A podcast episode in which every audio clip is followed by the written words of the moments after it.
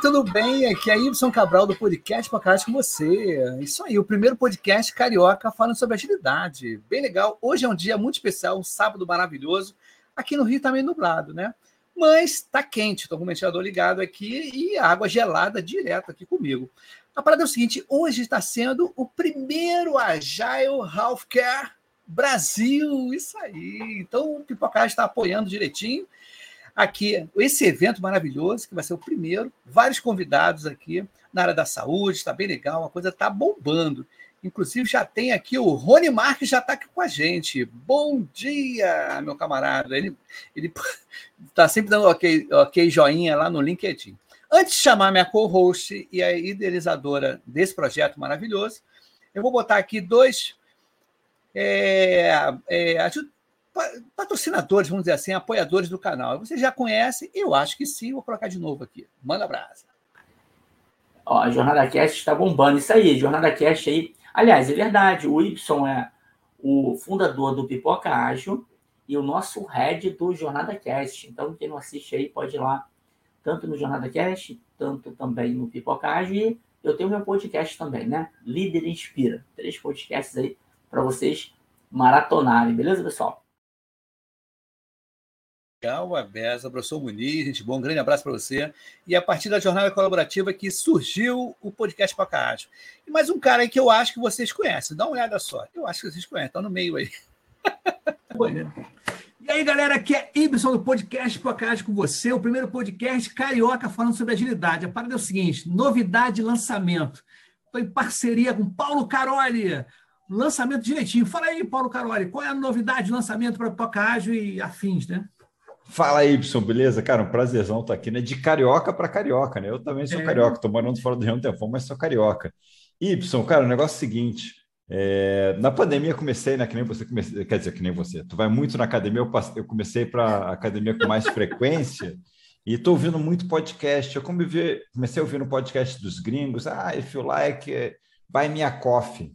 Putz, cara, juntei, achei a ideia maravilhosa nessa coisa que nem a gente compartilha conteúdo, a gente não uhum. quer cobrar subscrição, não sei o que, coisa constante, mas é legal a galera ter uma chance de pagar um café para a gente de vez em quando. Perfeito. Então agora eu estou usando o tal do mepagaumcafé.com.br e te chamei também para divulgar.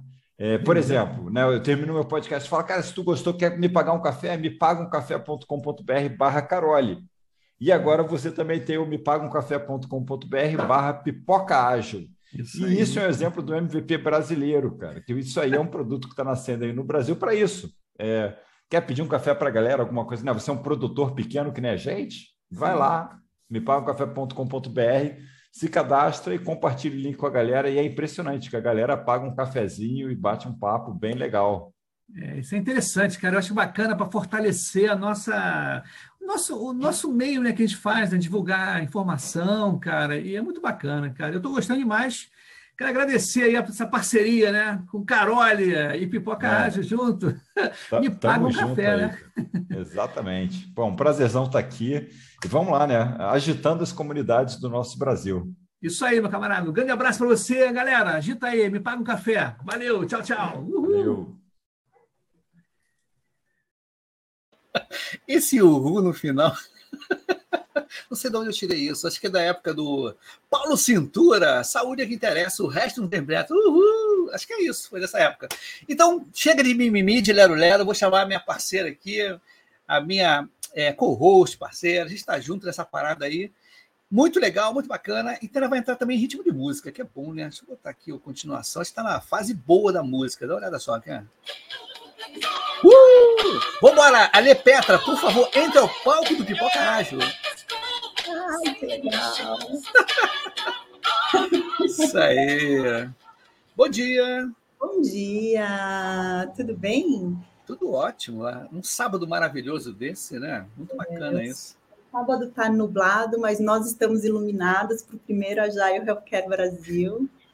Muito obrigada, viu, Y, por todo o apoio. Você e o Pipoca sempre fala, é o nascituro disso tudo. E a coisa está exponencial, né? A coisa está bem tá, legal. Tá bem cá, legal. E, e, o interessante é que assim, há uma combinação, mas é também meio sem roteiro, a coisa é bem bacana, é bem à vontade, assim, né, direitinho. É. Mas antes disso, contextualiza a galera, o que, que é o, o qual, é, qual é o nosso evento aí para a galera que está chegando agora? Fechou. Ó, eu vou falar um pouquinho do evento, a gente já vai chamar a Dani Sim. Gomes, que é a nossa curadora, curadora convidada, que, nossa, fez, assim, total diferença na programação desse evento, mas o Agile Healthcare Brasil nasceu né? Quando o Pipoca Ágil Saúde começou a trazer muitas pessoas para minhas redes e pessoas de saúde querendo saber de agilidade, pessoas de saúde que já são super especialistas em agilidade, como a Ana Clara, né, que vai vir agora às 11h45 palestrar, como a Dani Gomes, que arrasa também, né? E aí a gente começou a falar, cara, a gente precisa fazer alguma coisa para unir essa comunidade.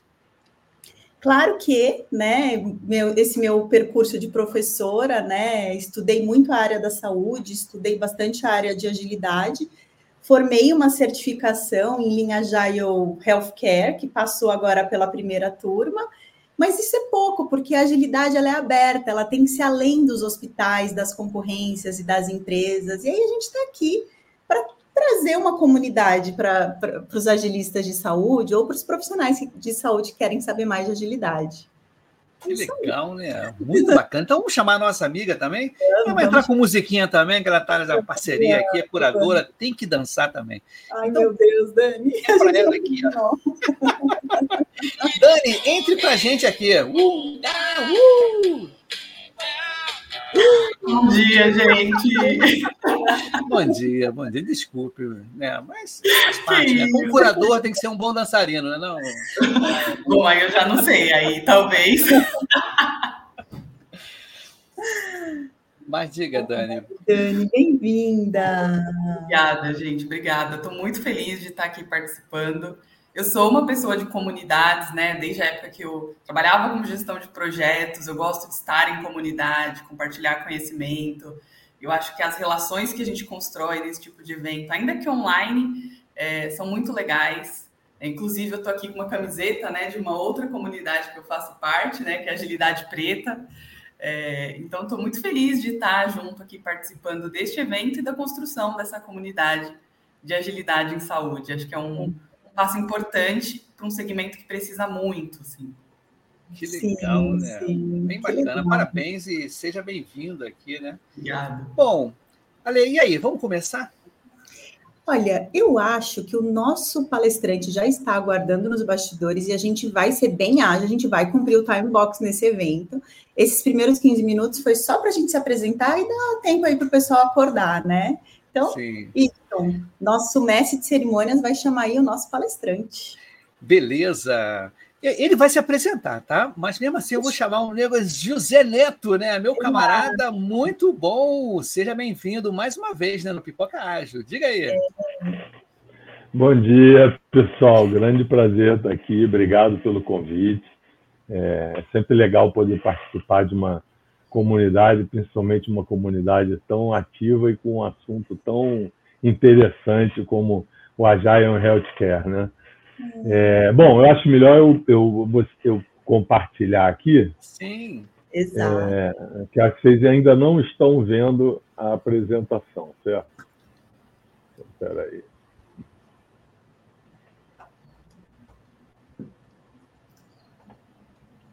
Estamos indo tranquilamente aqui. Nesse primeiro, ela tem uma porção de comentário aqui já, tá bombando aqui. Deixa eu ver aqui, já, já comecei a ver aqui. Peraí. Deixa eu ver aqui. Isso. Posso compartilhar agora? Eu já, eu já botei para compartilhar aqui, pode ir. Ah, já está já tá no ar aqui. Isso. Maravilha. Então, acho melhor começar me apresentando, né? É, Provavelmente muita gente não me conhece. É. Então, é, eu sou José Augusto Rodrigues, né? eu sou CEO e founder do Scrum House. A gente é uma startup de, de software que provê solução para transformação ágil de empresas, né? especialmente empresas fora da TI. Né? É, e assim, eu vim falar sobre é, mitos e verdades, e, e provavelmente na cabeça de vocês deve rolar aquela pergunta assim, cara, mas qual a experiência que esse cara tem, o que, que ele conhece de agilidade, qual é a estrada dele eh, na agilidade, etc. Né? Então, eu vou falar um pouquinho da minha história, é, o mais breve possível, mas só para vocês entenderem o que, que, o que, que tem por trás desse meu, é, desse meu interesse, desse meu trabalho na agilidade. Né? É, eu sou oficial de marinha, sou aviador naval, fui piloto de helicóptero, né? Eu comecei muito cedo na computação, na minha formação na Escola Naval, fiz engenharia de sistemas de armas, que era é, por causa dos navios que a Marinha na época comprava, que eram todos é, computadorizados. Né? A Marinha começou a ter essa demanda grande na área de computação.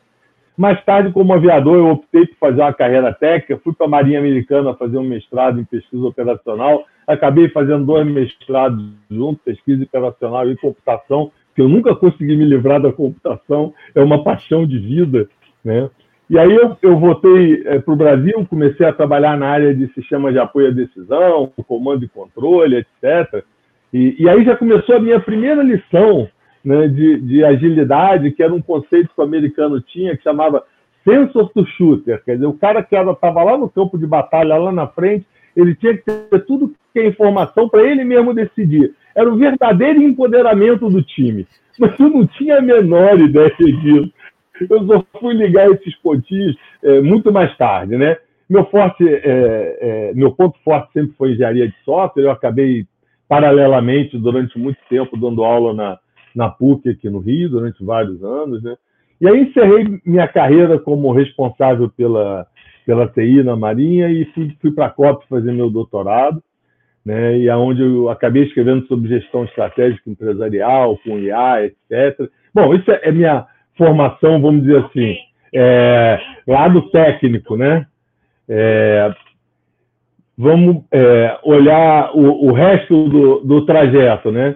É, eu sempre tive envolvido com gestão de times, isso faz parte da minha vida desde sempre. Quer dizer, eu falei oficial de marinha, quer dizer, você já chega garoto né, para trabalhar num navio, você recebe 20 pessoas que você for mandar. É gestão de time. E a gente às vezes acha, ah, não é fácil, é só você da ordem que faz. Mas tem uma característica que é interessante nesse tipo de trabalho, que a gente não tem em muitas empresas e muitos lugares. Né? É, você tem que trabalhar com o time que você ganha. E você tem que fazer esse time performar muito. E você não tem a oportunidade de ficar trocando ninguém do seu time. Né? Então, isso é uma, é uma escola interessante para a gente. Mas eu sempre trabalhei com time navio, em esquadrão de aeronave, na área de pesquisa e desenvolvimento, que eu trabalhei muitos anos, na universidade. E na época do doutorado, eu participava de um, de um projeto grande, é, de uma empresa de petróleo grande, e a gente foi instado a utilizar agilidade, sei lá, pelo ano de 2009, é, e mais especificamente o Scrum. Né? E daí surgiu minha primeira empresa, minha primeira startup, e, e depois a, a minha segunda startup, que é o, Stephen Ralph, né? E, e nessa vida empreendedora a gente foi juntando experiência, muito contato com o cliente, é, com a geração Y, Z, oportunidade de conhecer é, agilidade e, e, e, ficar lá no Salesforce nos Estados Unidos, que é super ágil, é, muita oportunidade de implantar agilidade fora da TI, é, por exemplo, é, eu levei agilidade para os shoppings da Multiplan, é, em áreas que não têm absolutamente nada a ver com TI, área de segurança, de administração, de marketing, etc. E, e a gente tem um destaque super especial aí, que é o Agile Beer, né, que é um meetup, que é algo que a gente sempre fez para a comunidade, pro bono. A gente começou em 2016, oito pessoas no, no, no Outback aqui no Rio. É, hoje a gente está espalhado pelo mundo inteiro, né, tem milhares e milhares de inscritos. Aqui no Rio são quase 4 mil inscritos, em São Paulo são 6 mil inscritos, e Dublin, na Indonésia, a gente tem o Agile em tudo que é lugar do mundo. É, isso foi uma oportunidade também para interagir com vários agilistas de diversas empresas diferentes, é, inclusive o, o, grande Y, que a gente se conheceu no Agile Beer, né? E uma oportunidade para a gente aprender tudo dessa jornada dessas empresas, etc. Estou vendo que tem gente falando que está com saudade da Jaiobia. Aguardo que vai voltar. Está quase lá. É, o momento está meio puxado, mas eu espero agora, início de 2024, a gente está fazendo um, um, evento bacana aqui no Rio. Bom, é... eu já falei, é um prazer estar aqui com vocês. Vamos parar aqui de falar de agilidade e, e vamos entrar é, de agilidade, não, da minha história, e vamos entrar um pouquinho no, no caminho aí que a gente propôs para hoje. É, eu botei esse slide aí porque agilidade é, tem coisa dessa, né? Então, assim, é, eu, vou, eu vou falar um pouquinho é, do que a gente é, percebeu né, ao longo do tempo na adoção da agilidade pelas empresas. É, não tem, a, a, gente às vezes fica achando assim, ah, muda muito de uma direção para outra, assim, não, não, muda tanto assim não. É, os problemas são muito parecidos, as percepções são muito parecidas. É lógico que uns é, já têm a cultura mais próxima, outra cultura mais distante, mas é tudo muito parecido. Né? Mas, assim, mais do que falar sobre esses, sobre esses, esses mitos e verdades aí, é, eu queria, assim, desde o início, me colocar super à disposição de vocês é, para tirar dúvida. Né? Eu sei que, que quem não vem do mundo da agilidade, de repente o pessoal que é da área de saúde e que está querendo entrar para agilidade, deve acumular dúvidas aí. Então, independente de fora daqui, dá apresentação mesmo, fiquem super à vontade, coloquem pergunta no comentário, eu tenho certeza que é, o Y me ajuda aí, se precisar, para transcrever as perguntas, e eu vou tentar responder, porque é, a razão maior de eu estar aqui é poder ajudar a comunidade, ajudar vocês aí a trilhar um, um caminho na agilidade. Então, assim, fiquem super à vontade mesmo é, para fazer pergunta, porque eu realmente acho que a agilidade é o melhor caminho e estou aqui para a gente ajudar. Mas vamos ver aí o, o primeiro mito. Cara, é, é, essa é a resposta que eu mais escuto quando é, eu tento vender uma solução ou a solução né, para leads, para pseudo-clientes, né? É, ou potenciais clientes. É, é, natural o cliente virar e falar assim: não, a gente já é ágil aqui, a gente entrega tudo rapidinho. Aí complicou. Porque, assim, agilidade não é corrida. Né? Então, essa é a primeira coisa que é, as pessoas às vezes confundem. Né? É, agilidade não é rapidez para entregar as coisas. Né? Agilidade é a rapidez para a gente mudar de direção. Né? Então, a gente trabalha com agilidade que a gente entende que tanto o ambiente externo muda o tempo todo, quanto a nossa percepção muda. Né? E a proporção que a gente vai andando, o nosso horizonte vai, vai mudando. Então, quando a gente está fazendo qualquer atividade, a proporção que a gente vai progredindo, a gente vai acumulando conhecimento sobre o que a gente está fazendo. E quando a gente acumula conhecimento, a gente muda a visão sobre as coisas. E aí, quando a gente muda a visão, de repente, aquilo que a gente achava que era legal, que a gente precisava, a gente já acha que não precisa mais. E aí, se a gente não for ágil para rapidamente mudar a direção do que a gente está fazendo e ajustar para esse novo caminho, a gente não vai ser ágil. Mas tem muita gente que acha que é, fazer agilidade é pegar o chicote e bater, bater muito para as coisas saírem mais rápido. Isso é, não vai funcionar, isso não é assim. É, um outro é, mito interessante aí que a gente escuta também, né, em termos de agilidade, é assim: você tem que nascer ágil. E aí eu coloquei algumas empresas aí que, que é, são situações diversas aí no mundo da agilidade, né? Então, assim, com certeza, assim, a gente não pode mentir também, né? Tem que ser honesto. Se você nasce ágil, cara, é muito mais fácil, porque o maior problema de adoção da agilidade a gente sabe que é mudança cultural, é a transformação cultural. Então, se você já nasceu com a cultura da agilidade, você já tirou esse problema da frente. Né? Não estou dizendo que nascer ágil é fácil, mas assim, se você já nasce ágil, né, trabalhar com agilidade é, fica muito mais fácil. No entanto, não nascer ágil não é impeditivo. Ou seja, você não ter nascido ágil não significa que você não possa ir para agilidade. Então a gente está vendo aí um Spotify da vida, um Netflix, que praticamente nasceram ágeis. O Salesforce, que eu comentei com vocês, é, é, fiquei num prédio deles lá em São Francisco, são N andares. Lá todo mundo é ágil, todas as áreas deles são ágeis. É ágil do jeito deles, eles adaptaram a agilidade para a necessidade deles. Mas para vocês terem é, a, a, a, ideia, assim, eles têm, eu tinham na época dois é, Scrum trainers da Scrum Alliance fixos, full time com eles para poder o tempo todo estar tá treinando e orientando os diversos times deles, que é muita gente. E acho até que assim, é, a, a, uma, uma, um outro case que é interessante quando a gente fala de, de não nascer ágil e virar ágil é o caso do ING, que, que é uma empresa de financeira, seguros, etc. Né?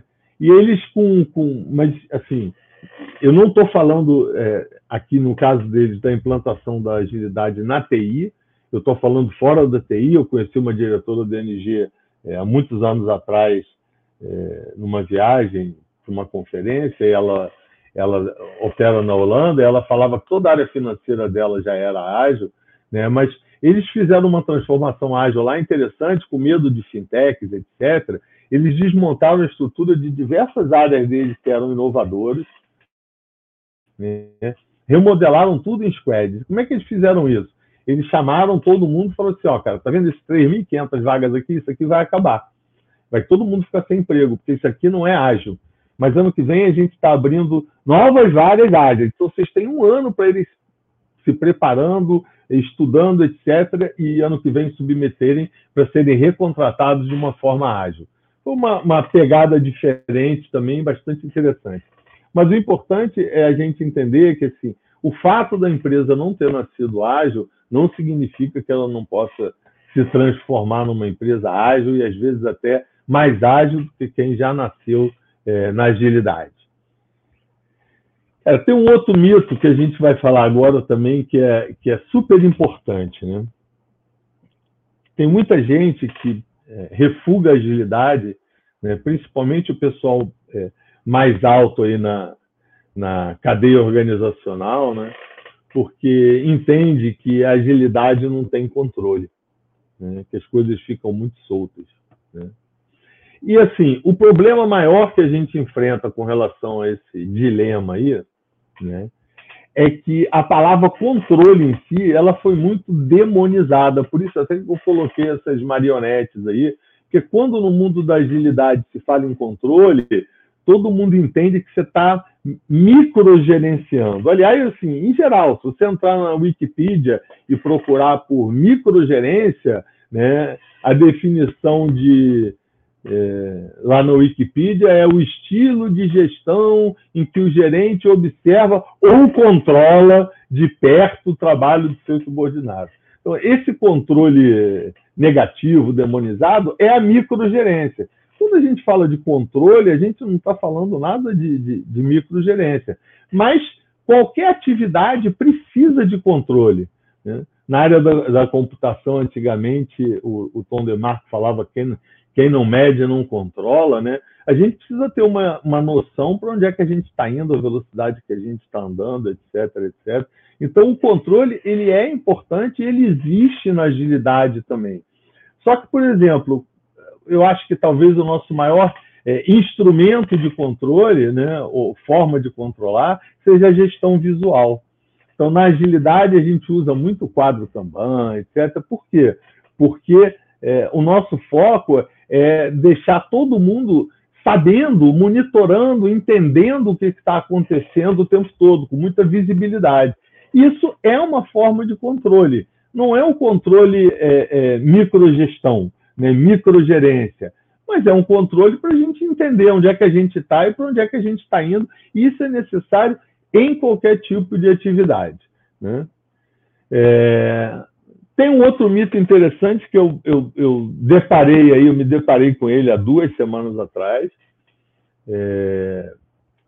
que é agilidade não tem prazo. Teve um cara de uma, uma empresa aí da área de energia uma empresa grande, e aí, é, quando propuseram para ele adotar agilidade para os times dele, ele falou: ah, cara, agilidade é complicado porque não tem prazo, as pessoas não, não tem data de entrega, nada. É, isso é um mito. Né? Isso não é verdade. É, a agilidade é, também trabalha com prazo, mas isso é explicável. Quer dizer, por que, que as pessoas muitas vezes têm essa noção? Né? É, primeiro, pelo fato de que a gente trabalha com, é, na maioria das vezes, com escopo aberto, quando a gente está falando de projeto, né? É, as pessoas ficam meio perdidas no sentido de o que vai ser entregue quando. Porque, como a gente age, quando a gente percebe que algo que a gente está fazendo é, não é o que deveria ser feito, a gente muda aquilo e deixa de entregar aquilo conforme estava combinado. Mas isso não tem nada a ver com, com atraso, com prazo, não. É questão de a gente saber é, mudar de direção quando necessário. Né? Mas mais do que isso, se a gente pega, por exemplo, o, o, o, framework, o método ágil mais utilizado no mundo, mais conhecido, que é o Scrum, né?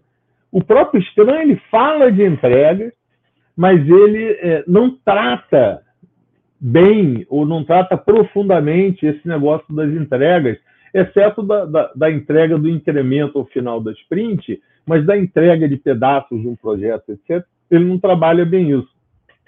A gente, na, na própria ferramenta, a gente criou um sisteminha é, com Gantt para poder é, usar é, cálculo de entrega baseado em velocidade de sprint, etc., porque o Scrum não fala nada sobre isso. Então, é natural que as pessoas, até é, é, da agilidade, às vezes, fiquem com essa, é, esse conceito errado de que é, o prazo é muito é, descontrolado ou muito frouxo. Não é isso, não. A agilidade sabe trabalhar com prazo, sabe quando precisa é, entregar as coisas. Um outro mito que eu acho que é especial aí para vocês, né, é agilidade só serve para TI, né? E aí está um exemplo que isso não é bem verdade. Né? Agilidade serve para tudo, né? mas tem assim algumas pegadas importantes.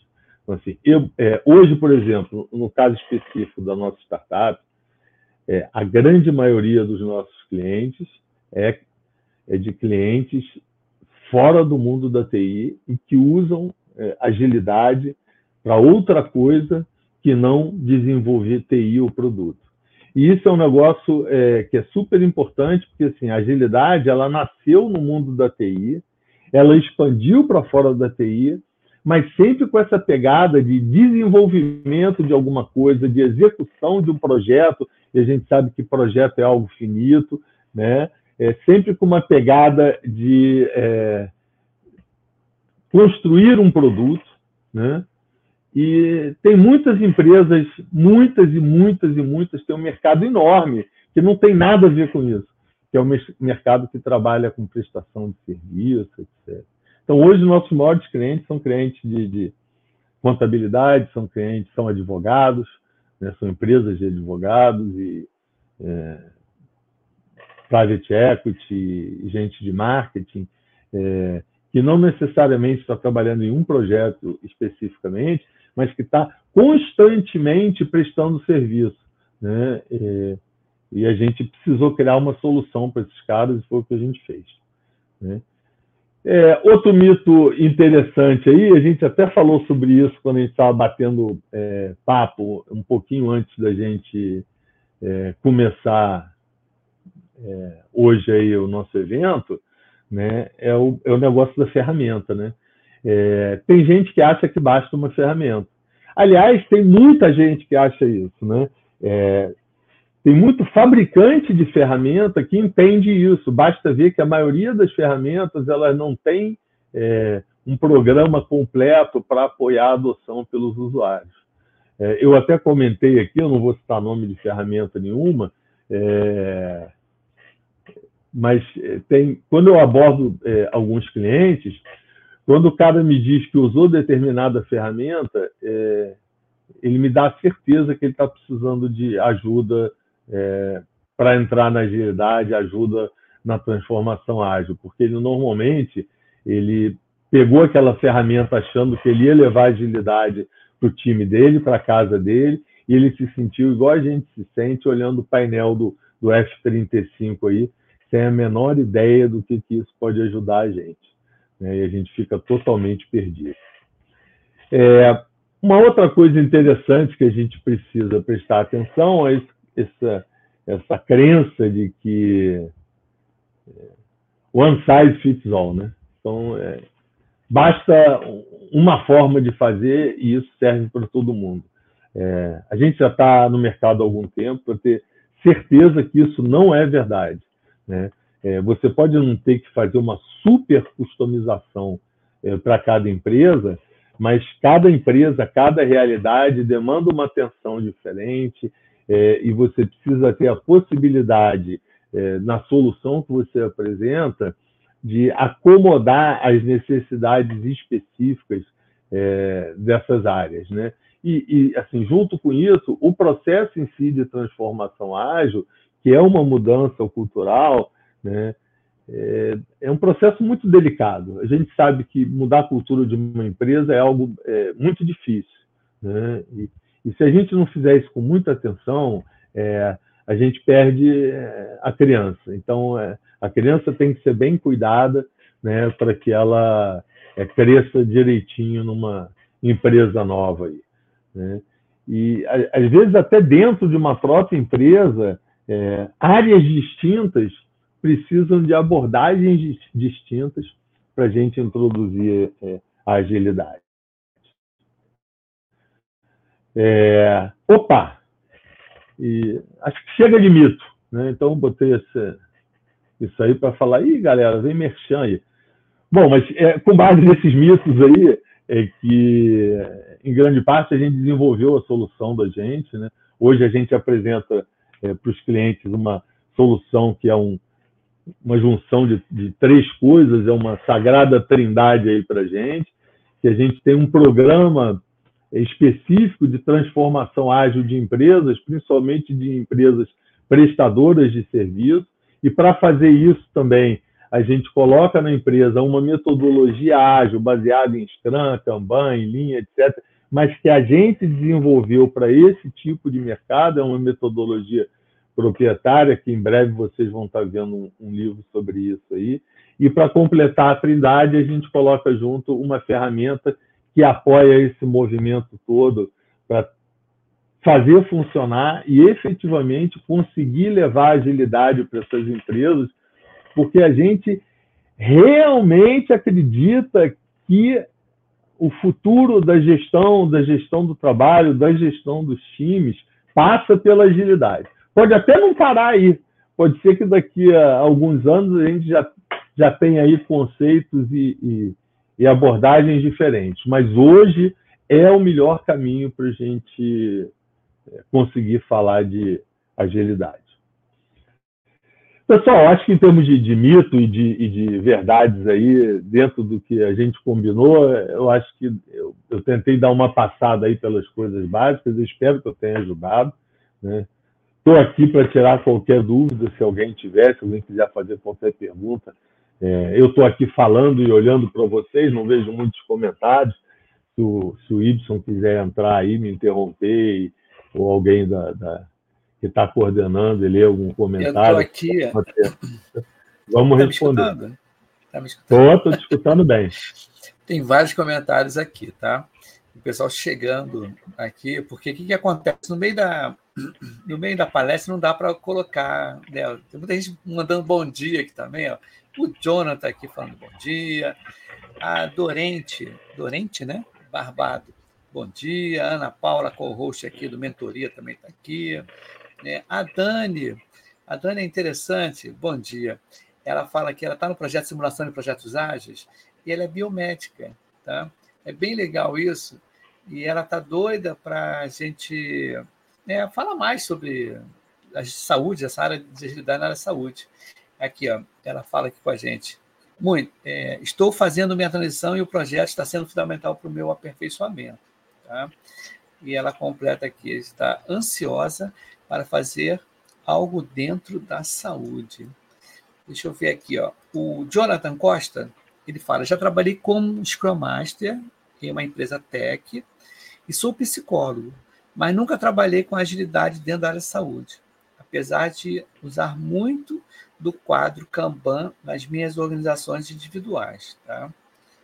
Olha, já é um começo muito bom, com certeza. Não, ele, ele, ele, é, ele, é legal, porque certamente como Scrum Master ele, ele deve estar tá fazendo muita terapia de muito time lá. Ele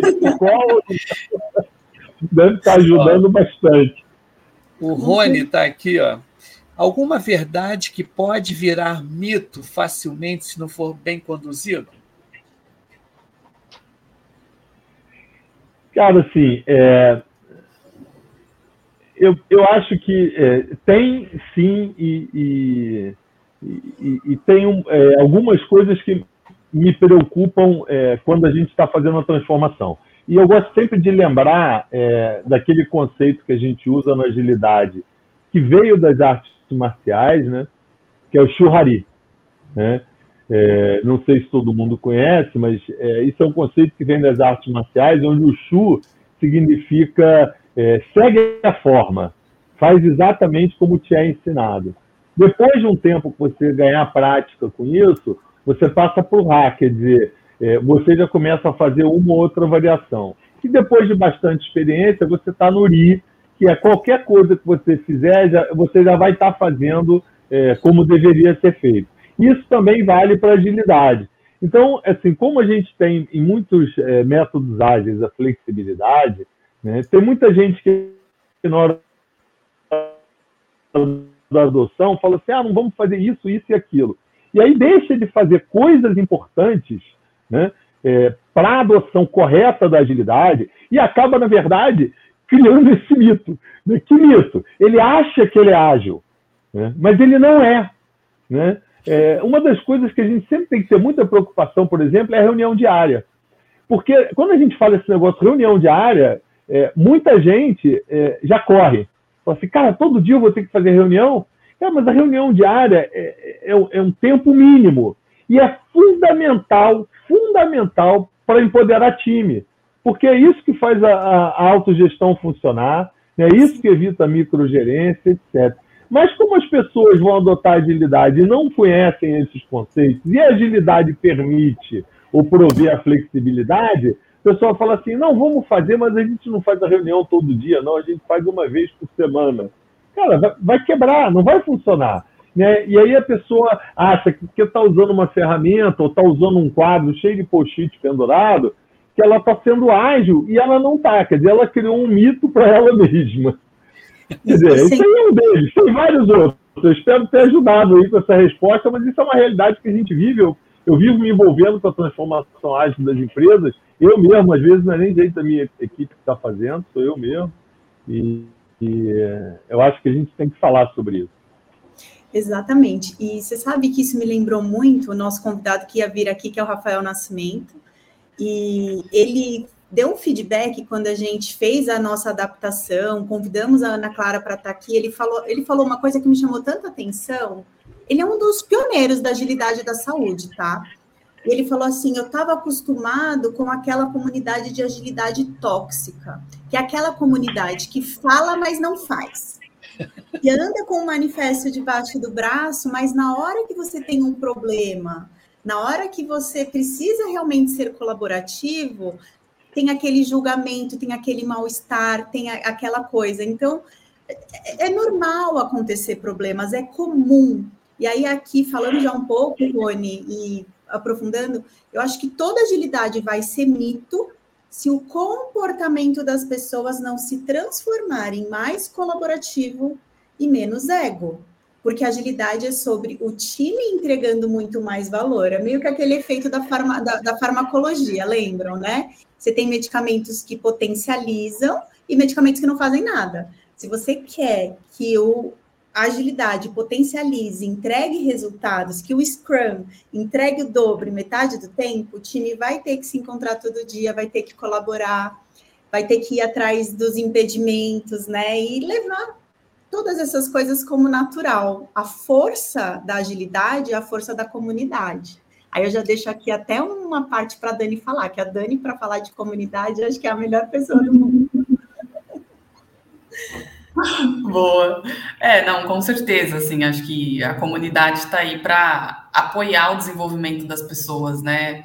é, de fato, existem pessoas, como em todos os lugares, que vão julgar, vão falar, ah, você está fazendo do jeito errado, você tem que usar o método A ou o método B, mas é muito menos sobre métodos, né? Como, como você adapta tudo isso. As pessoas esquecem que agilidade é sobre adaptabilidade, né? E a gente vai ter que adaptar. Acho que o José falou muito bem ali na, na fala dele, que é, eu até anotei, né? Em áreas diferentes, às vezes dentro da mesma empresa, a gente vai ter que usar abordagens diferentes. Não dá para definir um padrãozinho e falar assim, ah, esse aqui é o meu guia de 10 passos para implantar agilidade nas áreas da empresa. E todas as áreas eu vou fazer exatamente esses 10 passos e vai dar certo. Não vai dar certo, assim. Precisa entender, eu que é. algumas pessoas ficaram no chat, né?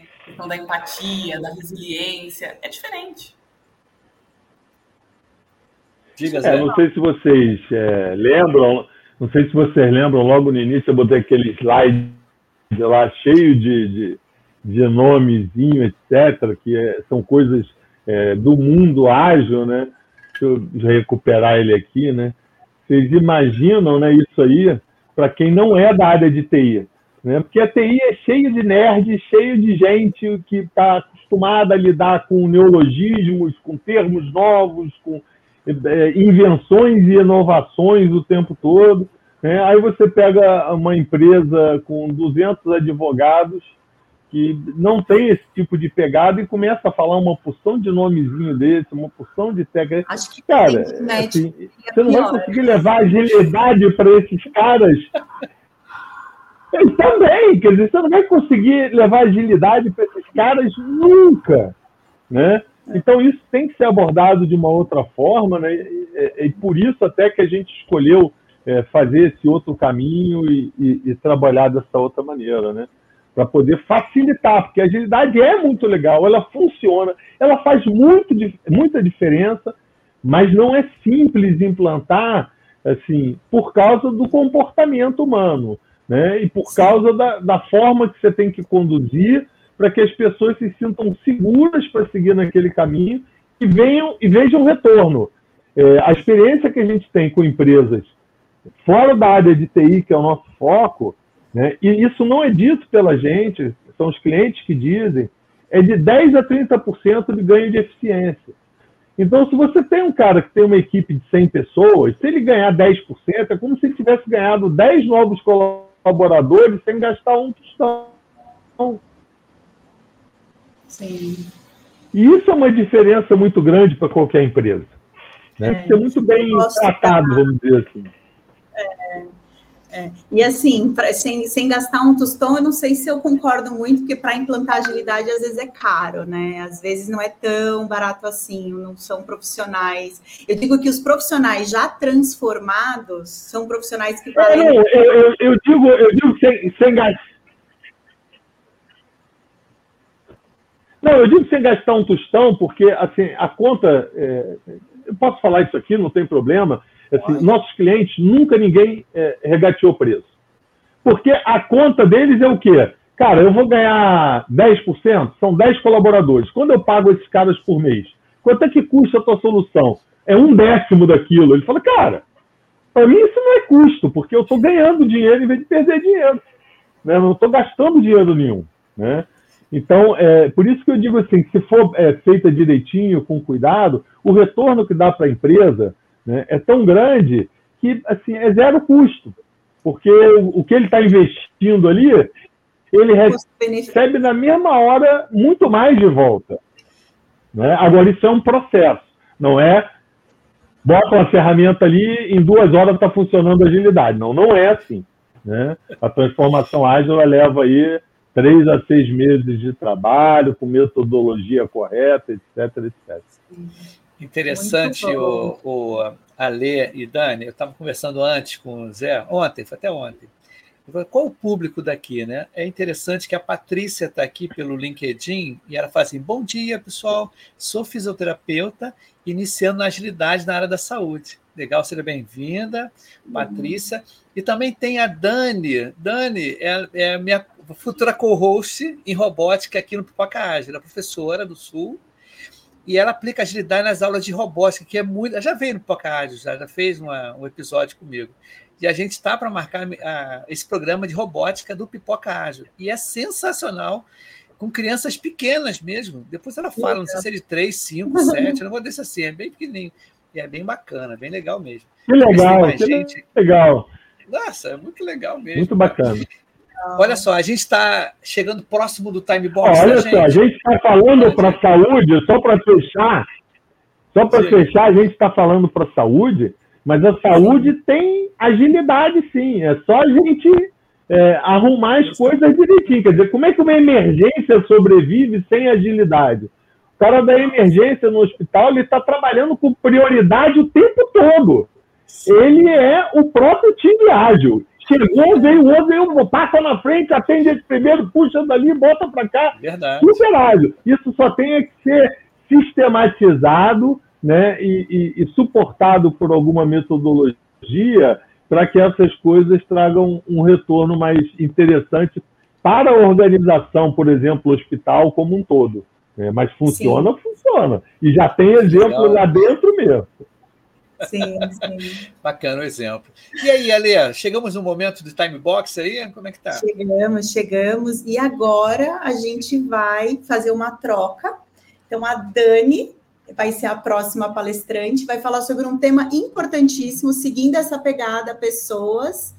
E aí eu vou deixar a Dani explicar e já está aqui no palco do Agile Healthcare Brasil para dar essa palestra que está sendo muito esperada, muito comentada nas redes sociais, Dani. Então eu vou dar um, um, antes da Dani falar, eu quero agradecer a tua presença aqui, José.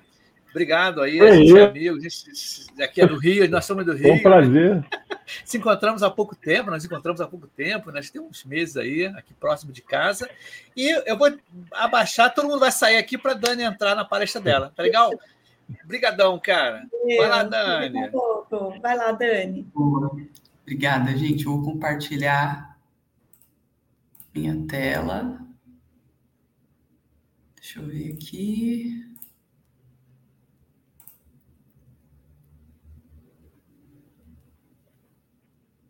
Deixa eu ver aqui.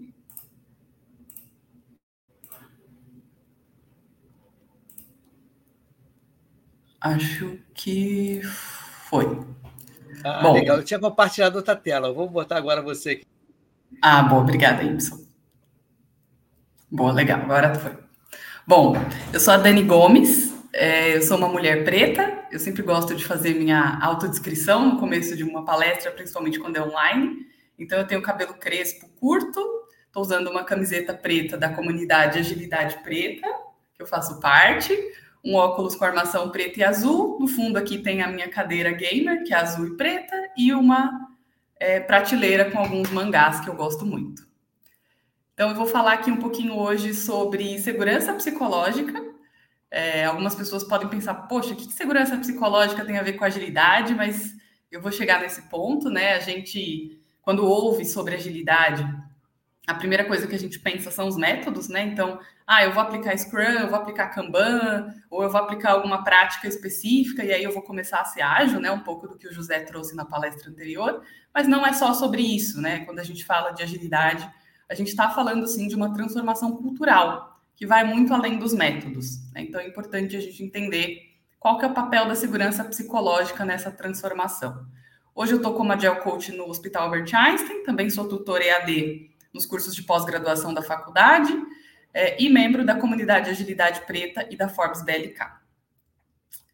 Então, por que, que a gente fala de segurança psicológica? Né? No, no próprio livro Organização Sem Medo, que é este livro aqui, não sei se vocês estão vendo, é, que é o livro que eu usei para embasar um pouco desse conteúdo, tem uma fala do Edmund Burke que fala que o medo ele limita a nossa habilidade de pensamento e de tomar ações efetivas, mesmo para mais talentosa das pessoas. Né? Então, quando a gente tem medo, a gente acaba barrando a nossa criatividade, a gente acaba barrando é, essa habilidade que a gente tem de trazer propostas, trazer sugestões, fazer melhorias. Então, é importante que a gente trabalhe num ambiente em que a gente minimamente saiba que a gente pode dar sugestões sem medo de ser julgado, de ser punido, é, ou de ter ali o dedo apontado, né? Ah, foi você que deu essa ideia e ela não deu certo. E aí a Amy Edmonton, né, que escreveu o livro lá nos anos 90, ela fala que segurança psicológica é a crença de que ninguém vai ser punido ou humilhado por compartilhar ideias, dúvidas, preocupações ou erros. E aí, quando a gente fala de um ambiente psicologicamente seguro, a gente está falando de um ambiente em que a gente se sente seguro para interagir, para pedir ajuda, para engajar em conversas difíceis, dar e receber feedback. É, então, se onde você está hoje, é, as pessoas não dão feedback, as pessoas evitam conversas difíceis, acende um alerta aí na sua cabeça, porque dificilmente existe segurança psicológica, né? A gente está num ambiente em que a gente tem segurança para aprender, para saber que a gente pode fazer perguntas, que a gente pode inovar, que a gente pode arriscar e que eventualmente a gente vai aprender com os erros. Né? Essa questão de aprender com os erros, ela é um pouco curiosa, porque quando as pessoas veem erro, já dá aquele medo, né? Ai, como assim, gente? A gente vai sair errando deliberadamente, errar em qualquer coisa? Não é assim, né? A gente sabe que na área da saúde é, onde a gente está falando de tratar pessoas, tratar da saúde das pessoas, a gente não pode errar deliberadamente. Mas a gente sabe que existem espaços em que a gente pode testar, em que a gente pode é, aplicar coisas novas. E que, eventualmente, nem tudo que a gente aplicar vai dar certo. Né? Então, a gente vai ter aquele ambiente de experimentação. E tá tudo bem ali, naquele ambiente controlado, a gente testar coisas que eventualmente não vão dar certo, mas que vão gerar algum aprendizado, né? É, é importante também no ambiente psicologicamente seguro que a gente se sinta pertencente, que a gente sinta que a gente é apoiado, que a gente é valorizado, que a gente não vai ser prejudicado ou rejeitado. Né? Isso aqui também está muito relacionado com inclusão. Né? A gente fala muito é, hoje em dia né, de como é que a gente inclui grupos minorizados nas organizações, pessoas pretas, pessoas com deficiência, pessoas LGBTQIAP+, pessoas 60+. Mais. É, então, um ambiente psicologicamente seguro, todas essas pessoas desses grupos deveriam se sentir pertencentes, né? Deveriam sentir que o fato delas pertencerem ao grupo minorizado não gera nenhum tipo de prejuízo, seja ele consciente ou inconsciente, para o trabalho delas. E, obviamente, a gente também se sente seguro para expressar, para trazer a nossa opinião, para trazer a nossa visão, para expor problemas, trazer ideias e questionar o status atual, né? Será que o, o que trouxe a gente até aqui é o que vai levar a gente para o futuro? Possivelmente não, né? O mundo muda cada vez mais rápido e a gente tem que ter essa abertura para falar sobre isso. E aí, é, quando a gente está num ambiente que não é psicologicamente seguro, a gente tem um ambiente de perigo psicológico. E o que, que isso significa? Significa que é um ambiente onde existe culpa. A gente procura culpados. Se algo deu errado, alguém tem que ter culpa. Não pode ser que simplesmente deu errado e está tudo bem. Não, alguém é culpado por esse erro. Existe o individualismo. Então a gente não colabora. É o contrário do que a gente fala em agilidade, né? De colaboração, de estar junto. É cada um por si. Eu querendo ter o meu próprio resultado e não importa o que vai acontecer com os meus colegas, com as pessoas que trabalham junto comigo. Obviamente, isso acaba prejudicando a tomada de decisão, é porque eu vou ter visão de partes do que está acontecendo. Eu nunca vou ter a visão do todo, porque os erros são omitidos, porque cada um está mostrando só o que é bom do trabalho que está fazendo, ninguém quer mostrar aprendizados. Então, eu acabo não conseguindo tomar uma decisão efetiva, porque eu não tenho essa visão do todo. E, obviamente, existe o medo. O medo de ser quem você realmente é, o medo de admitir erros, o medo de fazer perguntas. Né? E isso, com certeza, prejudica a organização como um todo, né? A gente vive o que a gente chama de um ambiente de harmonia artificial. Todo mundo finge que está tudo bem e a gente acredita que está tudo bem, mas a gente sabe que, né, quando a gente lembra né, daquela imagem do, do iceberg, que tem muito mais coisas embaixo que a gente não sabe o que, que é, que a gente não vê o que, que é. Então, é muito perigoso viver nesse tipo de ambiente e, com certeza, prejudica o trabalho como um todo, prejudica a tomada de decisão, prejudica a entrega de resultados no final, né? E aí, como a segurança psicológica pode apoiar a criação de uma cultura ágil na saúde? Primeiro é importante a gente entender onde começou o conceito de segurança psicológica, né? No livro A Organização Sem Medo, da Amy Edmondson, ela conta que ela estava, na época, fazendo um estudo em hospitais É, o objetivo dela não era estudar segurança psicológica, o objetivo dela era entender a relação das equipes médicas e assistenciais com o erro. É, então, em ambientes altamente regulados, em ambientes é, em que as pessoas têm escalas ali que elas trabalham, né, 24 por 7, né, a gente vai revezando as pessoas, mas é um serviço que não para. Como essas pessoas lidam com o erro? É, e aí ela foi entendendo como era essa relação, como, e no livro ela descreve, né, como era a relação médico-enfermeiro, como é a questão da hierarquia nesse ambiente hospitalar, e como isso, e ela acabou descobrindo, né, como isso impacta o quanto as pessoas falam sobre o erro, ou quanto elas eventualmente ignoram o erro, apesar de saber que esse erro pode prejudicar a vida de um paciente. É, no próprio livro, ela conta de uma história em que o médico deu uma dosagem de medicação para um paciente, a enfermeira viu que não era a dosagem correta. Só que o medo de como eu vou, eu enfermeira, vou chegar para o médico e falar para ele, doutor, você deu a quantidade de medicação incorreta para o paciente. O medo é tão grande que trava a pessoa. E mesmo sabendo que é uma questão de vida ou morte, que pode prejudicar a vida de uma outra pessoa, que é o paciente, ainda assim, a decisão dessa enfermeira foi não contestar o médico vamos deixar rolar. O médico sabe o que ele está fazendo. Então, esse é um perigo, esse é um ambiente de perigo psicológico que existe. E aí, obviamente, ela traz vários cases, né, não só de hospitais, mas de outros segmentos, de como isso pode impactar é, os resultados, né, e eventualmente a experiência do cliente, do paciente no final. Então, é importante a gente falar de, de ter ambientes psicologicamente seguros, porque quando a gente fala de segurança psicológica, né, além dessa questão de é, a experiência do nosso paciente, eventualmente a vida do nosso paciente, a gente também está falando de resultado organizacional. A gente também está falando que quando a gente tem uma empresa psicologicamente segura, a gente vai ter uma rotatividade menor. Porque as pessoas sentem que elas têm abertura para ser quem elas são. Elas sentem que elas podem falar dos problemas, que elas não vão ser apontadas como a culpada porque é ela que trouxe o problema. É, eventualmente, quando a gente tem um ambiente em que a gente consegue mesclar segurança psicológica e responsabilidade, a gente começa a ter um aumento de produtividade. Né? Então, é importante que a gente cada vez mais trabalhe para estar tá na zona de aprendizagem. Né? Então, esse gráfico aqui, ele mostra a relação de segurança psicológica com motivação e responsabilidade. Né? E aí a gente tem quatro zonas a gente tem a zona onde a gente tem mais segurança psicológica e menos motivação e responsabilidade, que é a zona de conforto. Eu estou confortável, eu tenho muita segurança psicológica, eu posso falar dos problemas, eu posso é, aprender, expor dificuldades, só que a minha motivação e responsabilidade são baixas. Eu tenho a zona da apatia, onde eu tenho baixa segurança psicológica e baixa motivação e responsabilidade. Geralmente as pessoas pensam, ah, então essa é a zona mais perigosa. Mas não, na verdade, a zona mais perigosa é a zona da ansiedade, porque eu tenho alta motivação e responsabilidade. Então, eu quero fazer muito, né? eu, eu quero gerar resultado, eu quero melhorar a experiência do meu paciente, mas eu tenho baixa segurança psicológica. Né? Então, toda vez que eu trago uma ideia, eu sou punida ou eu sou rechaçada, eu não sou ouvida, é... e aquilo vai, ao longo do tempo, né, diminuindo a minha motivação. Porque eu sei que toda vez que eu trouxer uma ideia, ela não vai ser ouvida. Eu sei que toda, toda vez que eu tentar trazer um aprendizado, eu vou ser punida porque eu estava aprendendo ao invés de estar tá entregando o que eu deveria entregar.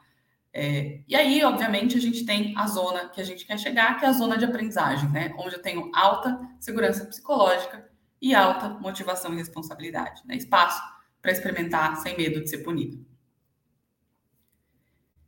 E aí existe também um estudo do Google é, chamado Projeto Aristóteles, que buscou entender qual é a relação, né? O que, que faz um time ser um time de alto desempenho.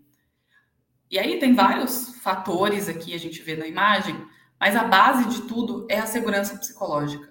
Se eu não tenho um ambiente em que as pessoas se sentem seguras para aprender, para ser vulneráveis, para assumir riscos, dificilmente eu vou ter confiança, dificilmente eu vou ter clareza, dificilmente eu vou ter significado e propósito, e dificilmente eu vou gerar impacto.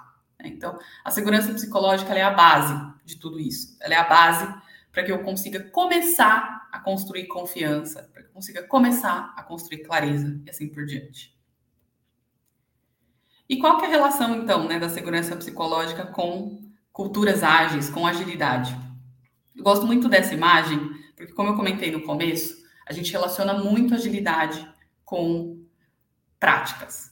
Ah, eu vou colocar Scrum, eu vou colocar Kanban, eu vou usar o KR e agora eu sou ágil. Esse talvez seja a pontinha do iceberg ali, né? É, é como eu coloco em prática a agilidade. Mas existe uma outra parte, que é toda a parte de baixo ali do iceberg, que a gente eventualmente não vê, que o José comentou um pouco na fala dele também, que é a questão da mudança cultural, né? que não é uma coisa simples, que não é uma coisa rápida, que não é uma coisa fácil. É, a gente precisa entender como é a cultura dessa organização que está se propondo a fazer uma transformação ágil, né? desse hospital, dessa empresa de saúde. Como é que é a cultura lá? É uma cultura aberta, em que as pessoas podem falar, em que elas são ouvidas, em que elas são respeitadas? Ou é uma cultura em que as pessoas falam, mas elas são silenciadas? Em que elas falam, mas elas não são ouvidas? Em que elas propõem, mas tudo sempre foi assim e não vai mudar. Né? Isso impacta muito enquanto a gente vai conseguir evoluir com agilidade e eventualmente entender o quanto essa empresa está aberta para mudar, quanto essa organização quer mudar esse status quo, né? o quanto a liderança dessa organização, e eu falo de liderança, alta liderança, né, diretoria, está é, tá aberta para entender que o que trouxe a gente até aqui não é o que vai levar a gente para o futuro, que a gente precisa entender que as pessoas não são máquinas, que a gente não está mais nos anos é, 50, em que era cada um fazia um pedacinho e ninguém precisava pensar no que estava fazendo, era só entregar. E hoje a gente está é, em empresas de trabalho de conhecimento, que a gente precisa pensar para fazer as coisas, que a gente precisa olhar para o nosso trabalho e entender como é que a gente melhora, não por melhorar, melhorar para entregar a melhor experiência possível para o nosso paciente. E que para isso a gente precisa sim ter um ambiente de respeito pelas pessoas, que a gente dê algum nível de autonomia para que as pessoas se auto-organizem e para que a gente tenha segurança psicológica, para que as pessoas possam falar sem medo de, putz, mas eu vou falar isso e o que, que o meu gestor vai achar? Ai, mas e se eu for punida porque eu reclamei de alguma coisa que aconteceu? E se eu for punida porque eu dei uma ideia diferente da ideia que era do meu gestor? Né? Se a gente vive nesse tipo de ambiente, dificilmente a gente vai evoluir para de fato ser ágil. Né? A gente vai ser uma empresa que aplica algumas práticas ágeis, mas que não necessariamente a gente tem uma cultura ágil. Né? E aí, na prática, né, como é que a gente constrói segurança psicológica? Segurança psicológica é uma jornada, não é um destino. Então, isso é importante a gente entender, que a gente acha assim, ah, vou fazer 10 passos e aí, daqui a um ano, minha empresa é psicologicamente segura.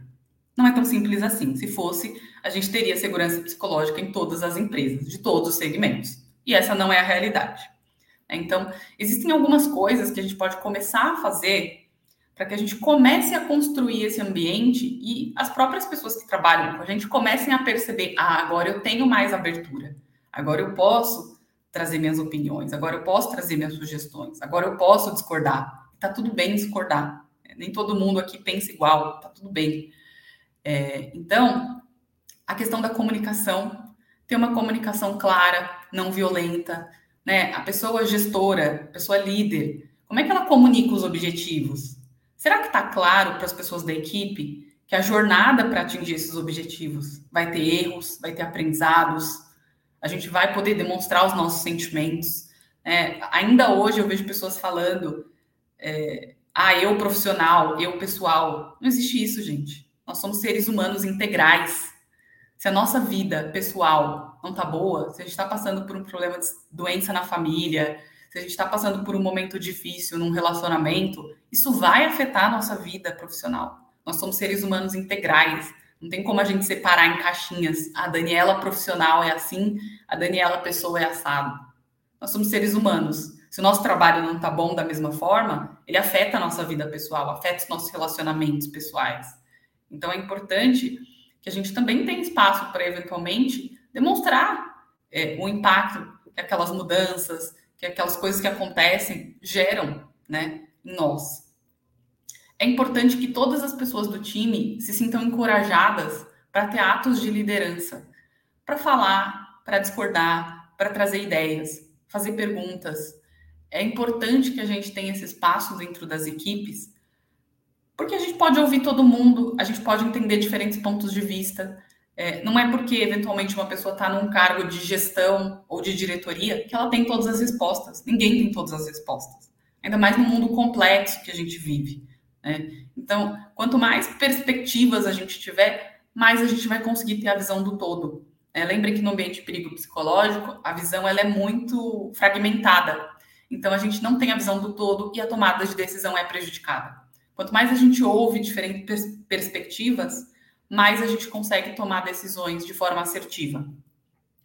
A gente também tem a gestão visual, né? então, ter uma visão do que está acontecendo, o que, que o time está fazendo, quais são as entregas, quais são as dificuldades, impedimentos. É, eu vejo muitas pessoas usarem gestão visual, e aqui a gente pensa muito no quadro Kanban, né? Que tem ali as colunas, os cartõezinhos.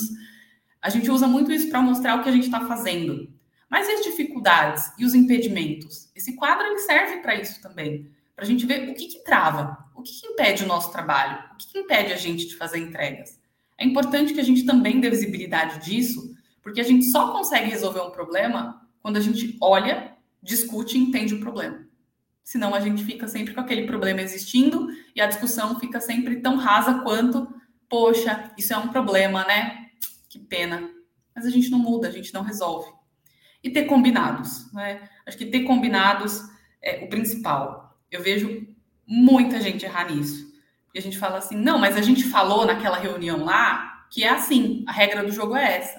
Tá, mas a gente falou faz três meses, ninguém escreveu isso em lugar nenhum ninguém lembra mais do que foi discutido na reunião. Assim, o óbvio precisa ser dito.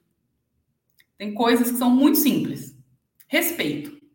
Respeito é muito simples. Teoricamente, todo mundo deveria respeitar uns aos outros, independente se a gente está no ambiente corporativo ou não. Na prática, isso nem sempre acontece. Então, o óbvio precisa ser dito. O óbvio precisa ser discutido e precisa ser registrado. Né? Em agilidade, a gente fala muito de políticas explícitas. E o que isso significa? Ter esses combinados escritos e visíveis para todo mundo. É importante que a gente não só fique na fala, porque a gente esquece. São muitas reuniões, são muita, muitas informações, é muita coisa acontecendo ao mesmo tempo, a gente é bombardeado de informações o tempo todo. Então, quanto mais a gente consegue ter isso explícito, mais a gente vai conseguir assimilar isso e tá sempre relembrando por que, que é importante, o que, que é importante né, e como a gente age nessas situações. E aí, eu também trouxe né, um, uma dica aqui, um pouco do que eu levei num outro evento de agilidade, ali de forma mais prática, que eu vou trazer mais a teoria, mas depois fiquem à vontade para me procurar também, para falar sobre como funciona esse jogo. A Agile People, criada pela Pia Maria, é, criou um jogo chamado Jogo da Segurança Psicológica, que é uma forma ali lúdica da gente trazer é, discussões sobre esse tema que é tão sensível para as equipes. Eventualmente a gente fica, poxa, mas como é que eu vou falar de segurança psicológica com a minha equipe? Como é que eu vou levar isso para minha organização? É um tema é, desconfortável, é um tema crítico, é um tema que pode trazer à tona sentimentos desconfortáveis. Como é que eu trago isso para a minha equipe? Então, o jogo é uma forma da gente trazer isso, né? Então, ele é um jogo simples, é meio que uma batalha naval ali, né? A gente tem colunas e linhas. É, cada coluna e linha tem uma série de cartões que trazem situações de segurança psicológica e também de perigo psicológico, né? Aqui eu dei um, um zoom para mostrar alguns cartões, né? Então, por exemplo, liberdade para sentir raiva. Isso é uma situação de segurança psicológica. Não preciso estar feliz o tempo todo. Eu posso sentir raiva às vezes, eu posso me sentir triste, eu posso me sentir magoada com alguma situação que aconteceu no trabalho. Né? Então, é importante ter é, um ambiente que me permita isso. É, por outro lado, a gente tem ali né, na coluna B risco de ser visto como ignorante, que é uma situação de perigo psicológico. Né? Então, poxa, eu tenho que saber todas as respostas, porque se meu gestor me perguntar uma coisa e eu não souber responder, quer dizer que eu sou burra, quer dizer que eu não sei, quer dizer que eu sou ignorante. Então, é, lá no site, né, quando a gente passa o mouse em cima de cada um dos cartões, aparecem bonequinhos verde para situações de segurança psicológica e vermelho para situações de perigo psicológico. E aí, como é que a gente joga esse jogo, né? Então, tem algumas formas, eu trouxe aqui algumas delas. É, primeiro, se a equipe trabalha junto há muito tempo, é, vocês podem olhar ali para aquele quadro, entender quais situações de perigo psicológico acontecem hoje no time e discutir como a gente define ações para aumentar a segurança psicológica do time. Qual situação de perigo psicológico talvez é a mais recorrente e que a gente possa definir alguma ação para o próximo ciclo de trabalho, para a próxima sprint, para a gente melhorar isso. Se for um time novo, a cada sprint, né, a cada ciclo de trabalho, a gente pode definir qual que é a situação de segurança psicológica que a gente quer começar a ter mais no time. Definir ela meio que como uma meta ali, junto, assim como a gente tem a meta da sprint, né, o objetivo que a gente quer atingir de entrega ao final daquele ciclo, a gente pode definir uma meta segurança psicológica. Aí eu quero começar a ter essa situação mais é, no time. E aí, a cada retrospectiva, né, no final do ciclo de trabalho, a gente pode olhar, conseguimos, não conseguimos, se não conseguimos, vamos manter para a próxima ou vamos escolher uma nova situação para a próxima? E se vocês também quiserem tornar né, isso mais divertido para o time, dá para gamificar. Então, a cada sprint, vocês podem avaliar que situações de segurança e de perigo psicológico aconteceram na sprint, no ciclo de trabalho, e dar pontos para situações positivas, pontos positivos, para situações negativas, pontos negativos, ou seja, reduz a pontuação, e a cada sprint vocês vão ter ali uma pontuação. Isso pode ir sendo olhado a cada sprint, a cada ciclo de trabalho ao longo do tempo, para ver quanto a gente está aumentando a nossa segurança psicológica ou diminuindo, e eventualmente que situações diminuem a nossa segurança psicológica. E até, seguindo o primeiro cartão ali, definir ações para que a gente melhore ao longo do tempo, né? E não nossa segurança psicológica vá diminuindo ao longo do tempo. E aí, para fechar, algumas lições importantes é, o que a gente não pode esquecer sobre segurança psicológica. Né? Embora a gente tenha o jogo ali, que é uma ferramenta, algumas empresas fazem pesquisa sobre segurança psicológica. É, segurança psicológica é muito mais do que um jogo ou uma pesquisa. Né? É uma jornada que a gente precisa ir construindo ao longo do tempo. É, é muito difícil de ser construído e é muito fácil de ser destruído. Né? Então, é igual uma relação de confiança entre pessoas, né? É difícil conseguir a confiança de alguém, mas é muito fácil perder. Segurança psicológica é a mesma coisa. Então a gente precisa tomar muito cuidado. É uma construção de médio e longo prazo, como eu comentei, é uma jornada, requer intencionalidade, resiliência e esforço. Não é algo que vai ser simples de ser construído, não é algo que vai ser fácil de ser construído. Eu vi que na palestra do José algumas pessoas colocaram ali, né? Poxa, é sobre pessoas, né? Então tem é, essa relação, nessa dificuldade, vou chamar assim, de que cada pessoa é diferente. Né? Então, não dá para a gente criar um 10 passos para ter segurança psicológica numa empresa e achar que vai funcionar em todos os lugares da mesma forma. Cada lugar vai ser diferente, cada pessoa se comporta diferente e cada pessoa tem necessidades diferentes. Né? Então, a gente vai ter que ser intencional nessa mudança, é, nessa construção de uma cultura psicologicamente mais segura. Envolve mudança de comportamento, e, portanto, desconforto. Então, vai ter vários momentos no processo de é, mudança cultural, né, na construção dessa segurança psicológica, em que a gente vai se sentir desconfortável, em que a gente vai se sentir no lugar de vulnerabilidade, seja como gestor, seja como colaborador, membro de equipe, e faz parte do processo. A gente precisa se permitir ter esse desconforto. Mas é crucial para a criação não só de ambientes ágeis, diversos, mas também inclusivos. Né? Eu, como uma mulher preta, trago muito essa bandeira da diversidade e inclusão. É, e eu sei que se a gente está num ambiente que não é psicologicamente seguro, a gente não se sente parte, a gente se sente um alienígena no meio daquela organização, no meio daquela empresa. Então, é super importante que a gente faça esse esforço intencional de construir um ambiente psicologicamente seguro para que todas as pessoas, independente de onde elas vêm, quem elas são, a cor da pele, é, o corpo dela, ela se sinta parte daquele ambiente e possa, de fato, contribuir de forma efetiva. Então, era isso que eu tinha para trazer sobre segurança psicológica, né? Eu deixo aqui o, o QR Code da comunidade Agilidade Preta, que eu faço parte. Então, se tiverem pessoas pretas e pardas assistindo, sintam-se à vontade para participar. E deixo aqui também meu LinkedIn, meu contato. Beleza. Maravilhosa, gente. E ela fala com uma calma, né? Que você já se sente seguro psicologicamente, né, Y? Já... Inclusive, olha o que o Rony escreveu aqui, ó. Estou ouvindo grandes lições. Obrigado, Dani. Caramba, olha a intimidade. Intimidade. Ah, é isso, gente. É Dani. Ninguém me chama de Daniela, nem meu pai. É, Ai, gente, me chamam de Alessandra, me dá até um arrepio, sabia? É, isso. gente, como assim? E vem cá, pintou uma pergunta aqui, dá tempo para uma pergunta ou deixa para a roda de.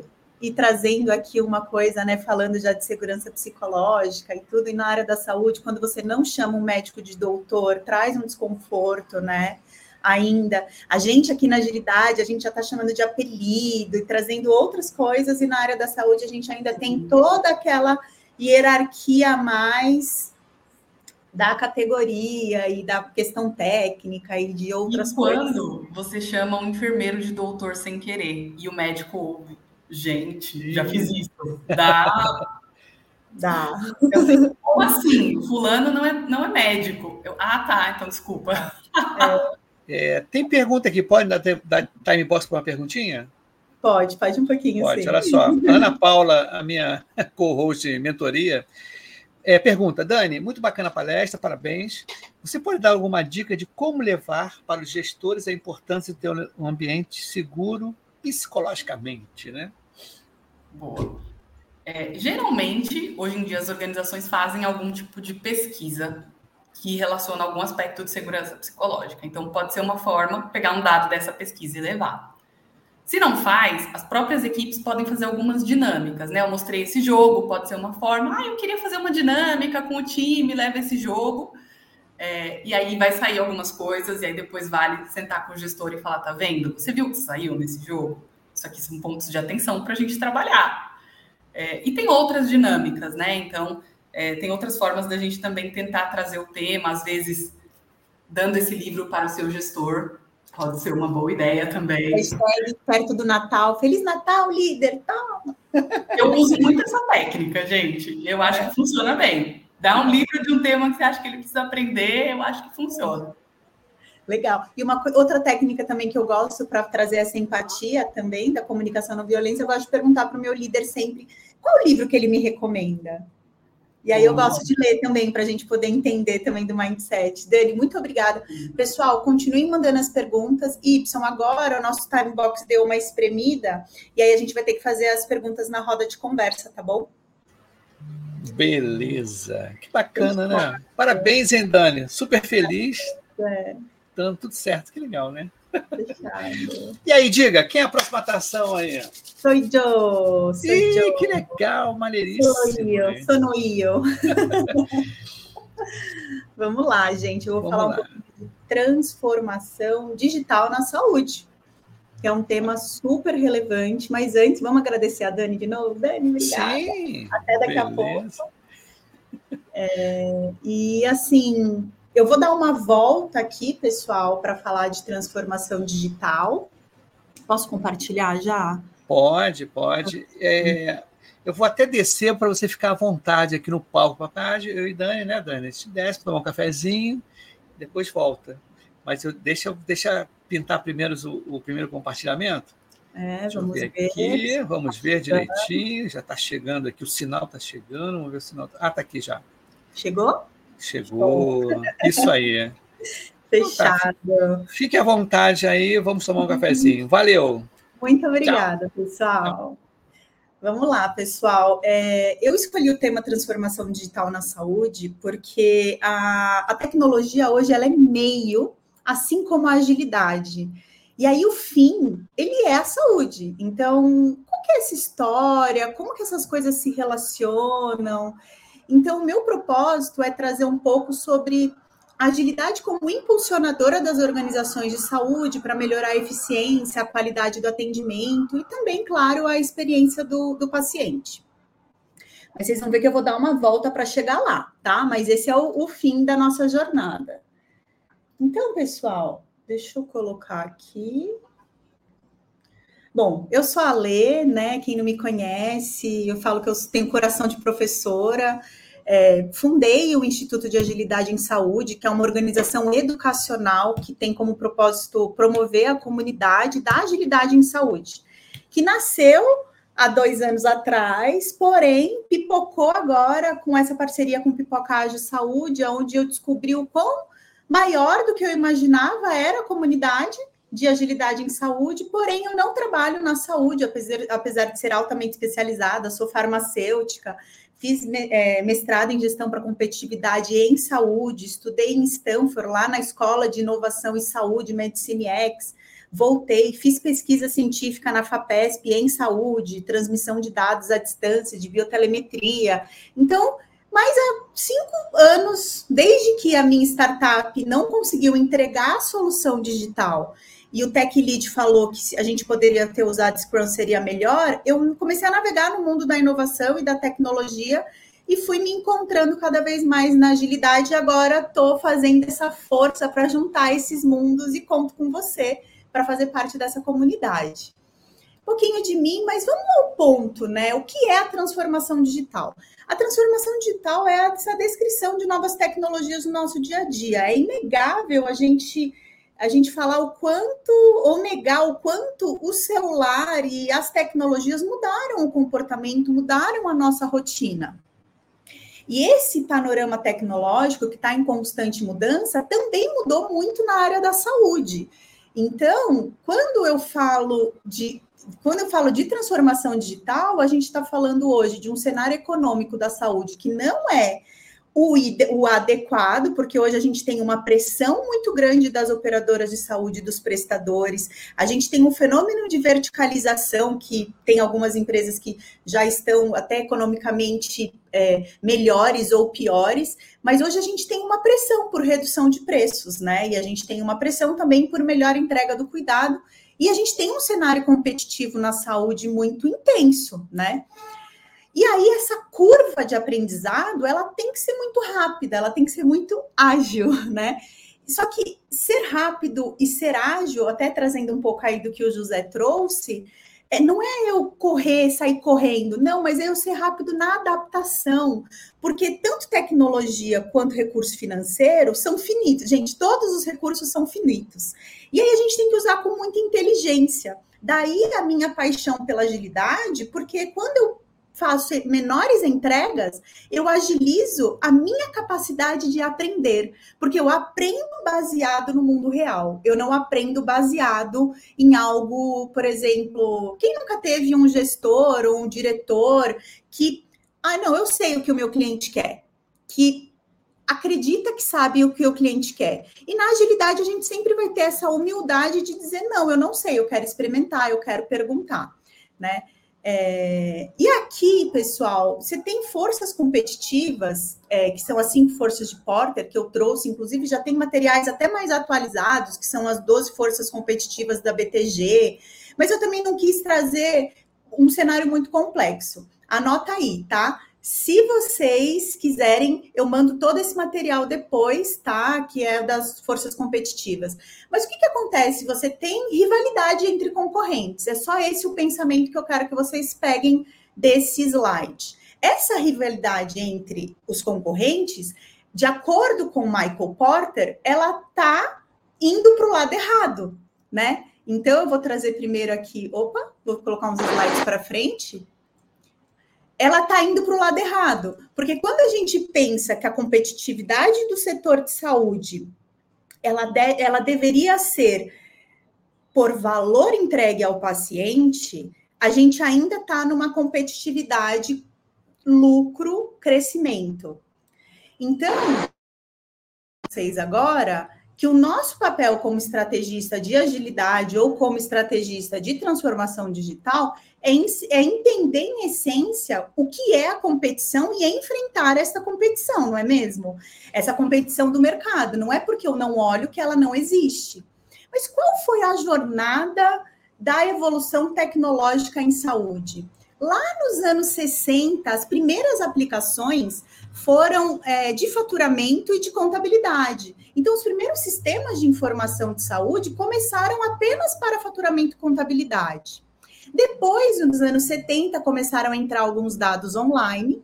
Depois, a gente teve o primeiro RIS lá para os anos 80, deve ter aí uns 40 anos, que eu sou dos anos 80, né?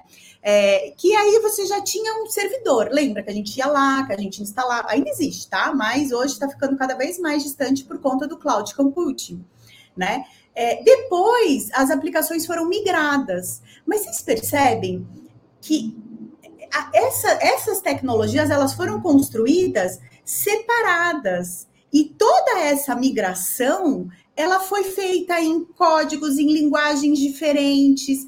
E aí, quando a gente chegou lá para 2010, é, 2000, 2000, 2010, até antes de 2023, a gente está falando muito de como que a gente vai interagir, como que a gente vai interoperar, como que a gente vai fazer todas essas estruturas. E aí, quando chegou nos novos desafios, que são os desafios que nós estamos enfrentando hoje, esses sistemas que foram construídos com um olhar é, operacional, um olhar voltado para o lucro, para o controle, ele muda completamente, porque a competição mudou agora para uma competição orientada à condição clínica, orientada ao cuidado digital, orientada ao valor que eu entrego àquele paciente.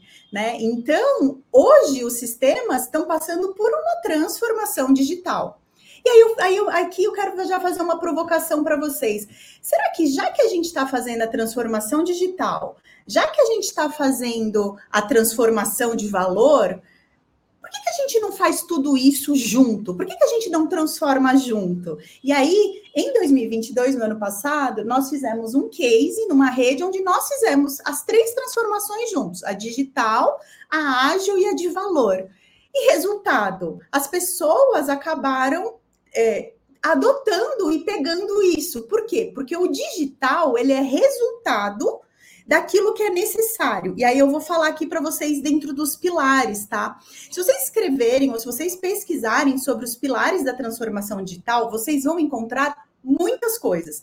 Eu selecionei quatro, tá? Os números estão errados, me desculpem, eram sete, eu fui diminuindo, que é a transformação de um modelo de negócio. Então, antes eu tinha um modelo de negócio mais, mais não, totalmente presencial. E aí, principalmente no pós-pandemia, hoje eu tenho um modelo de negócio de saúde que está cada vez se tornando mais fisical. Então, eu tenho jornadas que podem começar dentro do consultório médico, mas preferencialmente continuam nessa navegação, continuam no cuidado, na linha de cuidado do paciente.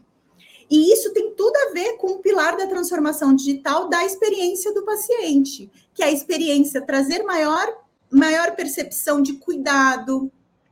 E com a transformação digital é possível você ter dados relevantes. Quando eu falo de diferencial competitivo, você tem que trazer é, novas tecnologias, inovações digitais alinhadas com o seu público. E essa simplificação de processos também é um pilar, porque, gente, tirem o paradigma de que quanto mais complexa é uma instituição, mais complexo vai ser tudo. Não, nós temos que buscar o simples, né? E por isso que eu defendo muito a bandeira linha Agile, porque o pensamento enxuto, que é o pai do, do Agile, ele tem que estar ali predominante. Senão eu não vou conseguir construir soluções e interoperar soluções e gerir bem esses recursos que são finitos. Então, é um trabalho muito estratégico que as empresas de saúde estão passando. Mas e os profissionais de saúde? Eles têm que participar, nós temos que participar. Nós somos os donos do produto de saúde. E aí a agilidade tem um papel que é o product owner. Eu defendo muito que o product owner seja um profissional de saúde. E aí, pessoal, continuando aqui, é, dentro desse maremoto tem muito ruído, são muitas transformações. A cada dia a gente tem mais coisas para pensar, a gente começa a crescer o nosso estacionamento e esse barulho que eu coloquei aqui para vocês é proposital, porque a gente perde a noção da prioridade.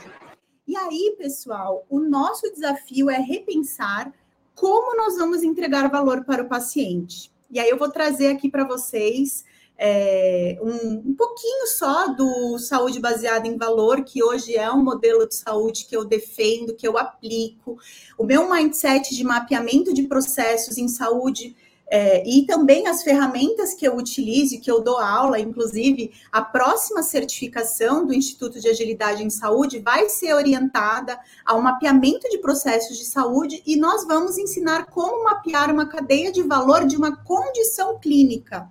Porque é quando eu olho para o usuário a partir da condição clínica que eu começo a ter essa visão. Esse material aqui é do Michael Porter e eu trouxe também um material do Mendes, tá? Que eu vou passar aqui primeiro para vocês e depois eu volto para a gente comparar, que é a questão das redes de atenção à saúde. Hoje eu estou olhando e os nossos sistemas eles vão ter que olhar e é nosso trabalho como profissional de saúde integrar isso para fazer sentido do ponto de vista clínico, todas essas diretrizes, essas diretrizes, porque nós precisamos trabalhar em rede e nós já temos potencial tecnológico para trabalhar em rede, mas a gente tem que construir a gente tem que integrar. E isso é um processo evolucionário. Então, as diretrizes clínicas desse modelo, elas fazem a gestão da condição de saúde, gestão de riscos e da patologia, gestão de lista de espera, gestão de casos. Então, eu passo a ter governanças clínicas para os sistemas é, de saúde, né? Então, voltando aqui no, no Repensando a Saúde. Mas por que, que tudo isso é importante e deve ser testado? Porque, embora, pessoal, muitas empresas, estejam gastando mais para prestar os serviços de saúde, eles não chega um momento que eu não, eu não tenho mais resultado se eu gastar mais dinheiro. Eu tenho um limite do quanto eu entrego de benefício para aquele paciente, independentemente do quanto de dinheiro que eu gasto. Ou seja, nós já estamos desperdiçando dinheiro. E aqui eu gosto de fazer uma provocação, não me levem a mais, mas eu falo: o que é percepção de valor para você? É, é o quão mais parecido com o shopping é o hospital que eu frequento? Na verdade, o que realmente importa é o desfecho do tratamento, porque não importa eu ir fazer, por exemplo, um, eu estudei câncer de mama, né? Não importa a mulher ir é, fazer uma cirurgia de câncer de mama num hospital top, hotelaria top, e ela sair com, por exemplo, sintomas é, maiores, por exemplo, no braço, por conta da cirurgia, da retirada de gânglios. O que importa é o desfecho para ela depois que ela sair daquele tratamento. Nesse caso da condição clínica câncer de mama. Aqui vale a pena vocês procurarem a Aishon, a saúde baseada em valor. Tem empresas que falam e fazem especificamente isso, tá? Mas se o propósito da mudança é utilizar a tecnologia a favor das pessoas, das empresas e da sociedade, Quais são as etapas da agenda de valor? Olha que interessante como é parecido com a agilidade. A primeira etapa é a implantação de uma unidade de práticas integradas. Pessoal, é basicamente a tribalização. Ou seja, eu vou integrar uma equipe para que essa equipe ela seja multiprofissional. E quando eu falo multiprofissional, eu não falo só do pessoal da área da saúde. Eu estou falando do pessoal que tem toda a cadeia daquele cuidado. E a gente ainda tem uma característica na saúde de muita hierarquização e, e clusterização é, dos profissionais. Então, a, a estrutura organizacional da saúde, ela ainda é a superintendência médica, a superintendência assistencial, a superintendência financeira. E os, as equipes, elas não são interdisciplinares horizontalmente. Eu tenho uma equipe que é um médico, uma enfermeira, uma pessoa do comercial, uma pessoa do faturamento, uma pessoa do faturamento que é cross. Então, a UPI, ela já traz isso e deu muito certo quando a gente agilizou a saúde baseada em valor. Medir desfechos, olha que interessante. Primeiro eu mapeio a cadeia, depois eu meço os desfechos. Por que, que eu, depois eu meço os desfechos? Porque eu vou melhorar dentro do meu processo aquilo que vai entregar mais valor para o meu paciente. Não aquilo que eu, ou que o CEO, ou a diretoria acredita que vai ser melhor para o paciente. Ou comprar equipamentos milionários de múltipla de, de última geração. Mas o que realmente vai entregar valor para o paciente. E muitas vezes são tecnologias de baixa densidade, de baixo custo, como o José apresentou aqui. Uma tecnologia de baixa densidade, baixo custo, que pode sim ajudar muito nessa gestão. E aí depois vem a medição de custos. E olha que interessante, o quarto passo aqui da agenda de valor é uma plataforma de tecnologia que suporte isso. Ou seja, pessoal, primeiro eu descubro o que vai acontecer e depois eu construo a tecnologia. E aí, esta, esta jornada é para chegar em modelos de pagamento, em pacotes, que, que, esteja, que esteja trazer a competição da saúde para a entrega de valor para o paciente. Isso é um desafio no mundo todo, pessoal, não é só no Brasil, tá? Eu achei super importante trazer isso para vocês, para a gente poder falar de transformação, porque afinal de contas, o analfabeto do século XXI não é mais aquele que não sabe ler e escrever mas aquele que não sabe aprender, desaprender e reaprender. E é muito do que a gente passa numa sprint, né? Os agilistas que estão aqui estão entendendo muito bem o que eu estou falando. E quem é aspirante a agilista já comece a pegar esse mindset. Eu faço uma sprint, ou seja, eu, eu realizo uma corrida, uma cadência, faço uma pequena entrega de valor. Aí eu aprendo, aí eu reaprendo, eu aprendo baseado no que deu errado. E aí, para isso, com certeza, a palestra da Dani aqui encaixa como uma luva. É preciso ter segurança psicológica para assumir esses erros e também trazer propostas de melhoria para esse ecossistema. Agora, pessoal, dá para a gente ter resultados diferentes se a gente usa as mesmas ferramentas? É possível? Difícil, né? Imagina o mesmo mindset que construiu o problema. Vocês acham que é um mindset que vai construir a solução? Eu não estou falando que é impossível, estou falando que é difícil. E aí, a agilidade ou business agility tem uma série de ferramentas. Esse é o conjunto de ferramentas que foi utilizado nesse é nesse projeto que eu falei para vocês, que foi a prova de conceito do Instituto, né? E que deu certo. Então, usamos design thinking, usamos design de serviço, usamos o framework Scrum e o método Kanban. Tivemos uma agenda ágil e fizemos sim um fluxo mais ágil de descobrimento e de entrega. Aí agora eu quero trazer uma questão para vocês. É fácil? Opa, deixa eu só. É fácil mudar? Não é fácil mudar. Por que, que não é fácil mudar? É uma questão fisiológica, e os profissionais de saúde ou não vão entender aqui que é uma questão neurocientífica. Se eu estou indo num caminho que é o caminho conhecido, eu vou rápido. É rapidíssimo. Eu tive um problema, vou contar um caso que aconteceu aqui. Eu tive um problema porque o sistema que eu usei para fazer essa apresentação de vocês está com um bug terrível que quando você dá Ctrl Z, ele está voltando à versão do dia anterior. E aí eu perdi essa apresentação, uma grande parte dela. E aí eu não conseguia eh, deixar de dar o Ctrl Z quando eu errava alguma coisa, porque o meu hábito está na minha via neural rápida. Agora, até eu conseguir adaptar, nossa, eu refiz isso daqui acho que umas 10 vezes.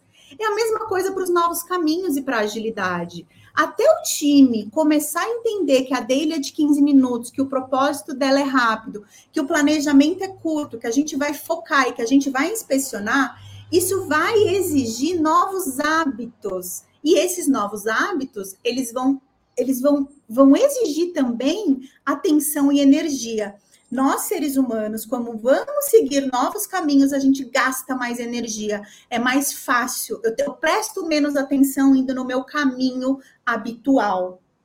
Então, se vocês estão dispostos a encarar essas novas vias, nós estamos aqui para ajudar, tanto em comunidade quanto com os cursos também do, do Instituto, que vai ter sorteio no final, fiquem até o final. Por exemplo, como que eu vou mudar um mindset de um cronograma fechado, onde eu sei, entre aspas, tudo que vai acontecer e quando vai ser entregue no momento um do projeto, para uma jornada que faz ciclos de planejamentos frequentes e entregas frequentes. É muito diferente. É muito diferente. Então, essa adaptação para agilidade, ela vai acontecer aos poucos para a saúde. Esse daqui é um case da jornada da experiência do médico. E aí eu apresentei essa jornada, coloquei os eventos, né, aqui do Scrum e quais seriam as entregas. Dividimos em épicos. Só que essa proposta, ela não foi aceita. Essa proposta, ela só foi aceita quando nós fizemos o cronograma tradicional. Então existe uma adaptação naquilo que eu estou vendo também. E eu gostei muito quando o José trouxe o mito de que agilidade não tem prazo. Não é porque eu estou fazendo essa jornada aqui que isso não vai ter prazo. Só que as entregas elas vão ser feitas com pequenas entregas. Então, a primeira jornada que a gente ia mapear aqui, no caso, seria a do médico cirurgião. A segunda seria do médico plantonista. Ao invés de fazer um projeto todo e entregar um documento no final. E a diferença também é que a execução desta jornada é justamente aí das pessoas do é, das pessoas do próprio hospital. Então, os coaches de agilidade, eles não são de fato os executores, mas eles são muito mentores e facilitadores. Eu costumo dizer que essa criação desse ambiente onde as pessoas possam sim entregar e ter a segurança psicológica necessária para poder fazer essas entregas. E aí as entregas também são diferentes. Então, aqui eu passo a olhar, por exemplo, é, fatores como o, o, tempo total de uma entrega. Olha como esse tempo total ele diminui à medida que um time começa a, a trabalhar junto. A primeira entrega teve 131 dias, a segunda já teve 61. A primeira teve 87 dias, a segunda teve 14 dias. Então, você começa a trazer novos dados de produtividade e de eficiência, tá? Então, aqui também fica um, um, um, um case legal.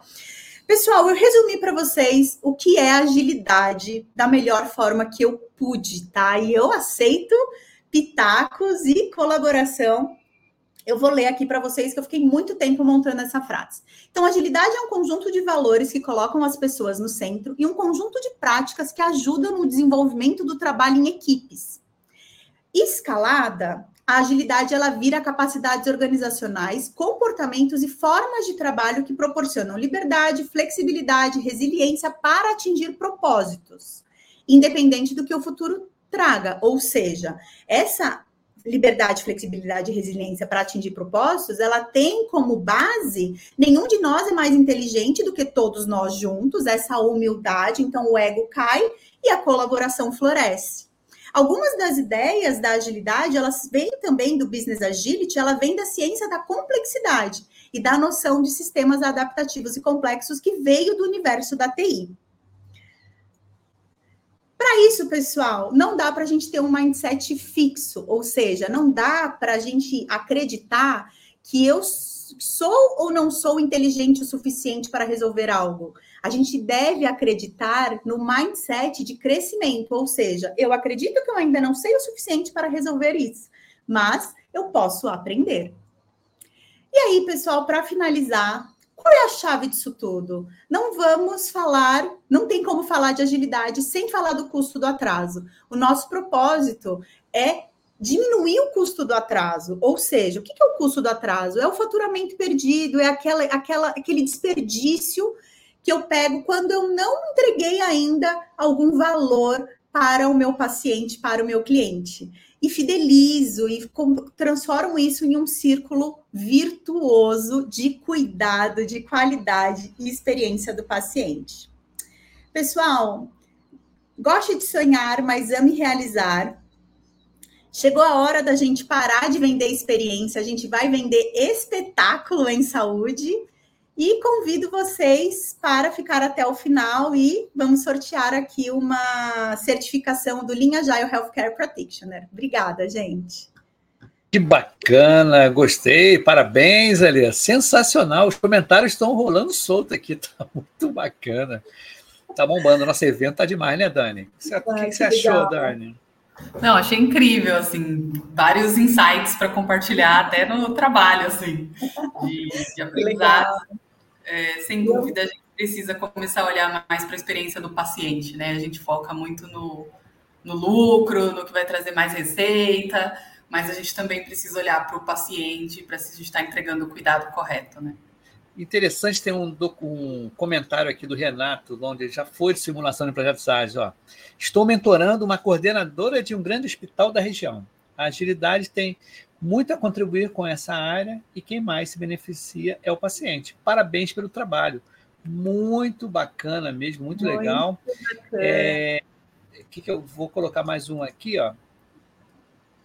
É, e o Rony mandou aqui: para alguns líderes precisamos dar uma livraria inteira.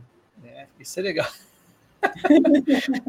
E tem aqui o, o Derek Leite, ele fez uma pergunta para Dani. Dani, o que fazer quando a pessoa nota que está em um ambiente que não é seguro, mas justamente por isso não sente abertura para agir em relação a isso?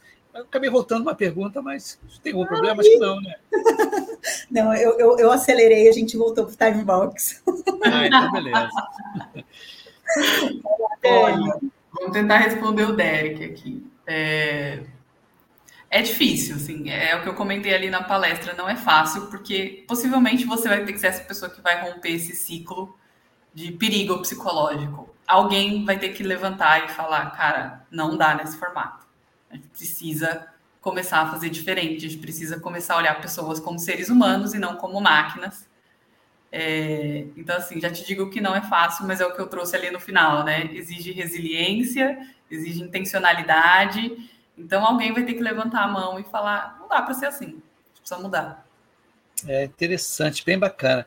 E tem outro camarada aqui que já, ele já, um tempo atrás, ele mandou uma, uma, uma, uma pergunta, mas um comentário bem bacana, o Lucas. Bom dia, muito feliz por esse encontro. Estou aprendendo a cada dia que a força da agilidade cresce, mais, cresce mais e mais quando entramos dentro dos problemas e muitas vezes descobrimos que os processos inseridos nem sempre estão ajudando como deveriam. Daí sim a adaptabilidade e o ajuste da rota, eficácia e eficiência. Muito legal. A nossa amiga aqui, a Joane Chimenez, muito legal. Tem agilidade na saúde, sim dentro de todos os processos. Ele é muito legal, arquiteta na área da saúde, tá? Muito legal, Joane. Já teve aquele Pocage, muito legal. O Lucas complementa aqui, ó. Agilidade na área de saúde precisamos ter como a nossa lente principal nossos pacientes. Como estamos sendo mais ágeis para salvar vidas? É. Esse é um questionamento que ele fez e um questionamento bem bacana. Bom, e aí, como é que está o nosso time box aí? Vamos seguir agora. Gente, a palestra de agora é sensacional. Fiquem na cadeira, porque traz a Renata, traz a Renata para cá. Beleza, deixa eu tirar aqui só assim, é, ocultar esse comentário. É uma enfermeira inovadora, agilista, maravilhosa. Parabéns, Olá, pessoal. Bom dia. Oi, tudo bem? Tudo certo. Prazer estar com vocês. Fantástico. Inclusive, eu preciso comentar, mas eu conheci a Renata numa comunidade, a comunidade Agile ABC, que faz, inclusive está tendo encontro hoje lá. É, os encontros são presenciais e a gente se conheceu lá. E aí, quando a gente estava aqui definindo né, o evento, eu falei, cara, vamos trazer a Renata, a gente precisa trazer o case dela. Mas fantástico, porque a Dani já faz parte da trajetória da Agile Health Tech também, implantando aí segurança psicológica, com certeza a dinâmica foi feita, Dani, sucesso. Legal, legal. Muito bom. Bom, Renata, se apresente e fique à vontade aqui no palco, né, Y? Sim, sim, manda brasa aí. Manda brasa. Tá certo. A gente vai compartilhar a sua tela e apresentar aí o tá seu bom. case, gente, que é maravilhoso. Ai. Tá certo. É... Já vou começar apresentando, então? Vocês preferem? Pode, pode apresentar. Lembrando que depois da Renata, pessoal, a gente vai ter a nossa última. Não, a gente tem mais duas palestras e vem a roda de conversa, tá bom? Então fiquem aí é, a gente vai diretão até a uma, mas vai valer a pena. Segura aí. Já pede comida iFood, essas coisas tudo para comer aqui. Tem, ou de repente, sabe o que acontece? Já começa o jejum intermitente. Já começa o jejum intermitente aqui, fica tranquilo. Ou finaliza né, o jejum, justamente. É isso aí.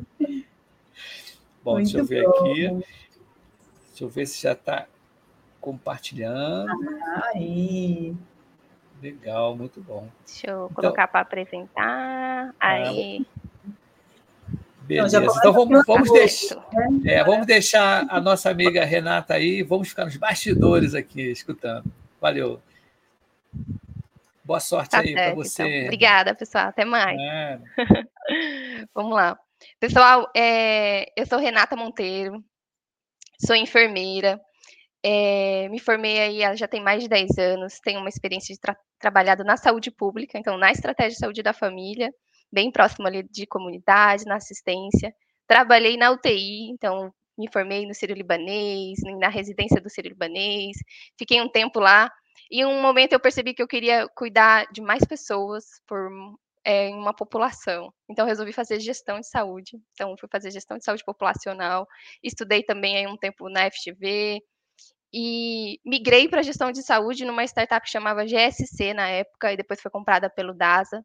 Foi onde eu entrei no mundo da tecnologia e conheci um pouco aí da agilidade para poder criar a startup que a gente tem hoje. Eu sou cofundadora da Agile Health Tech e eu vou contar a história dela para vocês nessa migração da assistência para falar de tecnologia, mas também de cuidado de saúde de mais pessoas usando tecnologia, eu fui me especializar um pouco em agilidade, então entrei, alguém pegou, colocou um chapéu e falou assim, ó, acho que você tem que ser PO da construção da plataforma lá dentro do DASA, falou, vamos lá, acho que você tem potencial, eu falei, PO, mas o que é isso, agilidade? Essa conversa com pessoas de construção de software foi me trazendo ideias e mudando mesmo a forma de pensar, é, que levou à construção dessa startup que hoje pensa em agilidade para cuidar de saúde. Então, é trazer esse mindset ágil dentro do cuidado de saúde, dentro da entrega para o paciente, para agregar valor para ele, pensando em ciclos incrementais aí de cuidado, tá? Vou contar um pouco mais disso para o futuro, aqui para o final da apresentação, mas é interessante entender que agilidade, ela é mais, acho que todo mundo já falou isso, né? Mas é mais do que ferramentas, é mindset. Então, e é um mindset que envolve comunicação. Precisa ter espaço para conversar, precisa ter espaço para ouvir e não só ouvir a equipe, mas ouvir o paciente. Hoje a gente tem uma experiência de tentar impor diagnósticos, tentar impor tratamentos, e às vezes é, somos prescritivos como profissionais de saúde, queremos prescrever cuidado, né? Eu sou enfermeira, prescrever cuidado, o médico quer prescrever medicação, e a, a gente tem essa missão também como profissional, mas a gente esquece de ouvir para poder entender a necessidade e prescrever aquilo que faz sentido para ele, entrega valor para ele naquele momento, né? Sem ser é, o tempo inteiro impondo aquilo que a gente acha que é o cuidado melhor para ele, e sim deixando ele tomar as decisões que precisa. Então, isso envolve adaptação, envolve buscar entregar valor.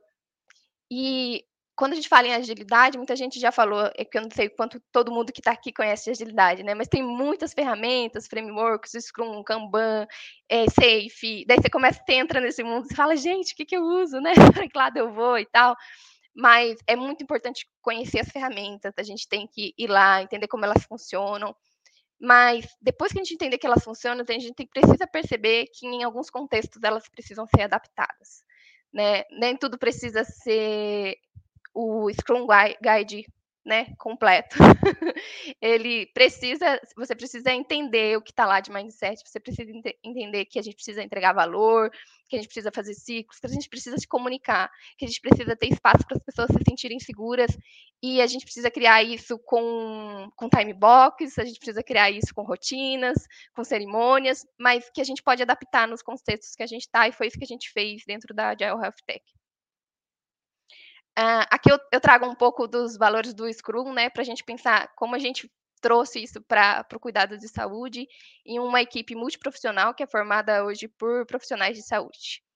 É, a coragem, a gente trouxe pensando na coragem da gente parar de começar perguntando assim: ah, tá bom, você tem diabetes, hipertensão, então para você é importante saber da insulina, vamos medir a pressão, vamos cuidar disso.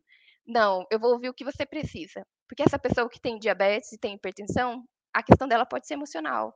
E não adianta eu começar querendo prescrever maneiras de aplicar insulina, ou é, é claro que a gente precisa ajustar a dose e educar ela sobre isso, mas se eu não começar pela saúde emocional, nada disso vai fazer sentido para ela, se eu não ouvir que isso é o ponto principal dela. Então, aprender a ouvir necessidades do paciente e abordar esses problemas que são complexos, né? Porque às vezes é mais fácil você falar, ó, oh, faz rodízio de aplicação de insulina, do que você conversar com a pessoa sobre aquilo que dói, né? Sobre depressão, sobre saúde emocional, sobre outras questões que podem estar envolvidas nesse cuidado, contexto social. É, da mesma forma, a gente fala do foco o foco na pessoa. Então, eu paro de pensar em diagnóstico e busco pensar no paciente agora, né? Ou não necessariamente paciente, mas pessoa que tem uma necessidade de saúde, que precisa ser ouvida e que precisa encontrar soluções e caminhos para chegar dentro é, daquilo que é o melhor para o cuidado de saúde dele o objetivo nesse foco é fazer ciclos de cuidado. Eu vou contar um pouco para vocês do que a gente chamou de ciclo de cuidado, mas assim como na construção de um software, que é da onde nasceu a agilidade, a gente vai fazendo entregas incrementais para né, com MVPs, e que depois disso sai um software robusto e que tem né, valor em cada etapa de entrega, para o paciente, a gente também não pode esperar que, de um dia para a noite, ele vai mudar todo o controle dele, né, de doença crônica. Ou esse paciente, é, de um dia para a noite, vai ficar totalmente ok com a questão de saúde que ele tinha. Então, a gente precisa ir trabalhando aquilo que é importante para ele em ciclos de cuidado. E esses ciclos serão entregas frequentes, incrementais, mas de cuidado que fazem sentido para ele. O comprometimento é encontrar uma melhor solução para aquele cuidado de saúde. Pode ser que a gente não tenha resposta ainda, mas eu estou comprometida em ouvir e buscar aquilo que vai funcionar para ele. Então, personalizar o cuidado aqui. O respeito, a gente fala do time, né? E ao paciente. É, junto do meu time, a gente sempre trabalha a questão da comunicação não violenta. E uma coisa interessante, hoje o nosso trabalho eu vou contar um pouco mais para frente, mas é com interação digital de paciente para ouvir eles, né? E fazer essas entregas em ciclos de cuidado é, às vezes o paciente ele vem muito agressivo, né? O que você precisa? Ah, ninguém me ajuda, eu preciso de tal coisa. E essa agressividade tem por trás uma necessidade não resolvida que precisa ser acolhida. Isso é comunicação não violenta. E às vezes a gente cria escudos diante da agressividade sem perceber que aquilo é necessidade não resolvida. Então, esse respeito pela pessoa em usar a comunicação não violenta para as entregas e comunicação. É, a abertura é para cocriar. Quando você ouve o time, isso é incrível, porque as soluções, elas podem estar em qualquer pessoa do time, né? Você não é dono da verdade e essa construção, ela precisa ser compartilhada. E isso é muito legal quando a gente fala de equipe multiprofissional trabalhando junto, né? Na saúde a gente tem físio, psico, fono, e às vezes um profissional não tem a visão do outro, mas quando a gente junta as duas, as soluções são fantásticas e o paciente precisa disso. Ele precisa de mais do que uma entrega única, ele precisa que os profissionais também conversem para que as soluções sejam as melhores possíveis, tá? Então, dentro hoje da Agile é, Health Tech, a gente atua em squads, é, são equipes multiprofissionais, a gente usa cerimônias, tá? Adotando as cerimônias do Scrum, mas com alguns ajustes e adaptações das cerimônias do Scrum, mas a gente tem dele, a gente tem retro. É, a gente faz ciclos de cuidado, eu vou mostrar um pouco disso para vocês. A ideia é atender necessidades de saúde é, pontuais naquele momento e depois em ciclos influenciando escolhas para melhorando o cuidado de saúde ao longo do tempo. Hoje, nossa proposta de valor é interação digital para engajar no cuidado que é personalizado e custo efetivo. E eu vou mostrar para vocês da onde surgiu né, esse problema. É, por que, que a gente resolveu resolver esse problema? Né? O que, que nasceu essa necessidade? Todo mundo. Depois eu volto. Todo mundo conhece que o sistema de saúde está em crise hoje. E aqui eu trouxe dados do sistema privado, são nossos principais clientes hoje, mas a gente sabe que o, o, sistema público também sofre com as mesmas questões, as pessoas tendem a buscar mais pronto-socorro, elas não possuem um médico de referência, isso acaba descompensando aí o, o custo-efetividade do sistema de saúde, tem, a gente tem mais gasto do que resolutividade, as pessoas usam mais o serviço e nem por isso estão satisfeitas e saudáveis, né? E esse problema que a gente resolveu atacar. Pensando é, em como resolver esse problema e aplicando a agilidade, só para compartilhar com vocês, a gente foi o segundo case de sucesso aí, o top 2 do, da Prêmio de Agilidade Brasil 2023, ficando em segundo lugar na categoria Squads, que são as squads multiprofissionais que a gente usa para resolver esse problema. Então, contando ainda um pouco mais do problema, os usuários do sistema de saúde, eles não têm um profissional de referência e acabam indo para os hospitais. Então, eles vão, buscam pronto-socorro, 50% deles procuram pronto-socorro para questões simples, que não precisariam é, do, de um atendimento tão especializado. O pronto-socorro fica sobrecarregado e às vezes perde até capacidade operacional para atender as questões graves, né, comprometendo aí o próprio sistema de saúde. E existem internações, mais de 21 internações, que poderiam ser evitadas. Então, as pessoas acabam ficando no hospital, às vezes é um idoso, perde capacidade funcional, internado por longos períodos, sem necessariamente ter a sua questão de saúde resolvida, né? E como a gente pode ajudar essas pessoas nessa jornada que ela é tão complexa, sem saber assim, quem já teve dúvida, né? Nossa, onde eu faço exame? Quem eu procuro agora? Eu uso o chá que a vizinha indicou? Ou eu vou no pronto-socorro? Com quem eu falo, né? Nem sempre o profissional de saúde ele está disponível ali para conversar com as pessoas e direcionar esse cuidado que, que seja efetivo, né, e verdadeiro e também que tenha um, um benefício aí para o sistema de saúde como um todo. A gente fez alguma, alguns testes ao longo do tempo e o WhatsApp para a gente sempre demonstrou como uma principal forma de comunicação. As pessoas, mesmo com o dispositivo ligado, recebem a mensagem, elas podem comunicar no momento que elas têm disponibilidade. Hoje a gente tem no Brasil é, 165 milhões de usuários, isso equivale a 96,4% da população brasileira. Então, é uma estratégia fácil de comunicação pensando no cenário brasileiro. Então, a gente começou a desenvolver a nossa tecnologia. Hoje, a Agile Health Tech tem a plataforma, a plataforma nossa plataforma chama Journey, é, em ciclos também de melhorias e experimentações, tá? A gente começou entendendo o perfil do cliente, a gente foi, foi convidado aí pela Sompo Saúde para fazer uma consultoria dentro da Sompo e fazer uma transformação digital. Na época, a gente ainda não tinha um modelo de startup, né? Dentro dessa consultoria, a gente optou por começar ouvindo os pacientes. Então, a gente entrevistou pacientes que já faziam algum acompanhamento de saúde dentro de gestão de saúde populacional. E essa foi a nossa primeira sprint, né? Desenhar um perfil de quem seriam esses pacientes que a gente atenderia nessa gestão de saúde. Depois a gente foi ouvir a rede, a gente ouviu médicos, ouviu o, as pessoas que atendiam né, dentro do plano de saúde, clínicas de físico, para entender como eles chegavam, quais eram os desafios desses pacientes para chegar. É, depois que a gente ouviu os pacientes, ouviu as clínicas, a gente percebeu que o WhatsApp poderia usar, né, a pesquisa que a gente já tinha feito de tempo para isso. É, a gente resolveu usar um WhatsApp convencional. Então, pegamos um celular falamos, vamos cuidar das pessoas aqui com esse WhatsApp convencional. É, elegemos um grupo de pessoas e começamos a fazer essa atuação para o cuidado de pessoas é, com o WhatsApp convencional. A partir desse cuidado, sempre baseado em necessidades, a gente começou a listar quais eram as principais necessidades que a gente encontrava quando a gente buscava alguém e perguntava o que, que você precisa de saúde hoje para melhorar a sua saúde, como está a sua saúde, isso usuários do plano de saúde, tá? Com isso, a gente identificou muitas necessidades, cada necessidade eram trazidas soluções. Então, a gente conseguiu, com isso, criar um algoritmo de necessidades e soluções para entregas de soluções que ficassem de forma escalável para uma população.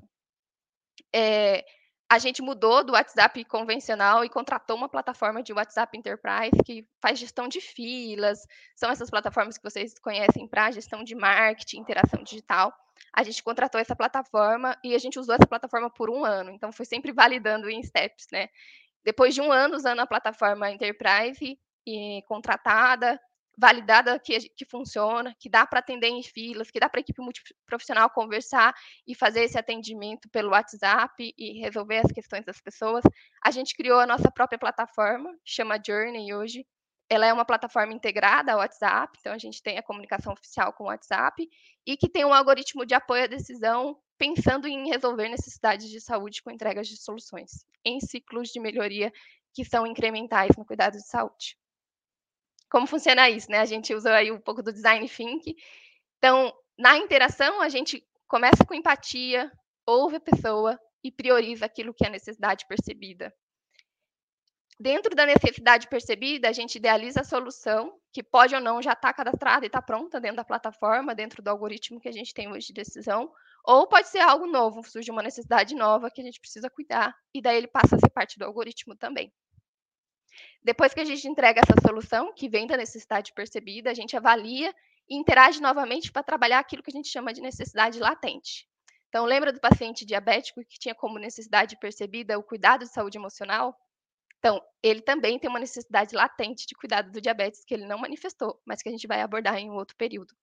Então, isso gera ciclos de engajamento, porque ele passa a confiar em você, porque você escutou ele, porque você entregou uma coisa que tinha valor, porque o ciclo foi avaliado, então você consegue influenciar escolhas. Então, aquele paciente que tinha um problema de saúde emocional, que foi ouvido, acolhido, tratado, reavaliado, agora falar de diabetes para ele pode ser mais confortável, e você consegue, com isso, influenciar o tratamento dele ao longo do tempo.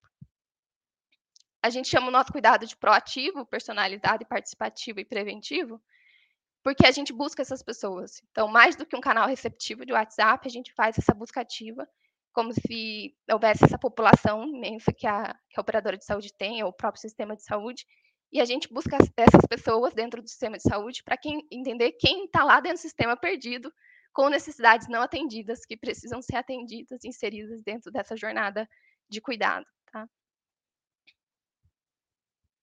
O que a gente percebeu ao longo do tempo é que quanto mais necessidade as pessoas têm, mais elas respondem. Então, isso é dado confirmado, tá? A gente interagiu com pessoas, por exemplo, após uma internação ou após uma passagem no pronto-socorro, e a taxa de resposta chegou a 80% dessas pessoas. Então, são pessoas fragilizadas é, em momentos importantes da vida, que talvez se eu mandasse um WhatsApp antes da internação, ela não teria me respondido, não teria necessidade, mas após a internação, ela já começa a perceber valor aí, a gente consegue iniciar os ciclos de cuidado. É, ao longo do tempo, a gente incorporou, para poder escalar esse, esse atendimento personalizado, a gente incorporou inteligência artificial na nossa plataforma. Então, a gente pegou todo o banco de dados que a gente tinha de interações que foram feitas por humanos e classificadas. Então, nessa interação, eu identifiquei que a pessoa tinha necessidade. Nessa interação, eu identifiquei que a pessoa tinha necessidade X, entreguei essa solução. E a gente treinou um modelo em parceria com o IPT no programa IA Factor, na construção dessa inteligência artificial que identifica necessidades para direcionar para o atendimento da equipe de profissionais de saúde, que é a squad de cuidado. Então, uma vez que a pessoa recebe a mensagem, essas mensagens são tokenizadas, né, com palavras-chave que identificam aí os tokens que têm maior peso para a necessidade de saúde, e aqueles que têm necessidade de saúde são acolhidas com empatia pela promotora de saúde. Aqueles que não têm necessidade de saúde, que como a gente faz buscativa, uma parte da população não tem necessidade de saúde, a gente precisa só ficar disponível para eles para o momento futuro. Quem faz isso é a inteligência artificial. Então, ela atende hoje quem não tem necessidade de saúde, tá? É, dentro da plataforma, como eu comentei com vocês, a gente tem esse apoio à decisão, porque é, é disponibilizado pela equipe. A equipe também tem um, além da interação com o paciente pelo WhatsApp, eles conseguem interagir entre eles para poder apoiar na decisão quando isso não é possível, usando o algoritmo que a gente tem. Dentro do algoritmo, a gente consegue indicar dos planos de saúde, da própria rede que o paciente faz parte, qual é a melhor solução para ele, tanto pensando em clínica, é, se for uma urgência hospital, se for um atendimento domiciliar, como que pode chegar para ele esse atendimento ou medicação em casa. Se for uma teleconsulta, a gente consegue agendar para ele a teleconsulta. Se for uma orientação de saúde, ele está com uma diarreia hoje, ele só precisa saber um pouco de alimentação, sinais de alerta e tal, ele também consegue ser orientada. Se ele precisa de estar é, tá numa internação, está fazendo é, alterações respiratórias, precisa aprender alguns exercícios para fazer em casa, por exemplo, a gente tem exercícios para fazer em casa, consegue fazer essa comunicação também com a equipe para poder definir o melhor passo. É, a gente criou os ciclos de cuidado, né, os sprints de cuidado também, que a gente chama, que são esses ciclos de contato com o paciente, que são agendados dentro da, da plataforma, das interações. O cuidado inicia, como eu falei, priorizando a necessidade percebida, e isso gera mais engajamento e influencia as decisões futuras, tá? É, acho que muita gente aqui que for da saúde ouviu falar de linhas de cuidado, e uma das questões que a gente questiona um pouco a questão da linha de cuidado em si, é que as pessoas não podem ser só rotuladas, né, por doenças crônicas, que é da onde parte as linhas de cuidado. Então, linha de cuidado do diabético, linha de cuidado do hipertenso, do, do obeso. É, e daí a pessoa, dentro dessa linha de cuidado, ser cuidado só do diabetes, tudo aquilo que ela tem, né, biopsicossocial, que envolve o cuidado de saúde, não ser abordado. Então, dessa maneira, quando a gente parte da necessidade percebida e depois envolve a pessoa no engajamento das necessidades latentes, a gente consegue combinar diferentes linhas de cuidado então, a gente não deixa de atender os perfis e, e situações importantes de saúde, doenças crônicas, que comprometem a longevidade, comprometem o sistema de saúde em si, mas também a gente passa a ouvir a pessoa e combinar essas diferentes linhas, porque ela é um ser complexo e integral. Aqui é um exemplo, tá? Só de um registro dentro da nossa plataforma. É... E aqui, dentro do, do algoritmo, a pessoa escreve aqui qual a necessidade que ela encontrou, né? Então, dentro do, a inteligência artificial vai lá e mostra quais são as necessidades que aquela pessoa tem, ela consegue ver as soluções disponíveis para essa necessidade, por exemplo, aqui está a respiração para controlar as emoções, no caso de ansiedade. É, todo o registro da informação é feito em planos de ação, que geram os ciclos de cuidado, e o contato de retorno programado, tá? Então, que é o recontato com essa pessoa para reavaliação. Toda reavaliação envolve uma captação de satisfação, então, quanto ela ficou bem, que é a, melhoria do, a melhora do desfecho, né? Tanto pensando em satisfação do cliente, quanto ela foi atendida bem para aquela solução, quanto aquela solução fez sentido para ela, tanto quanto ela está melhor em relação ao que ela estava sentindo antes, se ela tinha alguma situação aguda. Aqui eu vou passar um pouco mais rápido, mas são cases que a gente teve. Então, dentro da ação por saúde, com esse modelo é, imigrando, se vocês pensarem aqui, ó, em janeiro a gente estava com WhatsApp convencional, como eu falei. Aqui a gente já está em abril com WhatsApp Enterprise. Em julho a gente começa a migrar para a nossa plataforma, a gente começa a aumentar a produtividade pela escalabilidade. A plataforma foi toda criada também com metodologia ágil, era o PO, né, da, dessa plataforma, agora da minha, né? E isso foi bem legal também, porque a gente conseguiu usar a metodologia na criação do software mas principalmente trazer para um mindset de cuidado. A gente cuidou aí de é, 11.856 clientes, metade desses tinham necessidade de saúde foram atendidos aí em ciclos de cuidado, tendo uma economia para o sistema de saúde de 3 milhões. Na Vivest, a gente tem uma carteira de idosos, muita gente questiona né, o quanto o idoso faria interação digital, mas eles interagem, eles mandam áudio, eles é, fazem toda um, uma jornada aí de cuidado também. E quando não é o próprio idoso, a gente tem essa interação com o cuidador, que também é bem interessante, tá? É, a carteira hoje tem 15 mil idosos, a gente está há cinco meses lá e já interagiu com 3.300 usuários, já agendou 374 consultas dentro aí da rede preferencial e já orientou e educou em ciclos de cuidado 1.131 idosos, aí, com essa média de idade de 73 anos a Agile Health Tech, ela fez parte aí da aceleração do IA Factor, né, que foi onde a gente construiu a nossa inteligência artificial. A gente está na aceleração da Atômica, que é uma aceleração da Link com o Sebrae for Startups. A nossa inteligência artificial também está sendo desenvolvida em parceria agora, pensando em colocar LLM ainda em desenvolvimento dentro do Google for Startup. A gente está esse ano também no Arena, que é o Hospital de Câncer de Barretos, né, de São Paulo, que é o centro de inovações deles. E essa semana a gente foi aprovado no edital do Inova HC também, começando aí uma nova jornada no ano que vem, pensando em saúde pública como foco de atenção. Então, estou à disposição para a gente se conectar e conversar um pouco mais sobre esse modelo de cuidado. Parabéns, parabéns pela apresentação, muito bacana, muito legal. tem comentários aqui, já tem comentários. É, olha só, tem o, o, Diego, Diego, trabalho no Tele UTI no PROD SUS. E é incrível como as palavras. É, PROAD, desculpa, PROAD é, é, incrível como as palavras da Renata, abordando a necessidade de acolhimento, refletem muito a realidade. Acolhimento para o hospital, para a equipe e para o paciente. Muito legal, né? O Rony aqui também está participando. Ideias sensacionais e, e simplicidade. Estou adorando isso. Desculpa, Renata, eu ia te cortar. Não, tranquilo, eu falei sucesso.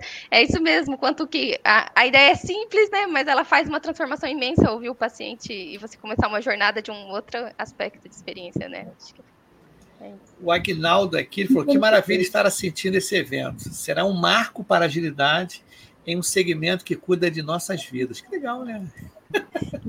E assim, é, que case incrível. Eu falei para vocês que ia ser incrível. E, e, vocês viram que a tecnologia é o meio que a Renata, que a, eu falo que ela é uma enfermeira com asas agora, porque ela consegue cuidar não de 100, mas ela está cuidando de 800 idosos, né? Olha que coisa linda, né, gente? E é o, é, a enfermeira entregando o cuidado digital, né? E a, até trazendo palavras da Ana Clara, que vai ser a nossa próxima palestrante, que é enfermeira também, coordenadora de agilidade do Sírio, que ela me disse ontem, quando a gente estava batendo um papo, ela falou: é enfermeira entregando para enfermeiro, ou seja, eu conheço, né? Isso, achei fantástico, Renato, uma honra, um privilégio ter você aqui, viu? É Tem muito o... importante fazer parte desse momento também, né? Da agilidade aí tomando forma dentro da saúde. Muito legal. A Flaviana aqui fez um comentário, acho que foi até antes um pouco da, da, da Renata, mas vale a pena. Comunicação é a base, depois precisamos conhecer os cenários e buscar as ferramentas. As ferramentas são importantes para facilitar todo o processo. Elas por si só não apresentarão valores positivos e resultados. Legal, né? Essas colocações são uhum. excelentes. A gente está aqui num momento muito bacana, que o Agnaldo falou, né, que é um marco, a primeira vez que a gente está falando aqui no Pipoca Ágil, né, que é um canal de agilidade. Já tem quatro anos, foi feito semana passada, quatro anos de existência e 500 episódios do Pipoca Ágil. Isso que eu achei bacana, coloquei até um. coloquei até um, um, um, como é que é? um post lá no LinkedIn. Então, beleza. Ô, Ale, como é, que, tá, como é que nós estamos aí? Vamos falar com a Renata para então, agradecer agora, a presença da Renata. a gente vai agradecer a presença da Renata, pedir para ela ficar aí para participar da nossa roda de conversas com todos os palestrantes. Pessoal, escrevam suas perguntas para todas as palestras. E agora a gente vai chamar a Ana Clara, que acho que já está aqui nos bastidores, esperando. Isso. Tchau, Renata, até daqui a pouco. Tchau, Renata, até daqui a pouquinho. Que já está por aqui que foi a cereja do bolo desse evento, né? Então a gente se adaptou ontem, o Rafael Nascimento teve uma viagem a trabalho para fazer, vai vir no ano que vem já, ele é maravilhoso, um profissional incrível, um dos primeiros agilistas da área da saúde mesmo. E agora a gente vai trazer um case super interessante que vai falar sobre segura, qualidade e segurança no ambiente de saúde com uso de métodos ágeis, ou seja, uma certificação, gente. Que bacana. Aí eu vou deixar ela falar. Aí eu vou deixar ela falar que ela é maravilhosa. Isso aí, Ana Clara, entre no palco do Pipoca Ágil, isso aí. É, muito bem-vinda! Olá, gente, tudo bem? Bom dia. Bom, Bom dia. dia. Será um prazer aqui no, no, nesse evento maravilhoso, né? Muito bacana, é, idealizado pela Lê Petra, e nós estamos executando o primeiro evento, muito legal, muito satisfeito, muito feliz, né? Sim. É um prazer aqui a gente ter essa troca, né? A Renata, eu, eu, eu lembrei dela do Ciro, que ela fez residência lá, né? E a gente se encontrou na Agile Trains, falei, eu conheci ela de, de algum lugar. Então é muito, muito legal aí a gente ter essas conexões, né? Muito bom, e muito bom ter você aqui. Obrigada por aceitar Obrigada. o nosso convite. É, pode compartilhar a sua tela a gente agora está com o time box apertadinho, mas vai dar tempo da gente fazer tudo.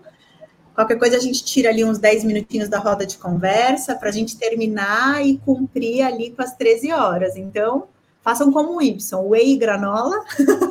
É, mandei brasa ali, mandei um whey, iogurte, granola, para é. ficar legal, né? Que esse case não dá para perder, gente. Não dá para perder. Deixa eu só me situar aqui, peraí. Claro, Não, tudo bem, fica tranquilo. É, ao vivo é assim mesmo, a gente vai proseando aqui, né? Se adaptando, vai se adaptando, a gente tem que se adaptar ao vivo, assim, sem roteiro, isso é muito é, bom. Demais, orgânico. Né? Orgânico, isso aí. Orgânico, porque a gente Não, fala para os meus convidados. Se você ficar quieto, fica tranquilo que a gente fala alguma coisa. O silêncio não vai isso trabalhar. Aí. É isso mesmo, isso mesmo. E é legal porque a gente também improvisa, né? Então não adianta ficar treinando toda hora. Então, isso é uma dica para quem quiser fazer também o um evento, alguma coisa assim, a gente qualquer coisa a gente tapa o buraco aí, manda brasa. Então tá. É eu vou eu vou fazer a apresentação dela aqui, né? E a gente vai ficar nos bastidores, tá legal? É, então, Ana Clara, fique à vontade. Boa palestra. Obrigada. Bom, gente, bom dia a todos aí que, que estão aí com a gente. Meu nome é Ana Clara, eu sou enfermeira de formação, sou moro aqui em Itajubá agora, né? Sou, sou me formei aqui, enfim. É, vou contar só brevemente aí minha trajetória. Uh, fiz residência no Círio também, assim como a, a, a Renata, que estava aí, né? É, e fiquei lá. É, sempre trabalhei na assistência. Fiquei oito, sete, oito anos na assistência. E faz aí cerca de um, um ano e meio, quase dois, vai fazer dois anos agora, que eu migrei aí para o time de agilidade, né? Por esse novo desafio. É, eu costumava, no começo ali eu falava que eu tinha feito transição de carreira, hoje eu falo que eu mudei de rota, porque eu entendi que na enfermagem é, a gente sempre fez agilidade, a gente só não sabia que esse que era o nome. Então, uh, hoje eu consigo utilizar muito né, da, da, da agilidade, né, muito da enfermagem ainda, né? Eu trago muita, muita coisa da enfermagem para a realidade da, da agilidade, do ambiente hospitalar de uma maneira geral, né? e conseguir fazer essa ponte ali entre a, a, a assistência e a agilidade, e fazer essas conexões né, com, os, com os nomes, né, com os conceitos certinhos, isso hoje para mim tem sido uma honra. Bom, e, e, a proposta hoje, hoje eu vou ser porta-voz de um trabalho incrível que aconteceu aqui na, na no Sírio com a gente, né? É, esse trabalho foi feito é, em parceria ali com o time de agilidade, eu não compunho o time na época, tá? Ainda. É, foi feito ali pelo time de agilidade, é, junto com o IQS, uh, ah, para. Enfim, vou contar a história para vocês, mas é, é, muito vinculada ali ao processo de reacreditação da Joint. Eu não vou entrar muito no detalhe ali nas questões de Joint, porque agora a gente está num de falar de, prevalentemente de pessoal de saúde, né? Vou, vou, vou colocar alguns pontos, porque esse material era um material que a gente construiu ali para não profissionais de saúde, tá? É, bom, então, é, aqui é, é vou trazer para vocês como que a gente adaptou o Scrum, né, um dos métodos ágeis que a gente mais utiliza no dia a dia, né, da agilidade, para a qualidade e segurança do paciente hospitalar. É, então, só um pouquinho assim, né, do Sírio Libanês. Então, Sírio, a gente é um hospital é, de grande porte, um hospital de excelência, um hospital centenário, né? Então, uh, aqui a gente era só para trazer um breve conceito ali de quem nós somos aqui no mercado de saúde, né? É, e mas eu acho que o foco aqui é para a gente falar um pouco mais de como que a gente construiu, como que a gente vem construindo agilidade, como que a gente fez essa, conseguiu essa reacreditação usando de, de agilidade também. A gente, o, o time de, de, agilidade aqui do hospital, a gente construiu ele em 2020. É, né, a gente tem essa necessidade de transformação nas organizações, cada vez mais a gente falando do hospital 4.0, já evoluindo isso, né? É, então, é um ambiente muito propício ali para a gente trazer agilidade para todo esse conceito, que é o que a gente está fazendo aqui hoje, né? Então, ele foi criado ali em 2020, é, e o, quais são os nossos grandes objetivos? É impactar ali os nossos colaboradores e gestores, né? É, com toda essa, essa, essa nossa cultura de agilidade. A gente tem sim uma necessidade de adaptar o método, quem não tem, né? adaptar o método de agilidade para a nossa, nossa realidade, para os nossos profissionais de saúde ali que, que compõem os times. Eu tenho, a gente tem muitas squads que são compostas realmente por profissional de saúde. É, e a gente proporciona também workshops colaborativos ali para a gente fazer construções de novos produtos para o hospital, enfim. É, hoje a gente é composto né, por squads e tribos e alimentado ali né, pelas unidades de negócio que cuidam dessa, da operação da instituição é, e que são ali né, o cerne de tudo isso. Acreditação da Joint. Uh, a Joint é uma organização independente, ali, sem fins lucrativos, e uma das mais importantes ali do mundo, né? E a gente tem o selo é, é, JCI, né, de certificação. A gente foi reacreditado agora, em 2023, e o case que eu vou trazer para vocês é da anterior, que foi da pandemia. Como que surgiu o relacionamento aqui entre Ciri e Joint, né? O Ciri ele é acreditado pela Joint desde 2007, foi reacreditado em 2010, 2014, 2017 e 20. Que 20 é esse case que eu vou trazer para vocês, é, que foi assim, uh, foi muito, foi, foi, foi disruptivo ali para aquele cenário do hospital, né, onde a gente estava imerso, e é, abriu muitas portas também para agilidade no ambiente hospitalar ali, para a gente levar a cultura, para a gente levar todos os nossos conceitos, nossas práticas, enfim. É, e como que a gente, através da Joint, né, onde a gente adota ali as melhores práticas para segurança e qualidade do paciente, por isso que a gente é acreditado, a gente comprova, consegue comprovar né, essa excelência é, do, nosso, do nosso hospital e para manutenção da filantropia, o Ciro é um hospital filantrópico, e, além disso, ele envolve todas as áreas e unidades da Sociedade Beneficente Senhoras do Auxílio Libanês, que hoje a gente tem não só ali em São Paulo, né, como o Complexo da Bela Vista, mas outras, a gente tem Brasília e, e as unidades externas também. Bom, aí aqui vem a, o grande, a grande questão, né, e aí quem quiser ir perguntando também, ou, ah, no dia que a gente vai trocar depois, né. É, o que, que a gente fez, tá? Como que, que aconteceu que a gente conseguiu, por que, que a gente foi lá levar agilidade para esse time? Uh, o time do IQS, que é o Instituto de Qualidade e Segurança aqui do hospital, que é o responsável ali, né, por fazer toda, toda a, a, a, preparação para a gente vir, todos os processos, etc., é, a gente implantou ali, foi, foi ativando esse time em práticas ágeis em janeiro de 2020. É, só que veio pandemia, né? E nesse processo de pandemia, é, a gente estava no caminho ali da, das, das, dos ajustes todos e tal para a reacreditação. É, e foi um super desafio, né? Quando a gente estava começando a implantar agilidade, ativar os times, levar conceito e tal, ali no presencial ainda, né, para a gente que é da área da saúde, trabalhar no remoto, no come, quando eu comecei eu achei esquisitíssimo, né, então a gente tem muito essa, essa do contato, né, é, e aí tinha, havia sido começado ali a ativação desses times, mas veio a pandemia, mas a gente, em, em paralelo, a gente tinha necessidade de fazer toda a construção do processo né, dos processos ali é, é, para a gente receber a visita da Joint para a recertificação, né? Uh, e aí, o que, que a gente fez? Se adaptou, né? Como eu, muito enfermagem, assistência de maneira geral, né? E agilidade, a gente se adaptou a esse cenário e migrou tudo para o processo digital ali, adaptando é, é, a formação desses times, a ativação desses times também no modelo digital, é, e adaptou o Scrum ali no que a gente estava começando a ativar os times no presencial para todo o modelo remoto. A gente não sabia a ferramenta que utilizar, não sabia, né, não tinha muitas essas, essas construções feitas, né, esses, esses estabelecidos ainda, e foi construído tudo é, é, muito por conta da pandemia também, né. Uh, inicialmente a gente pensou no IQS como uma única unidade, como uma única squad com um modelo operacional. Tá?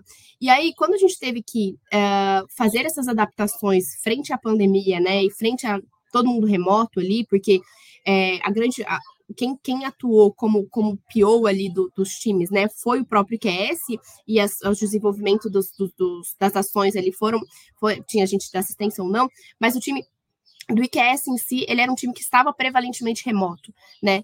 Então, inicialmente a gente tinha nesse, nesse único modelo operacional que a gente tinha estruturado, a gente fragmentou em squads, que é o que eu vou trazer aqui para vocês. Uh, com, o que, que a gente estabeleceu de papéis e responsabilidades para esses times? Tá? É, a certificação, ela envolve, a recertificação, a certificação, ela, ela, envolve toda a organização, desde o time assistencial, né, até o time operacional, gestão, enfim, ela não é só da assistência, né, então tem todos os capítulos lá, enfim, com várias frentes. É, e quem coordena tudo isso dentro do hospital é o time de QS é, do, do, do, da nossa organização, né? Então, o time de qualidade e segurança, ele assumiu o papel de PO, tá? Então, eles foram responsáveis ali por traduzir os elementos de mensuração. No próximo slide vai ter a construção do backlog, que vocês vão entender. É, e uh, em, em, eles, então, eles foram responsáveis por traduzir os elementos de mensuração entregues e pela definição dos critérios de aceite né? Então foi introduzido, foram, foi sendo introduzido todos esses conceitos para eles, para eles. É, as pessoas das áreas, né? Eles foram designados para compor o time responsável pelas construções e entregas. Então, quem era responsável lá por, por, pelas ações daquele elemento de mensuração eram os, né, os nossos, as nossos, os nossos times da operação, considerados aí no paralelo do Scrum, nosso Dev Team. Uh, as, e pessoas, a gente tinha também pessoas alocadas para atuar na squads, as, essas pessoas que foram alocadas para para trabalhar na squad, elas precisavam ter ali disponibilidade, elas precisavam ter poder de decisão. Isso para a gente é disruptivo também, né? Na, na, da gente dar toda essa autonomia para as pessoas, né?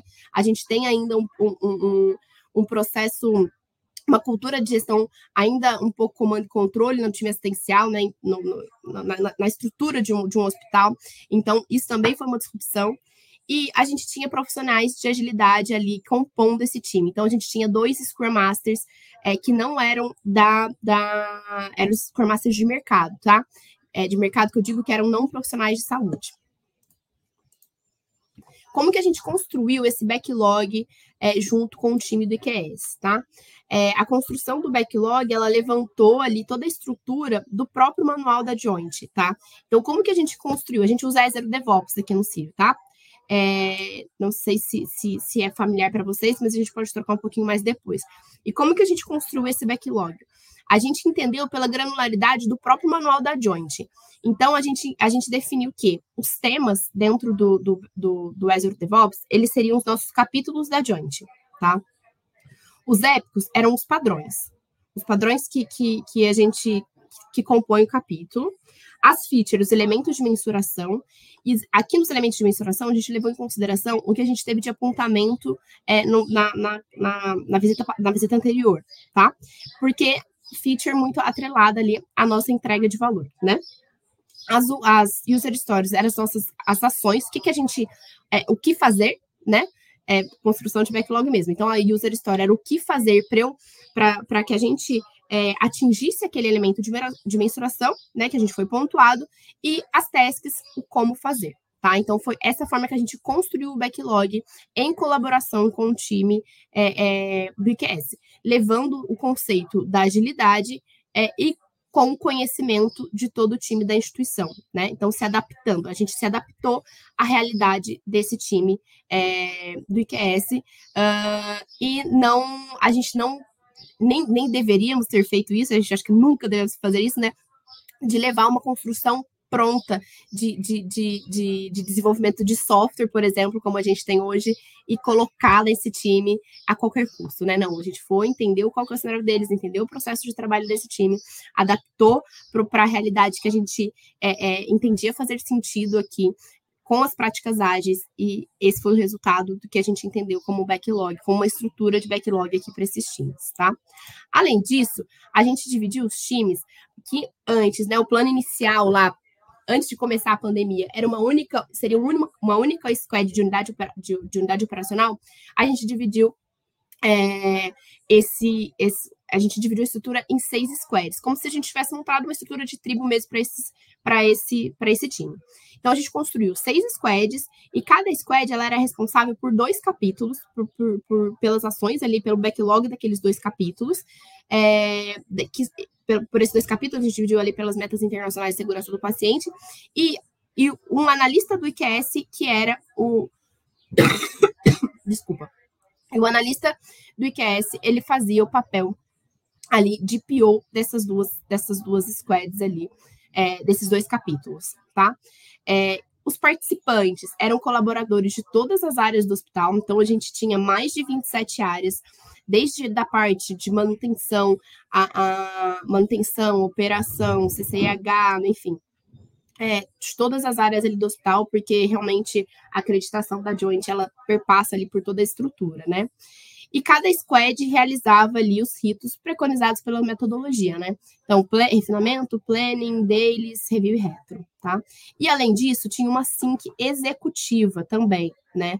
Essa sync executiva era onde a gente levava ali as reuniões quinzenais para apresentar aos diretores da nossa organização como que a gente estava o andamento em relação a todo o processo ali para é, a gente ir em busca aí da recertificação.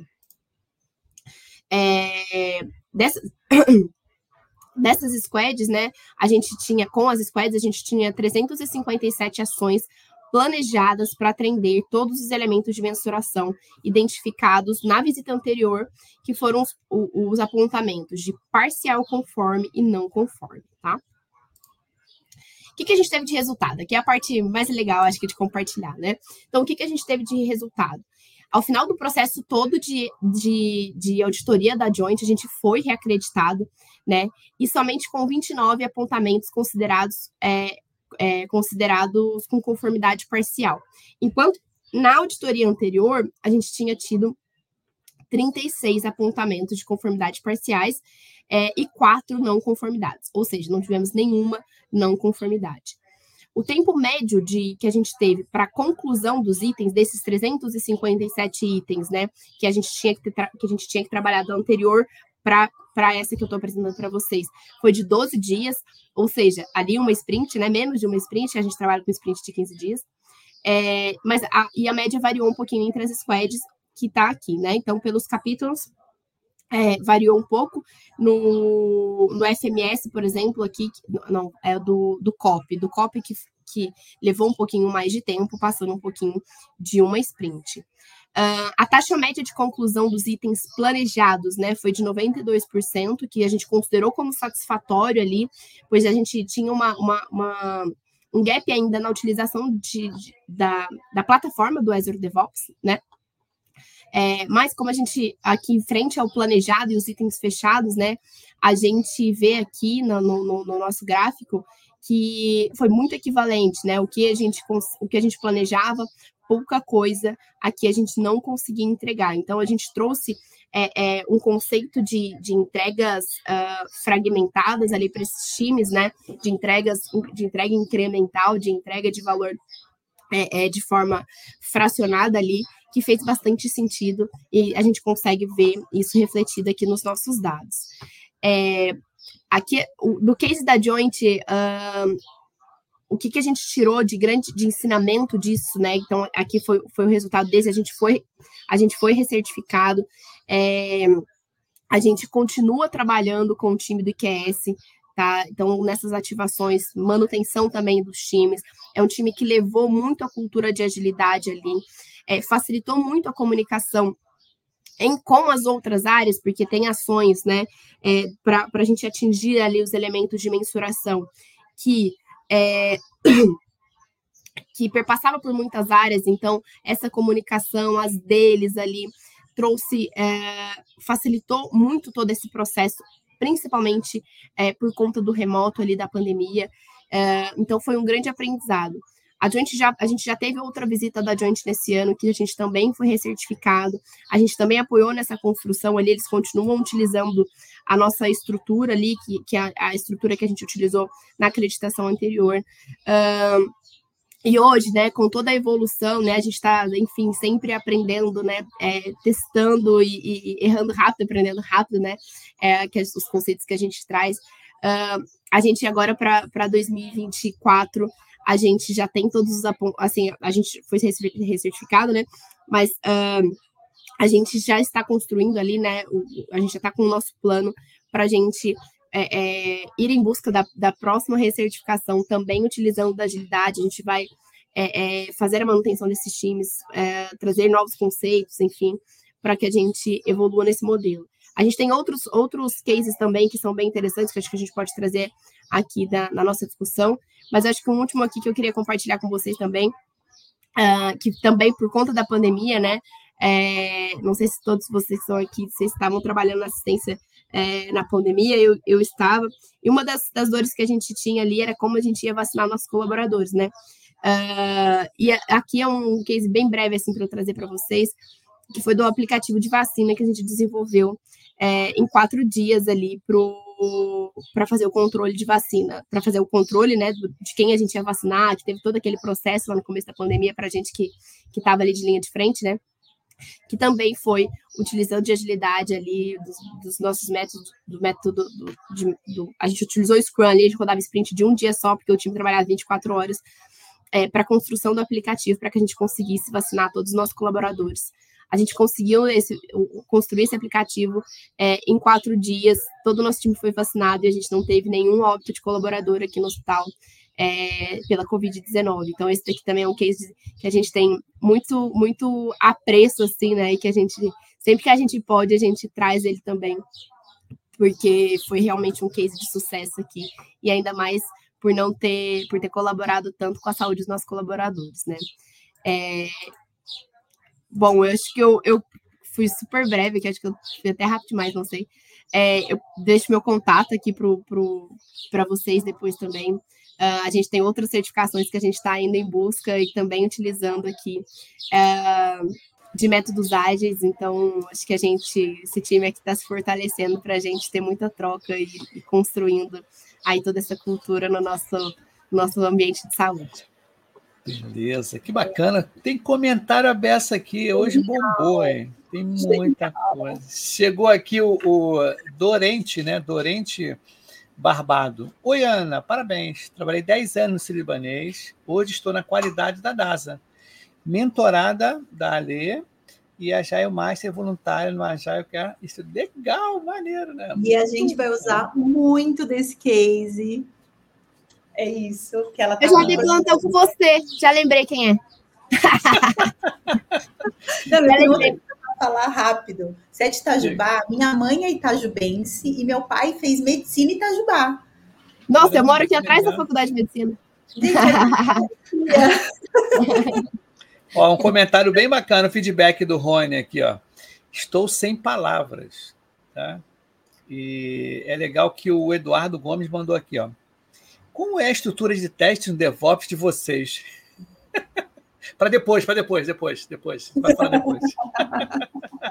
Na roda de conversa. Conta, gente. Ana, muito obrigada.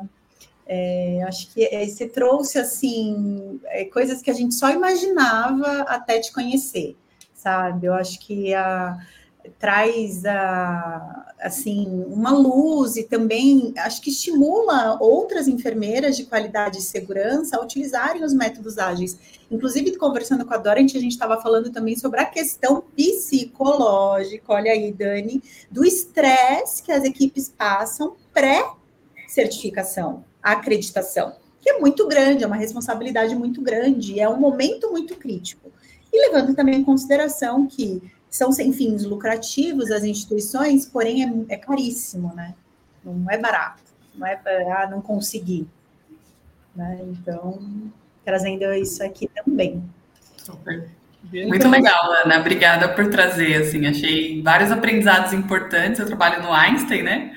E vários aprendizados importantes. Muito feliz de ver uma enfermeira falando tão bem de agilidade, como conseguiu incrível, aplicar. Né? É incrível é. isso. Obrigada incrível, por fazer. Incrível. Bacana. Muito bacana, Ana. E prazer aqui e obrigado por estar aqui no Pipoca Ágil, nesse primeiro evento, que é maravilhoso, está bombando aqui, eu estou olhando por fora nas outras redes, o negócio está fervendo, né? Está pipocando, isso que é bom, tá né? Está pipocando, está pipocando. Então, para dar é, prosseguimento aqui, a gente vai ter Sim. uma troca, né? Vamos ter uma troca. A Ana fica aí nos bastidores que a gente Sim. vai vir para a roda de conversa. Pessoal, continue mandando as perguntas, né? É, a gente vai selecionar as perguntas, né, para trazer aqui para vocês. E agora a gente vai receber o Paulo. O Paulo já está nos bastidores? Sim, Sim. Vou, vou, chamar ele. Paulo. Interessantíssimo. Vem, Paulo, para o Paulo. Valeu, chega no palco do Pipocágio. Pipocágio não. A Jaio Healthcare Brasil. Ah, é a Jaio Healthcare, mas no Pipoca Rádio, isso aí. Falando no de pipoca perto do almoço, assim, é até judiação, né?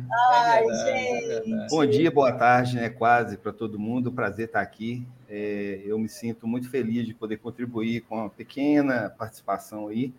Espero trazer também né, alguma coisa de nova aqui, porque a gente está falando de Minas Gerais, que não estava no centro das coisas, São Paulo é que é onde as coisas acontecem de verdade, né? E eu me senti muito feliz com o convite aí da, da Alessandra. E, Ibson, eu acho que a gente já participou de algum momento juntos aí, jornada é, colaborativa, ah, sim, com você, cara. Com certeza, com certeza. É, com certeza. exatamente. Isso ah, mesmo. Que legal.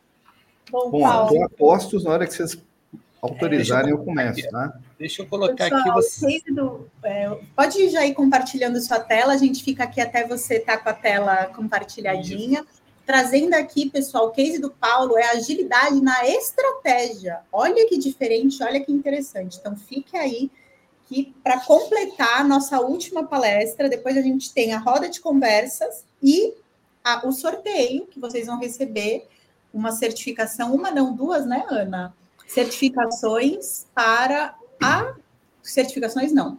Du, duas gratuitas, vocês vão ganhar a certificação em linha Agile Healthcare. Então, Já conseguiu pode... colocar, ô Paulo, aqui a. a eu subi aqui, bom, acho que foi. Foi, agora foi, agora foi. Agora foi? Beleza. Deixa eu passar e a gente vai descer para observar no, nos bastidores aqui do.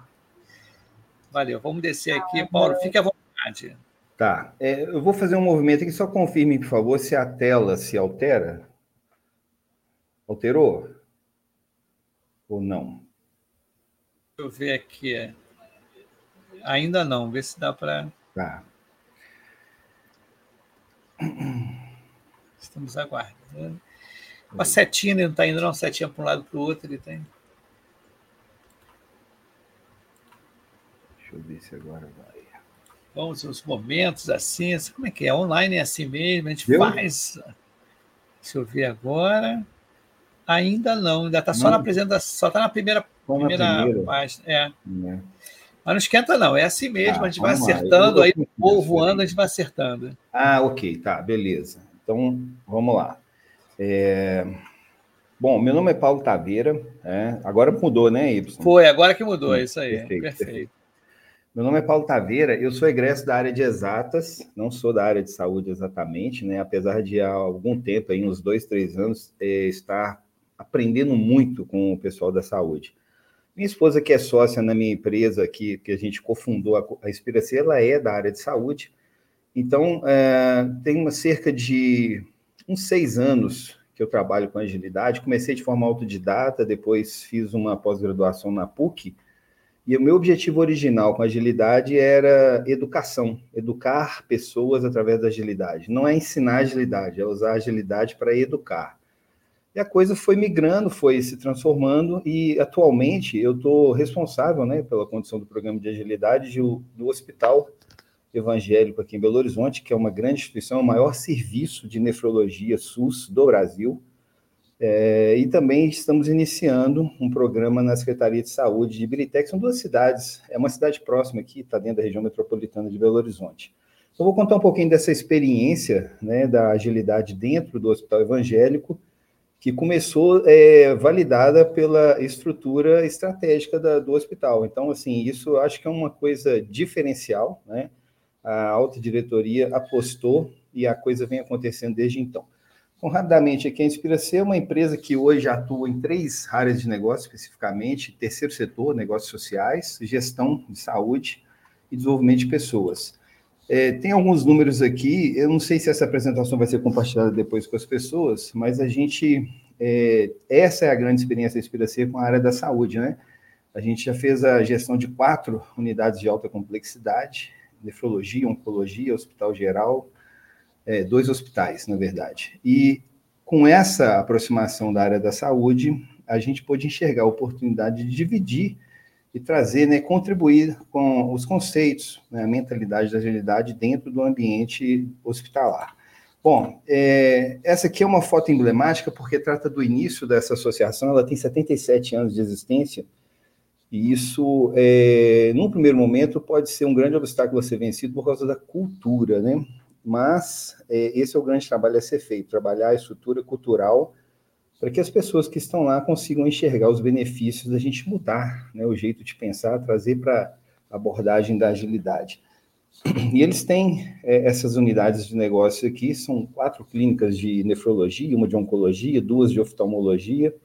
É, como eu disse, tem um Instituto de Ensino e Pesquisa também, que promove pesquisas na área, na área médica, também ensino. E a gente tem lá uma percepção clara da importância desse serviço, porque 80% do que se faz dentro do hospital evangélico é SUS, via SUS. Então, é um grande operador SUS né, para esses serviços aí de nefrologia. E a gente, é, olhando assim, como já foi dito na outra apresentação aqui, é uma instituição filantrópica, né, que não tem objetivo de lucro, mas trabalha, ou deveria trabalhar, com essa mentalidade do resultado positivo. Né? Então, esse também é um esforço a ser feito sempre, é, continuamente. A identidade institucional dele está aqui também, nessa, nesse slide, mas eu queria chamar a atenção para a história começou aqui, ó. 2021, nós nos reunimos num distrito do lado de Ouro Preto, a gente ficou por dois dias lá falando sobre planejamento estratégico, eu conduzi esse momento aqui, foi onde a primeira vez se falou sobre agilidade. Então, foi em novembro de 2021, a gente está dois anos, né, um pouquinho dessa data aqui, essas imagens registram esse momento aí. E nesse processo do planejamento estratégico, né, a gente percebeu como grandes pontos de debilidade é, características da instituição que remetiam a, ao estado de anti-agilidade. Né, e a gente começou a trabalhar isso com a oferta da agilidade para combater essas fraquezas. Né? E a gente começou o programa de uma forma mais tímida, é, usando uma série de treinamentos para mentalidade ágil. Então, isso aqui é a capa de um desses treinamentos que a gente fez. E a ideia era a gente passar o contingente é, do hospital por esse treinamento num primeiro momento. Então, a gente está falando aí de 2.300 pessoas. Só que a coisa começou a ficar é, mais lenta do que esperado e, e, com um custo maior.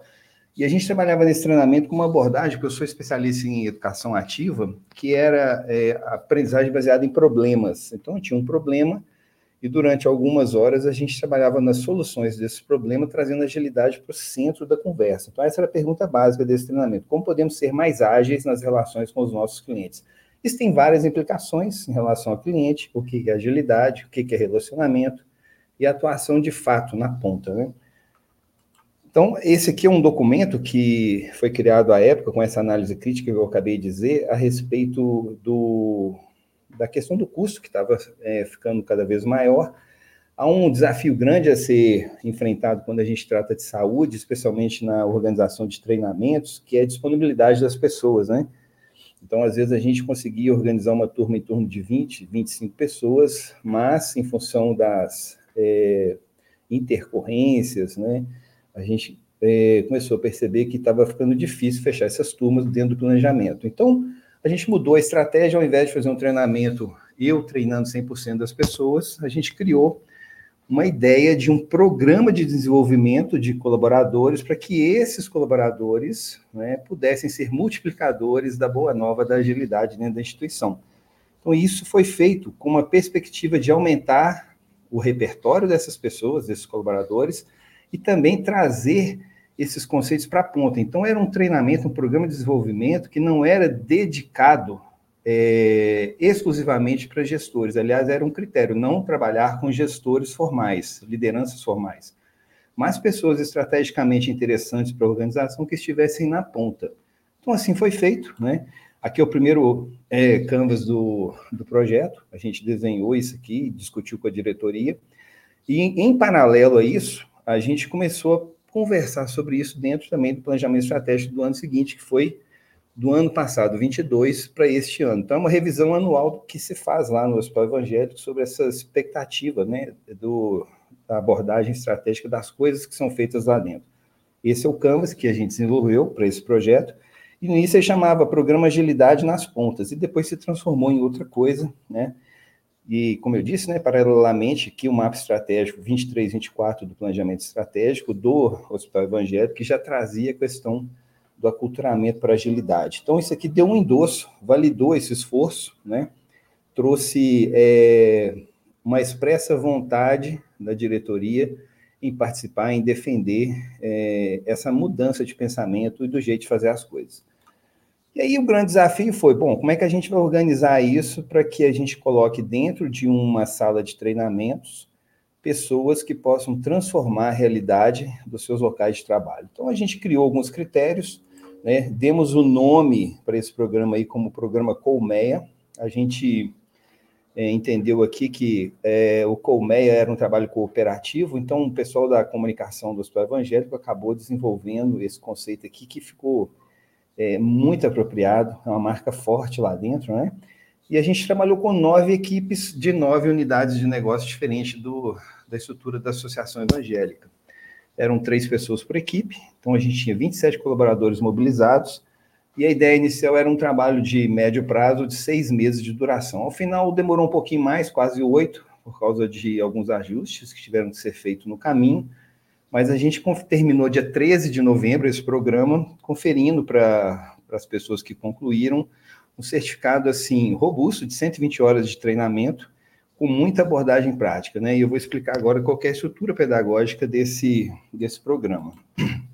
A gente usou é, essa tríade aqui, né? Que é o aculturamento ágil estruturado dentro de uma sala de aula invertida, onde a gente tem os conteúdos que são previamente gravados e elaborados e oferecidos para os participantes. Então, o momento da sala de aula ali, do, da sala de treinamentos, não é para se falar necessariamente de teoria, é para a gente aplicar isso à prática. E a gente trabalhou com aprendizagem baseada em projetos como o eixo norteador da conversa toda. Essa é uma das minhas especialidades dentro da metodologia ativa de ensino e aprendizagem, que é projeto. Então, nada mais natural do que trazer projeto e o Scrum, que é a ferramenta né, principal de gestão. Então, todos os projetos desenvolvidos pelos, pelas equipes participantes eram para tratar problemas reais de suas unidades. Então, o primeiro passo era identificar qual problema aqui é mais é, um agressor de maior relevância para os nossos resultados. uma das características, né, ou melhor, das condições que a gente colocou no início, é que esse, esse problema também impactasse de alguma forma o resultado financeiro do negócio, porque essa é uma preocupação que tem que ser premente, tem que acontecer, tem que ficar visível o tempo todo. Então, a gente identificou esses, programas, esses problemas né, com validação dos gestores, e aí a gente é, passou a criar, através desse prazo aí de seis meses, uma métrica de desenvolvimento de soluções utilizando né, a aprendizagem baseada em projetos dentro da sua estrutura formal. E aí o Scrum foi feito no final, na parte de aplicação do projeto, e todas as equipes também definiram seus OKRs para os três meses de gestão desse projeto para resolver esses problemas identificados. Para trazer mais engajamento também, né, estímulo, a gente gamificou todo o processo. Então, existia é, etapas a serem cumpridas, níveis a serem alcançados, e a gente conseguiu patrocínio de vários prêmios né, para que, é, que fossem distribuídos para, os colaboradores e as equipes que alcançassem esses níveis mínimos exigidos. Então, o interessante é que, ao mesmo tempo que era um trabalho competitivo, porque tinha um ranking de colocação, também era colaborativo, porque o acesso ao prêmio era a média de pontuação, por exemplo, da equipe. Então, não adiantava uma pessoa dentro da equipe ter um desempenho destacado, sendo que uma ou duas outras não tinham esse mesmo desempenho. Então, precisava gerar ali também um senso de cooperação, né, para que a coisa fluísse e eu chegasse no nível mínimo desejado. Então, a gente trabalhou vários aspectos comportamentais eh, que ajudaram muito no amadurecimento dessas pessoas para esses resultados esperados. Né? Então, o grande objetivo não era nem resolver aquele problema identificado dentro da instituição, o objetivo era, através desses seis meses, com todas as ferramentas, abordagens, pensamento, metodologia da agilidade, melhorar o repertório dessas pessoas para que elas pudessem, ao final, multiplicar essa, essa cultura, né? multiplicar esse conhecimento e usar isso na ponta no dia a dia. Mas teve, é, a gente teve gratas surpresas, porque vários dos projetos tiveram resultados muito bons. Né? É, eu vou falar disso daqui a pouco. Outra coisa que foi feita também é que a gente conduziu o desenvolvimento do programa em cima de uma linha mestra do design thinking. Então, a gente trabalhou muito empatia no processo. Todos os problemas identificados tiveram. É, a gente teve quase 300 entrevistas feitas com as partes interessadas, né? Sejam elas pacientes, né, clientes, gestores, pares dessas pessoas. Tudo isso foi colocado em perspectiva para trazer é, uma solução mais alinhada com a expectativa dessas pessoas que sentiam o problema na pele. É, o programa teve também os seus OKRs, né? Esses OKRs que eram os de minha responsabilidade, não está terminado ainda, porque a gente termina isso agora em dezembro. 60, dois terços, não, um terço do contingente das pessoas que participou desse programa está agora devolvendo treinamentos é, de forma individual para suas equipes. Então, o objetivo era que essas pessoas pudessem falar e ajudar né, na sua unidade de negócio, onde trabalhava, a usar ah, os conceitos da agilidade no dia a dia. E isso a gente alcançou. Esse OKR ele foi 100% alcançado, porque a ideia era que dos 27, a gente tivesse um terço participando ativamente desses processos de capacitação. Isso está acontecendo, termina agora na semana que vem. É, a gente tem vários treinamentos agendados e eles é, estão conduzindo de forma individual né, esses treinamentos e eu vou monitorando isso, acompanhando isso. Aqui tem uma linha do tempo geral sobre as grandes fases do programa de desenvolvimento. Né, então, eu já falei um pouco dela aqui, a parte de definição dos problemas, né, conhecimento empático, depois a gente tem lá é, a ideação, onde a gente pensa sobre. E aí tem uma parte de benchmarking também que foi feita depois a gente faz o PBB, a gente constrói o backlog dos projetos, e aí tem uma fase de três meses de implantação e medição dos resultados, e, por fim, o um encerramento através de um evento formal, com uma cartilha da aprendizagem baseada em projetos pressupõe, né, que a gente faça publicidade desses resultados.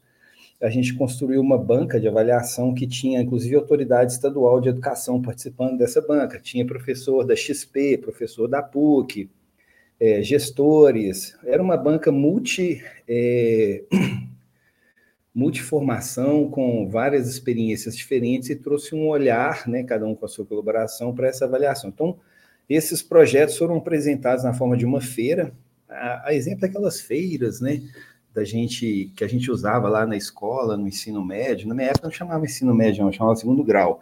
A gente fazia essas grandes feiras nas escolas, então foi isso que foi feito. Né? A decisão sempre foi desse pessoal, né, da equipe que estava sendo treinada por mim. Isso também atende a cartilha lá da aprendizagem baseada em projetos. Relevância e autonomia, voz, voz ativa. Né? Bom, essa linha mestra de condução. Aqui tem releases né, da campanha de comunicação que a gente usou então, foi uma mobilização muito intensa. A gente conseguiu é, mobilizar toda a instituição. No início era um programa meio ressabiado, assim, como todo mineiro, a gente fica meio desconfiado. E no final, a gente teve uma adesão, um bochicho, uma, um comentário muito forte. Tem um, uma intranet dentro da instituição que também recebia muitos comentários. A gente publicava esse ranking de classificação, então, um ranking aqui à direita, né, dos melhores desempenhos. Aqui à esquerda a gente tem imagens dos prêmios que a gente ia entregando ao longo da jornada para aqueles que alcançassem os macros definidos. Então, teve voucher para cinema, voucher para livro, voucher para iFood, é, fone de ouvido, é, enfim, teve um monte de coisa. E no final, a gente teve um prêmio de 3 mil reais para premiar a melhor equipe. Não o melhor trabalho, mas a melhor equipe, né? aquela que teve um somatório de pontos é, com maior destaque ao final de todo o processo. Então, teve a avaliação final da banca, mas teve o histórico aí de seis, sete meses de desenvolvimento do projeto. E aqui a gente tem uma imagem né, do dia de encerramento, teve a entrega do cheque. Essa aqui é a equipe que ganhou, é uma equipe é, de uma unidade de nefrologia que criou um projeto para gestão de pessoas. Né? Então, tinha um problema identificado por eles lá na unidade, com desvalorização do colaborador, é, alto índice de absenteísmo, e eles conseguiram reverter isso dentro. E, quer dizer, três meses apenas de aplicação, os resultados foram muito satisfatórios. Né? E esse programa, todos os programas que foram implementados, eles vão continuar, eles são continuados. Né? A, a gestão ela apoia a continuidade desses projetos e isso traz também repercussão, além da, da repercussão positiva para o negócio, para o resultado, também mais pessoas interessadas em conhecer o programa. Uh, ano que vem a gente vai ter a segunda versão dele, uma versão é, melhorada, provavelmente em relação a essa primeira, que teve muitas experiências, né? Mas vai ser um programa também é, alcançando aí provavelmente mais pessoas do que essas 27 que a gente tratou do primeiro ano, tá? É, alguns retornos aqui, né? Teve ROI, ROI real, de grana. É, tem quatro, eu destaquei quatro projetos aqui. Esse projeto aí que trata de gestão de pessoas, para cada real investido no treinamento, teve uma recuperação de R$ 7,08 em relação à diminuição de absenteísmo. Tá?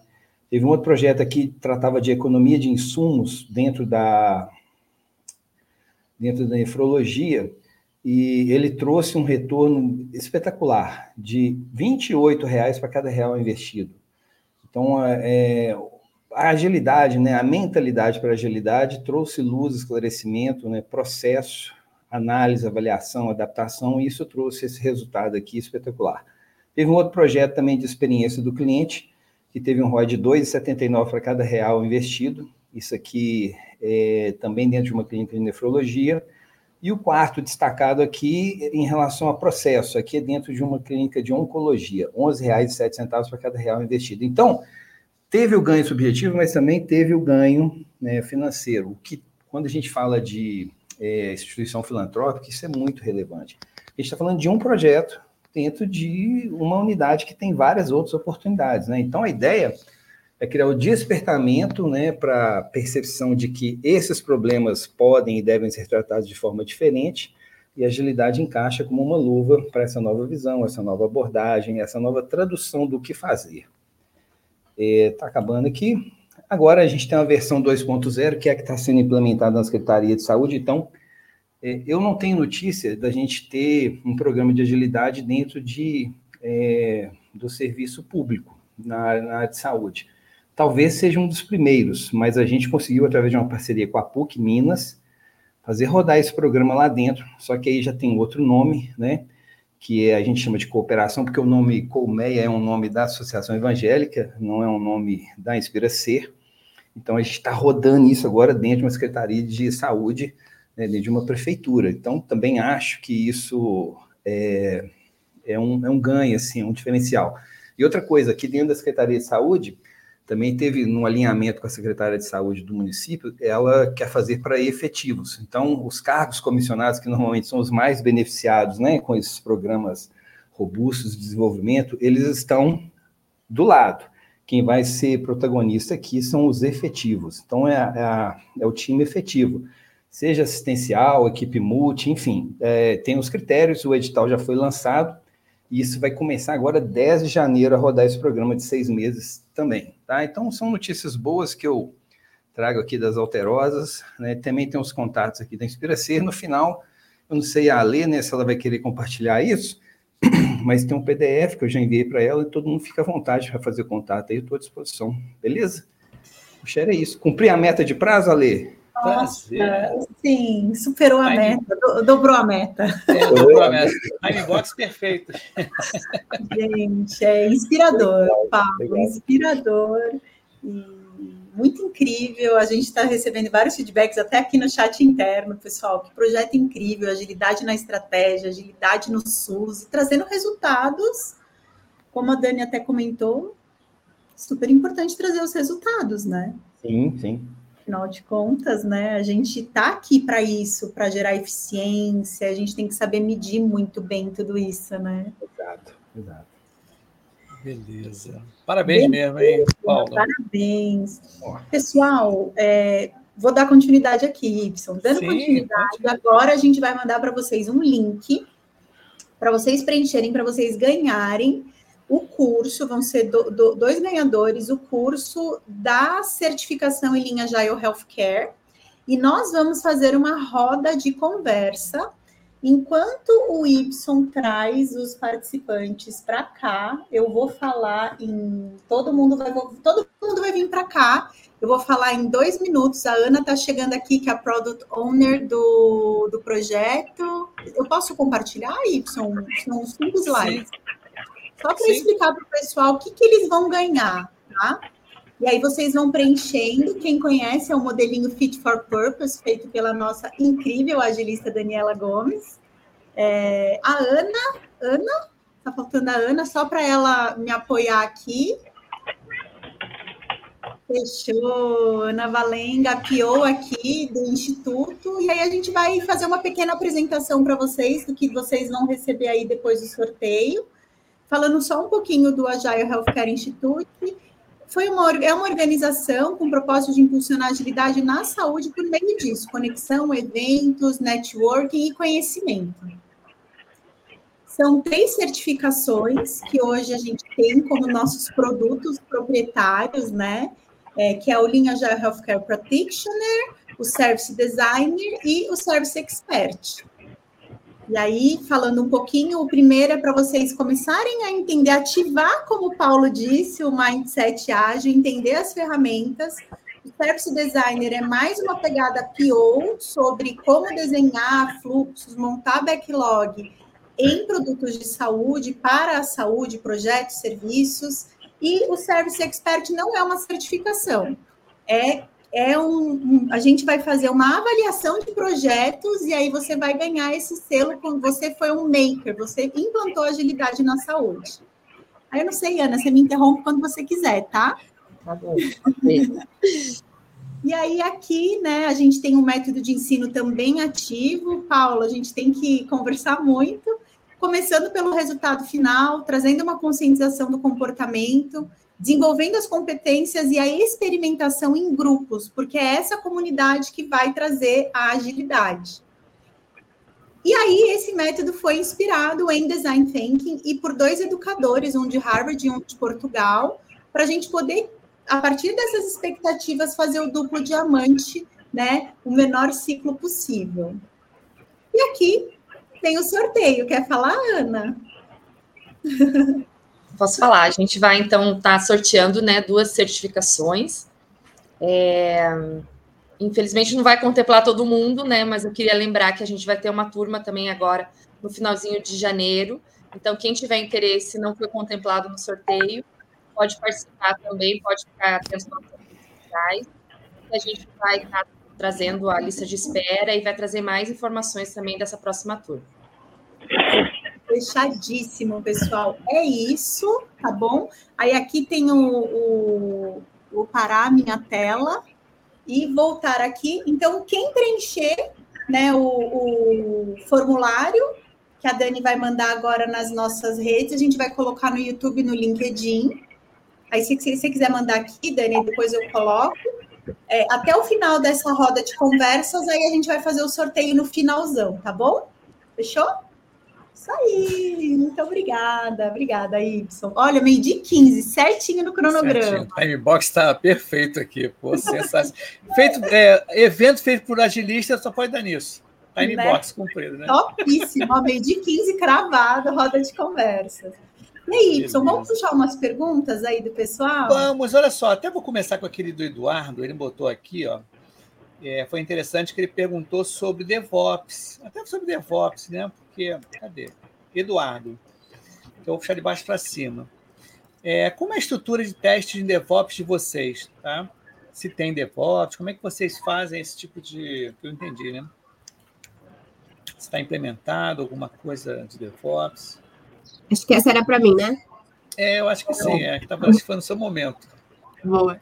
É, a gente ainda está amadurecendo algumas automações de teste de DevOps. A gente teve algumas solicitações de orçamento, né? Porque são, são alguns, alguns plugins que a gente ainda tem que colocar dentro do Azure DevOps, que a gente vai evoluir para 2024. É, hoje a gente, a gente ainda está caminhando em alguns cenários de teste dentro do hospital, é, então, em 2024 eu consigo te responder ali com, com mais propriedade dessas, dessa evolução que a gente que a gente vai ter aí das automações dos testes. Beleza. Tem outra, é outra pergunta que você já respondeu do Derek, né? Perguntando sobre o ambiente seguro, não foi, Dani? O Derek ele perguntou: você quer complementar alguma coisa? Porque eu aproveito a pergunta de novo. Ó. Dani, o que fazer quando a pessoa nota que está no ambiente não é muito seguro, não é seguro, mas justamente por isso não sente abertura para reagir em relação a isso. É, acho que é um pouco do que eu tinha comentado ali, né? É, alguém vai ter que começar a mudança, possivelmente vai ser ele. Então alguém vai ter que levantar a mão e falar, cara, não dá para continuar como a gente está, assim, a gente precisa começar a falar sobre isso, a gente precisa é, discutir o que não está bom e melhorar. Isso também faz parte da agilidade, né? A gente olhar para os problemas até comentei isso um pouco antes da minha fala. A gente olhar para os problemas, falar sobre eles e definir ações para de fato resolvê-los. Porque senão a gente fica sempre naquela, ah, isso é um problema, né? Poxa, realmente é um problema. Hum, que pena. E a gente não muda, né? Ou senão aquele, ah, não, aqui não funciona, ah, não. Não, já tentei, nossa, já tentei, não funciona. Ou sempre foi assim é, síndrome da Gabriela, né? Eu nasci assim, vou morrer assim. Gente, agilidade tem que acreditar no poder da transformação. De novo, por isso que a comunidade é tão importante. Olha quantas pessoas transformadoras aqui. Eu queria dar uma contribuição sobre isso, pode? Pode, né? Claro, claro. Uma coisa que eu, é, assim, é, estimula as pessoas dentro desse programa e de outros treinamentos que a gente faz é o seguinte, que naturalmente, dentro do ambiente de trabalho, as pessoas que têm mais condição de ter uma visão crítica sobre tudo que está sendo feito não é o CEO, não é o diretor, não é o... pode ser, mas naturalmente não é. Naturalmente é quem está chegando recentemente no ambiente, porque não está ainda com a visão viciada, né, contaminada pelo processo. E é preciso ter atenção com isso, porque normalmente aqui em Minas tem uma expressão para isso, que é alguém que chega novato assim, né? Não quer dizer que a pessoa é recém-formada, é novata ali, naquela organização. Ela começa a enxergar as coisas e comentar, e a liderança ou a pessoa mais antiga chega e fala assim: Isso é uma expressão que a gente usa aqui em Minas. Que isso, amigo? Você chegou agora, já quer sentar na janela do ônibus, né? Então, é preciso ter uma abertura para isso, porque coisas ricas podem vir dessa visão descansada, né? E essa análise crítica ela não está necessariamente na mão do gestor, que está ali né, imerso no, no processo. Deixa eu ver aqui mais um. Olha só. É, a Do, Do, é Dorent, né? Dorent, o nome dela? Dorent. Né? Ela colocou aqui, ó. É, estou num projeto semelhante, mas vou aplicar o Scrum para acreditação da Quento, né? Quento, acho que é. Quero muito trocar umas figurinhas contigo, tá? E o Diego ele mandou aqui, ó. Parabéns pela palestra, Ana Clara, e pelos resultados, claro, aguardando para encontrá-la no prédio da inovação, Alma do Círio Ivanês, para aprender com você. Muito bacana, muito legal. Deixa eu ver outra pessoa aqui. É, opa, deixa eu pegar aqui.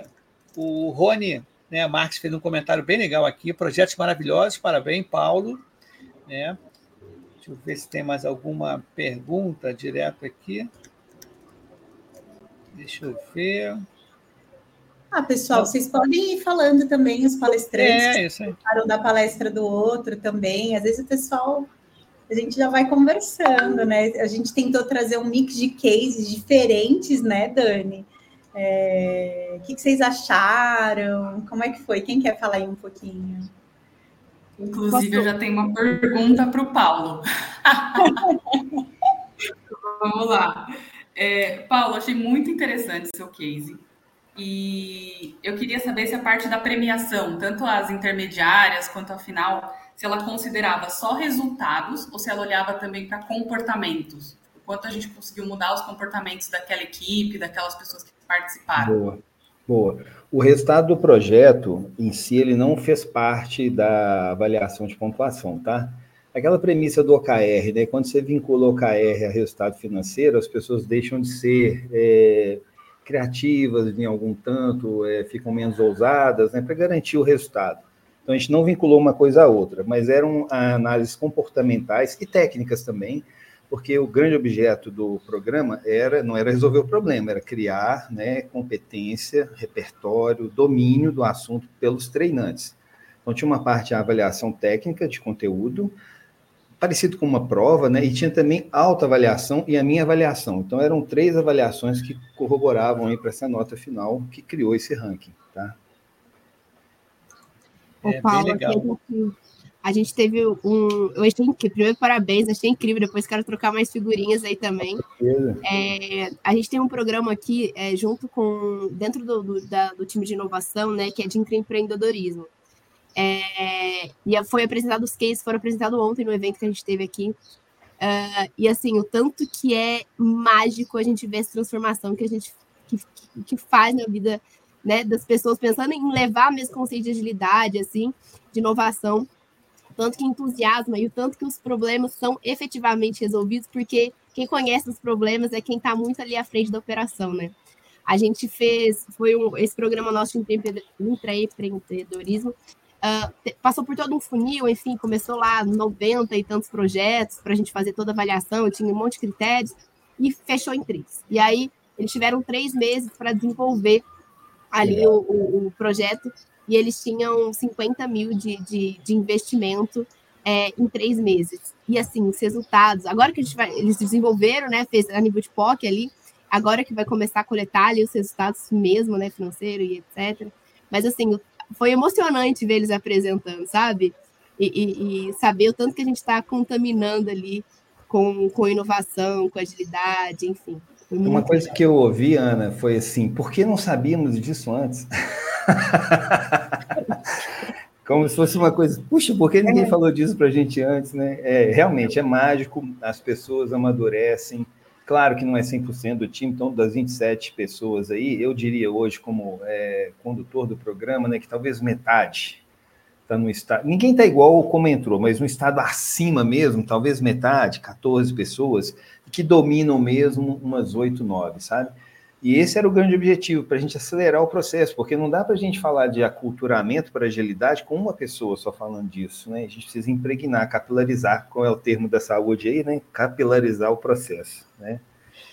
Interessante. Tem mais uma pergunta aqui, ó. Pergunta para Ana. Olha só. É, deixa eu colocar, exibir. Pergunta para Ana: quais as métricas ela usa para as squads das metas internacionais? Boa.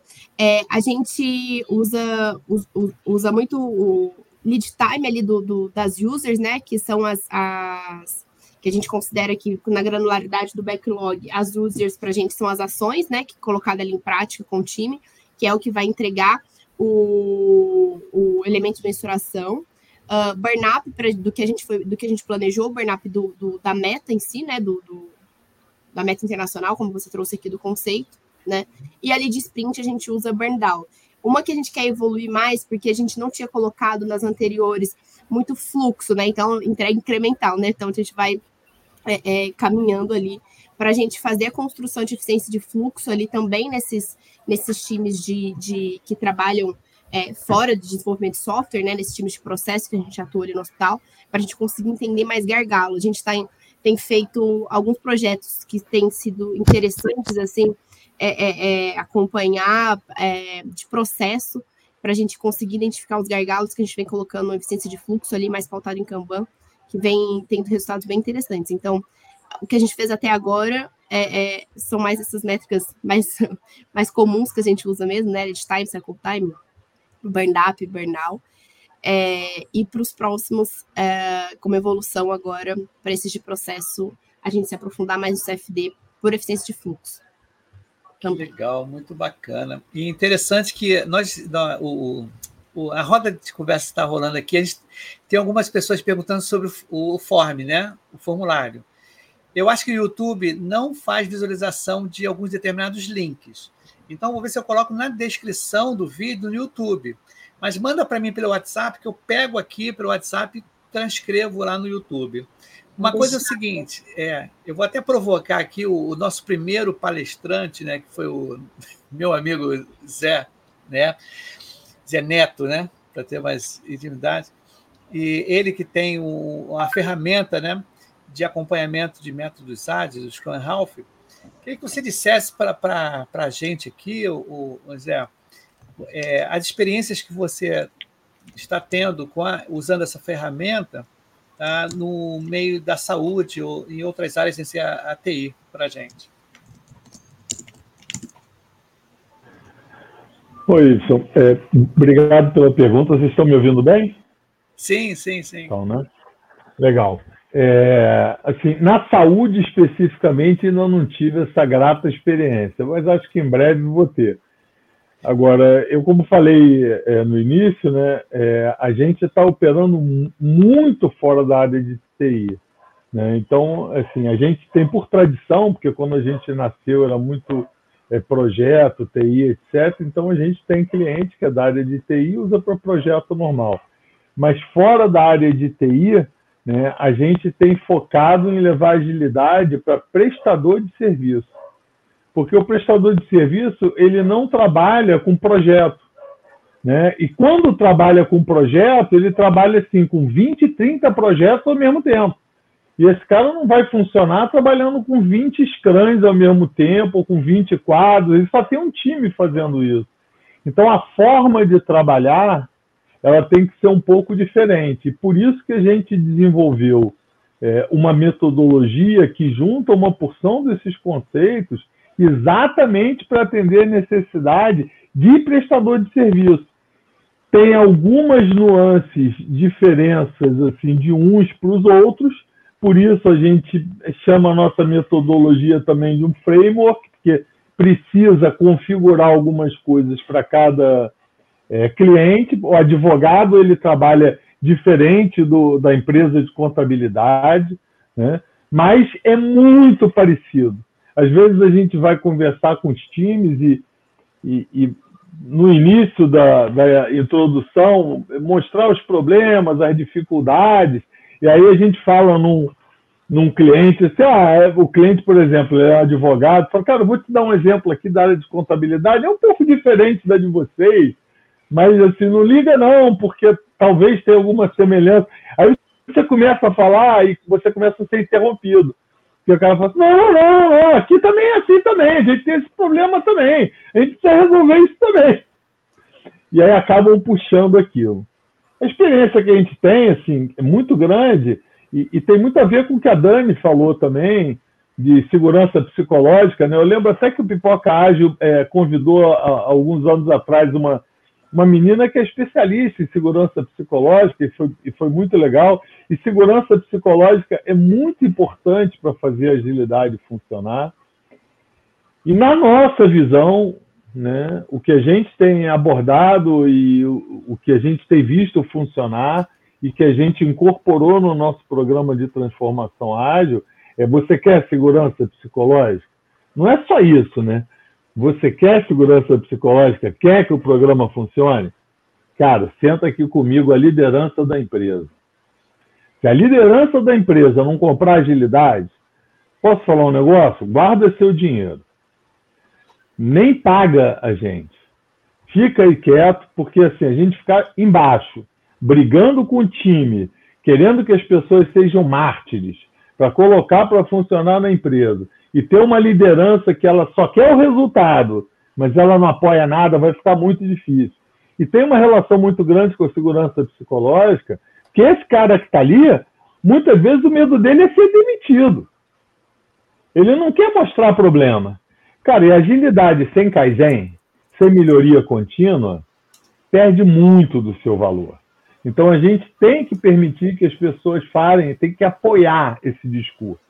E a solução que a gente, como empresa, conseguiu para fazer isso acontecer é sempre começar pela liderança, abordar a liderança, trazer a liderança para dentro, transformar a liderança em conhecedora de agilidade, em exemplo de agilidade, né? E aí a gente faz a coisa funcionar. E com isso, quem está embaixo é, ganha segurança psicológica para poder se manifestar também. E de uma certa forma você até é, remove é, alguns obstáculos do time embaixo, que a gente sabe que isso acontece. A empresa trabalha numa determinada cultura, é, a gente sabe que é, os times, as equipes são heterogêneas, então tem muita gente, a maioria vai adorar agilidade depois de um tempo. No início eu diria que não, porque mudança é difícil, mas depois de um tempo vai adorar mas você sempre tem episódios assim de algumas pessoas que vão detestar. Porque o cara é o pior de todas as coisas é, que poderia ser no ambiente de trabalho, que é o gato gordo. E quando você joga transparência, o gato gordo fica incomodado. E esse cara vai tentar te derrubar de qualquer maneira. E aí, na hora que você tem a liderança é, já comprada e participando do processo, cara, você evita esse tipo de problema também. Então, é, é uma segurança psicológica invertida, mas que é a experiência que a gente tem e que tem funcionado muito bem. Tá? Muito real. Porque a gente está falando com pessoas, né? É, a gente está lidando é, com, com pessoas. pessoas. Não tem jeito. Isso aí. É, não tem jeito. É o que o Paulo falou, o que a Ana falou, a Renata e a Dani. Quando a gente começa, é muito assim, é, recorrente as pessoas é, preocuparem com os métodos dos frameworks e esquecerem das pessoas. Uhum. Eu me lembro que ano passado, ano retrasado, fui, eu fui fazer uma consultoria, o cara falou comigo, olha, fizemos todos os processos direitinho, tudo, mapeamos tudo, e viramos a chave na, numa segunda-feira. Aí é, já tinha passado um mês e ninguém estava entregando nada. Eu falei, mas vem cá, vocês conversaram com as pessoas? Não, só com as lideranças. Pô, cara, não dá. É difícil. Você tem que envolver tudo. Eu tive um caso numa, numa empresa que a gente foi implantar, uma empresa grande, muitos colaboradores. Você levar ao mesmo tempo 50, 100 pessoas para agilidade não é, é muitas vezes um processo tão simples assim. E tinha um colaborador nosso que estava dando treinamento, etc. Ele era bombardeado o tempo todo por um cara que era um, uma figura importante da empresa, apesar de não ser, é, vamos dizer assim, liderança de fato, dono da empresa. E ele ficava o tempo todo bombardeando. Você via que ele queria prejudicar o processo no início. Até o dia que o dono da empresa foi ele foi conversar com o dono da empresa, meio que talvez até para boicotar o processo, e o dono da empresa falou para ele, falou, cara, olha só, a gente optou ir para agilidade, a gente vai para agilidade, você esteja junto ou você não esteja. E dois dias depois, esse cara era o maior colaborador no curso, voltou para o cara para falar, cara, eu acho que eu estava sendo um pouco excluído, eu queria participar mais. Então você vê que às vezes, por incrível que pareça, né, assim, é, esse papel da liderança, até que de uma certa forma forçando um pouco a barra, é importante. Né? É, não adianta a gente também, assim, eu pelo menos, o meu mundo né, é, atual, eu sou empreendedor, eu atendo meus clientes, as empresas, elas querem retorno. Então não adianta ficar acreditando Ah, é democracia corintiana. Cada um faz o que quer e está tudo bem. Cara, não funcionou no Corinthians. Vai funcionar nas empresas. Então, é, é, é, a gente tem que ser pragmático em alguns momentos. Né? E é super importante é saber a dose do estresse na equipe. Porque muitas vezes o pragmatismo da alta liderança traz consequências e vou dizer até sequelas de burnout, de tudo para baixa liderança, para a operação. Então, eu acredito no movimento top-down, sim, mas eu também acredito, desculpa usar a palavra em inglês, né, de cima para baixo, mas eu também uhum. acredito, participei de movimentos que tomaram corpo e força começando de baixo para cima. Lá em 2020, quando a agilidade começou, ela era muito operacional. Eu achei interessante o case do Paulo para trazer essa questão da agilidade mais estratégica também por isso. Mas também não adianta a gente viver no mundo de poliana. A gente tem que trazer esse pragmatismo, sim, mostrar resultado, mas tentar fazer de uma forma diferente, né? Porque pessoas estão no centro, né? Começa pelo mindset mesmo. É, ali é só complementando, é, assim, não me interprete mal, não. A coisa não é martelada de cima para baixo, até porque naturalmente, normalmente, o que você vê acontecer é a agilidade nascer pelo time. Exato. É, normalmente são as pessoas do time que puxam a agilidade. Só Exato. que na hora de você fazer o processo de implantação, não são todas as pessoas do time que puxaram aquilo são algumas pessoas do time mais interessadas em modernizar a gestão e ver como é que a gente pode fazer de uma forma melhor, etc., que puxaram. Tem outros que não têm o menor interesse nisso e é natural. O ser humano se acomoda na situação. E aí, nesse momento, é importante a participação da liderança. Ou seja, já que seu time trouxe isso, cara, olha só, deixa eu te ensinar o que, que é isso, para você ajudar a gente na hora de fazer. Senão o seu time vai numa direção e você só está querendo resultado sem participar, tem uma triste notícia, você não vai ter o resultado. Então esse envolvimento pragmático aí da liderança, ele precisa existir também, na nossa opinião, né? A gente pode estar é, tá errado também. Um ponto que eu costumo trazer também é que a agilidade é, muda a relação que a gente tem né, com o trabalho. Então, a gente precisa é, entender que a gente não vai replicar o que a gente fazia antes. Não é que, ah, então eu trabalhava oito horas para entregar, agora eu vou trabalhar 16 para eu entregar mais rápido. Não é isso. É como eu foco melhor, é como eu priorizo o que de fato precisa ser feito e não faço mil coisas em paralelo ao mesmo tempo, tentando entregar um milhão de coisas com um resultado mega incrível, né? Esse resultado ele também vem de forma incremental. A gente começa com um resultado às vezes tímido, que parece que, ah, talvez não gerou aquilo tudo que eu esperava, né? Eu não aumentei em 200% a minha receita, é, mas eu aumentei em 20%, que, poxa, já é um resultado. E aí pode ser que no próximo eu aumente 40%. E aí eu vou aumentando com o tempo e gerando mais resultado, mas sem me matar de trabalhar para entregar aquilo, né? É, Dani, você falou um negócio interessante que a Ali tinha falado também do burnout. Normalmente o burnout ele vem de antes. Ele vem do não ágil. Quando a agilidade chega, acaba com o burnout. E eu, eu, eu, tenho um case interessantíssimo que eu fui conversar uma vez com uma empresa, quando a gente começou a brincadeira, no final da reunião, a chefe de operações da empresa estava chorando ela, ela, ela, ela não acreditava que ia ser capaz daquilo acontecer e ela vinha de um desgaste impressionante por causa do volume de trabalho. Ela tinha três anos que grande parte da equipe não tinha férias. No final do primeiro ano que a gente trabalhou, todo mundo tinha regularizado suas férias.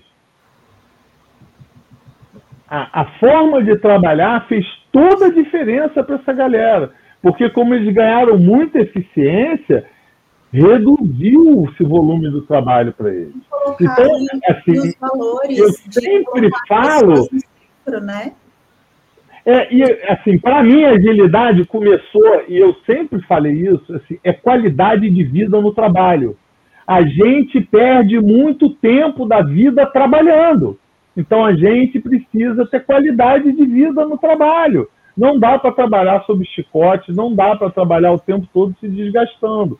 E acho que a agilidade traz isso para gente. E imagino quanto isso é importante num ambiente hospitalar, num ambiente de saúde, né, onde as pessoas vivem naturalmente sob uma pressão imensa, né, que é, é o convívio com as mazelas humanas. Né? Enquanto a agilidade pode ajudar nisso aí. Né? Legal. Bem bacana, bem bacana mesmo, gostei. Gente, posso fazer uma provocaçãozinha? Sim. Eu queria costurar aqui uma coisa que a Renata e a Ana falaram.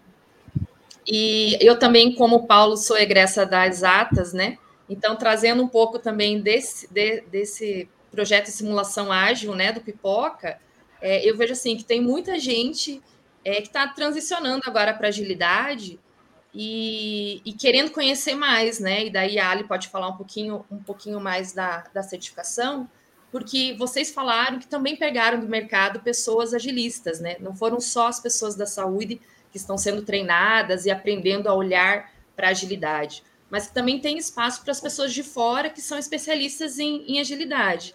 Então, queria que vocês falassem um pouquinho assim qual que é o, o espaço né, desses especialistas em agilidade dentro da saúde. Quem primeiro, Rei, você, você ia falar? Eu acho.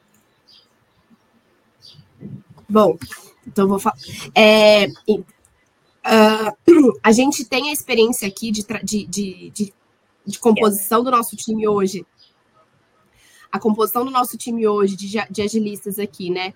Então, eu estou como coordenadora do time, e quem de profissional de saúde, que veio de, da, da, que também é enfermeira, foi minha preceptora, inclusive, no hospital, Uh, eu tenho uma, que é a Bruna.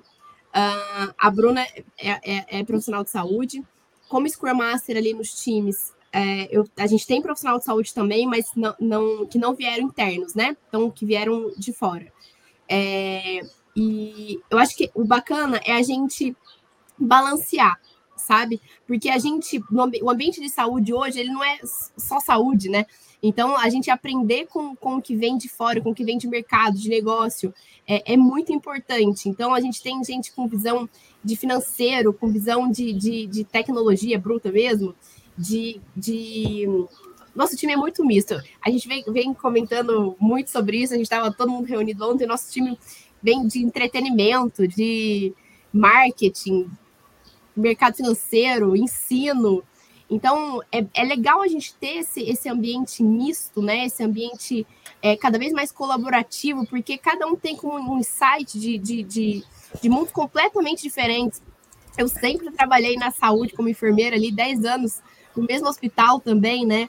Então, ter essas pessoas que vêm de fora agregam bastante. Mas também ter gente que conhece do negócio é, é, também é muito importante. Então, a gente vai tentando achar esse equilíbrio, né? E, e, principalmente dentro dos times, assim, quando vão saindo, quando a gente vai tendo a necessidade de formar novos times, é a gente entender qual que é a característica que a gente precisa para aquele time. Para esse time aqui, para desenvolver tal produto aqui, enfim, ou, ou que não seja de produto, né? Para acompanhar tal melhoria, como certificação, por exemplo. É, faz sentido eu ter esse perfil de, de, pessoas, né? Faz sentido aqui, faz sentido eu ter profissional de saúde, aqui não faz sentido eu ter profissional de saúde para eu ter gente com com olhar externo de, outro, de outra frente ali. Então, é muito da característica que a gente vai, dos times que a gente vai construindo também.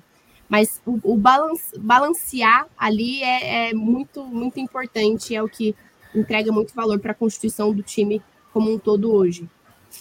Eu, eu, queria colaborar, Ana. É, achei espetacular o que você falou, porque eu não vejo sentido em falar de agilidade se a gente puder enriquecer o ambiente com contribuições são diferentes, porque a régua sobe, né? E eu, eu, quando eu fiz a pós lá na PUC em 2020, eu percebi que eu era um subversivo, sem saber que eu era. Porque eu estava lá com interesse de ver como que a agilidade poderia me ajudar a dar aula melhor, uma aula melhor, entendeu? E não fazer gestão de projetos. Eu me vi numa turma de gestores de projetos e eu, não, eu quero dar uma aula melhor semana que vem. Era isso que era esse que era o propósito. Então, assim, eu acho que quando a gente compreende, eu não estou dizendo exatamente dominar, mas quando a gente compreende os conceitos, a mentalidade, a gente fica tão natural estender isso para tudo. É, aqui em casa, a gente faz monta o aniversário com Scrum na parede. Vamos fazer aqui a gestão do projeto. Entende? É uma coisa assim que não está lá dentro do trabalho, passa a ser uma filosofia de trabalhar, de viver, de fazer as coisas. Na época, eu criei, em 2018, um curso online ensinando as pessoas, porque eu era professor, estava só professor nessa época, né, a estudar usando cerimônias do Scrum, usando o Kanban. Quer dizer, a, a, minha esposa, que é psicóloga, também atende clinicamente, ela usa alguns conceitos do Scrum para fazer o acompanhamento dos seus pacientes. Então, assim, quando você pega né, na, a coisa destrava, você não fica travadinho assim com, ah, isso é só para gestão de projetos ou só na área de TI. Isso eu acho muito rico. É uma nova visão. Muito, muito bom. Muito é bem bom. legal, né? Vai Sensacional. Lá. Vai lá, Renata. A minha conexão aqui está um pouco oscilando, mas não sei se dá para me ouvir. Sim, dá sim. Acho que eu, eu, queria contribuir. Primeiro, o José comentou é, em relação à implantação e quais são os processos. Às vezes a gente pode, tem muito a ver com o que o Paulo disse também, começar sem dizer que a gente está fazendo agilidade, mas entregando outros resultados, né? Mudando o perfil dos resultados, mas mostrando que é diferente. Daí alguém pergunta, e aí, o que você está fazendo? Daí, ó, existe agilidade. Porque talvez até a gente enfrentar a barreira de explicar a agilidade, sabe? É atender conceitos. Deixa às vezes isso de lado, um outro momento, vamos implantar, vamos mostrar resultado e vamos conquistar as pessoas, porque conquista, eu acho que é, é um processo que vale a pena, assim, conquista com os resultados, né? Sabe. E um outro ponto que a Ana Clara colocou, a importância desse mix. Eu migrei de um ambiente assim que era assistencial, depois fui para gestão de saúde. Ao mesmo tempo, a saúde sempre rodando ali. Quando você vai para criação de software, você fala assim: nossa, com quem eu vejo o que a pessoa de saúde está dizendo? E fala assim: nossa, como eu explico para ele na cabeça dele, que é toda né, estruturada, pensando racional, aquilo que eu quero entregar, que tem a ver com necessidade, atender saúde e tudo. Então, você vai aprendendo linguagem quando você convive com esses ambientes diferentes. Você vai aprendendo a pensar em outras estratégias que dá para usar na saúde e que eles usavam no software e que funciona também, né, no cuidado e você não tinha pensado anteriormente. Então, mesclar essas pessoas é, faz uma construção que é a inovação em si, né? Que a gente poder, vamos divergir, aqui funciona aqui, aqui não funciona, depois converge para aquilo que é o resultado que vai ser inovador e diferente, né? Uma coisa que eu percebo e no projeto de simulação de projetos ágeis que o Pipoca Ágil ele ele está executando até uma pausa agora no recesso, né? Tem 900 e poucas pessoas já inscritas nesse projeto e algumas já estão no mercado de trabalho por conta só desse, desse período, né? O que, que acontece? Eu falo com eles e eu percebo que a gente ainda está com aquele conceito de entregar tudo pronto de uma vez só, né? E a agilidade, ele quebra muito esse conceito de valor. O que é valor para você? Né? O que eu posso ter? E as pessoas, às vezes, elas ficam muito e nessa absorção de que o produto pronto é quando ele tiver tudo, tudo que eu pensei ter colocado. Então, eu falo até com eles, com relação até ao exercício que nós executamos lá, né? De fazer login no, no site, né, no exercício lá. Eu falei, gente, eu quero que crie uma conta e consiga fazer login. Apenas isso. Eu não quero trocar senha, eu não quero esquecer o senha. Nada. Depois a gente vê isso. O meu valor agora é colocar conta dentro e o cara poder entrar.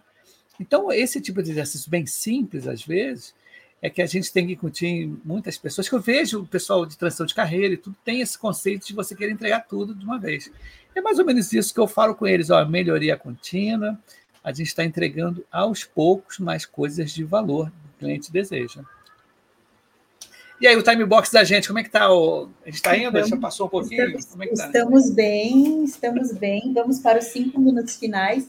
E aí, complementando você um pouquinho, Y, até abri aqui meu caderno do último Link Off, que eu achei super legal, que eles abriram falando coragem para falar, mas também respeito para ouvir opiniões diferentes e não necessariamente você tem que concordar.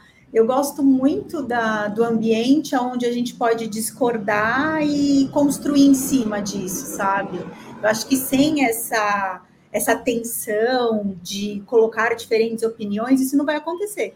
Claro que o decisor continua existindo, tá, gente? Mas quanto mais a gente orientar o decisor ao cliente para entrega de valor, melhor vai ser, né? Achei super interessante. A Paula Ferreira fez um comentário aqui que ela começou na DASA exatamente assim, eu acho que foi como a, a, a Renata estava falando, que foi plantando agilidade sem falar explicitamente, mostrando ali os resultados, né? Que é muito nessa pegada do design thinking, né, Renata? Que é essa questão do não fale, mostre, né? Vai lá e já mostra. Nós estamos Legal, com 15 né? pessoas, Y, no, no formulário ah. que já preencheram. Aí não sei se você quer passar a régua, deixa eu ver. Eu acho que sim, né?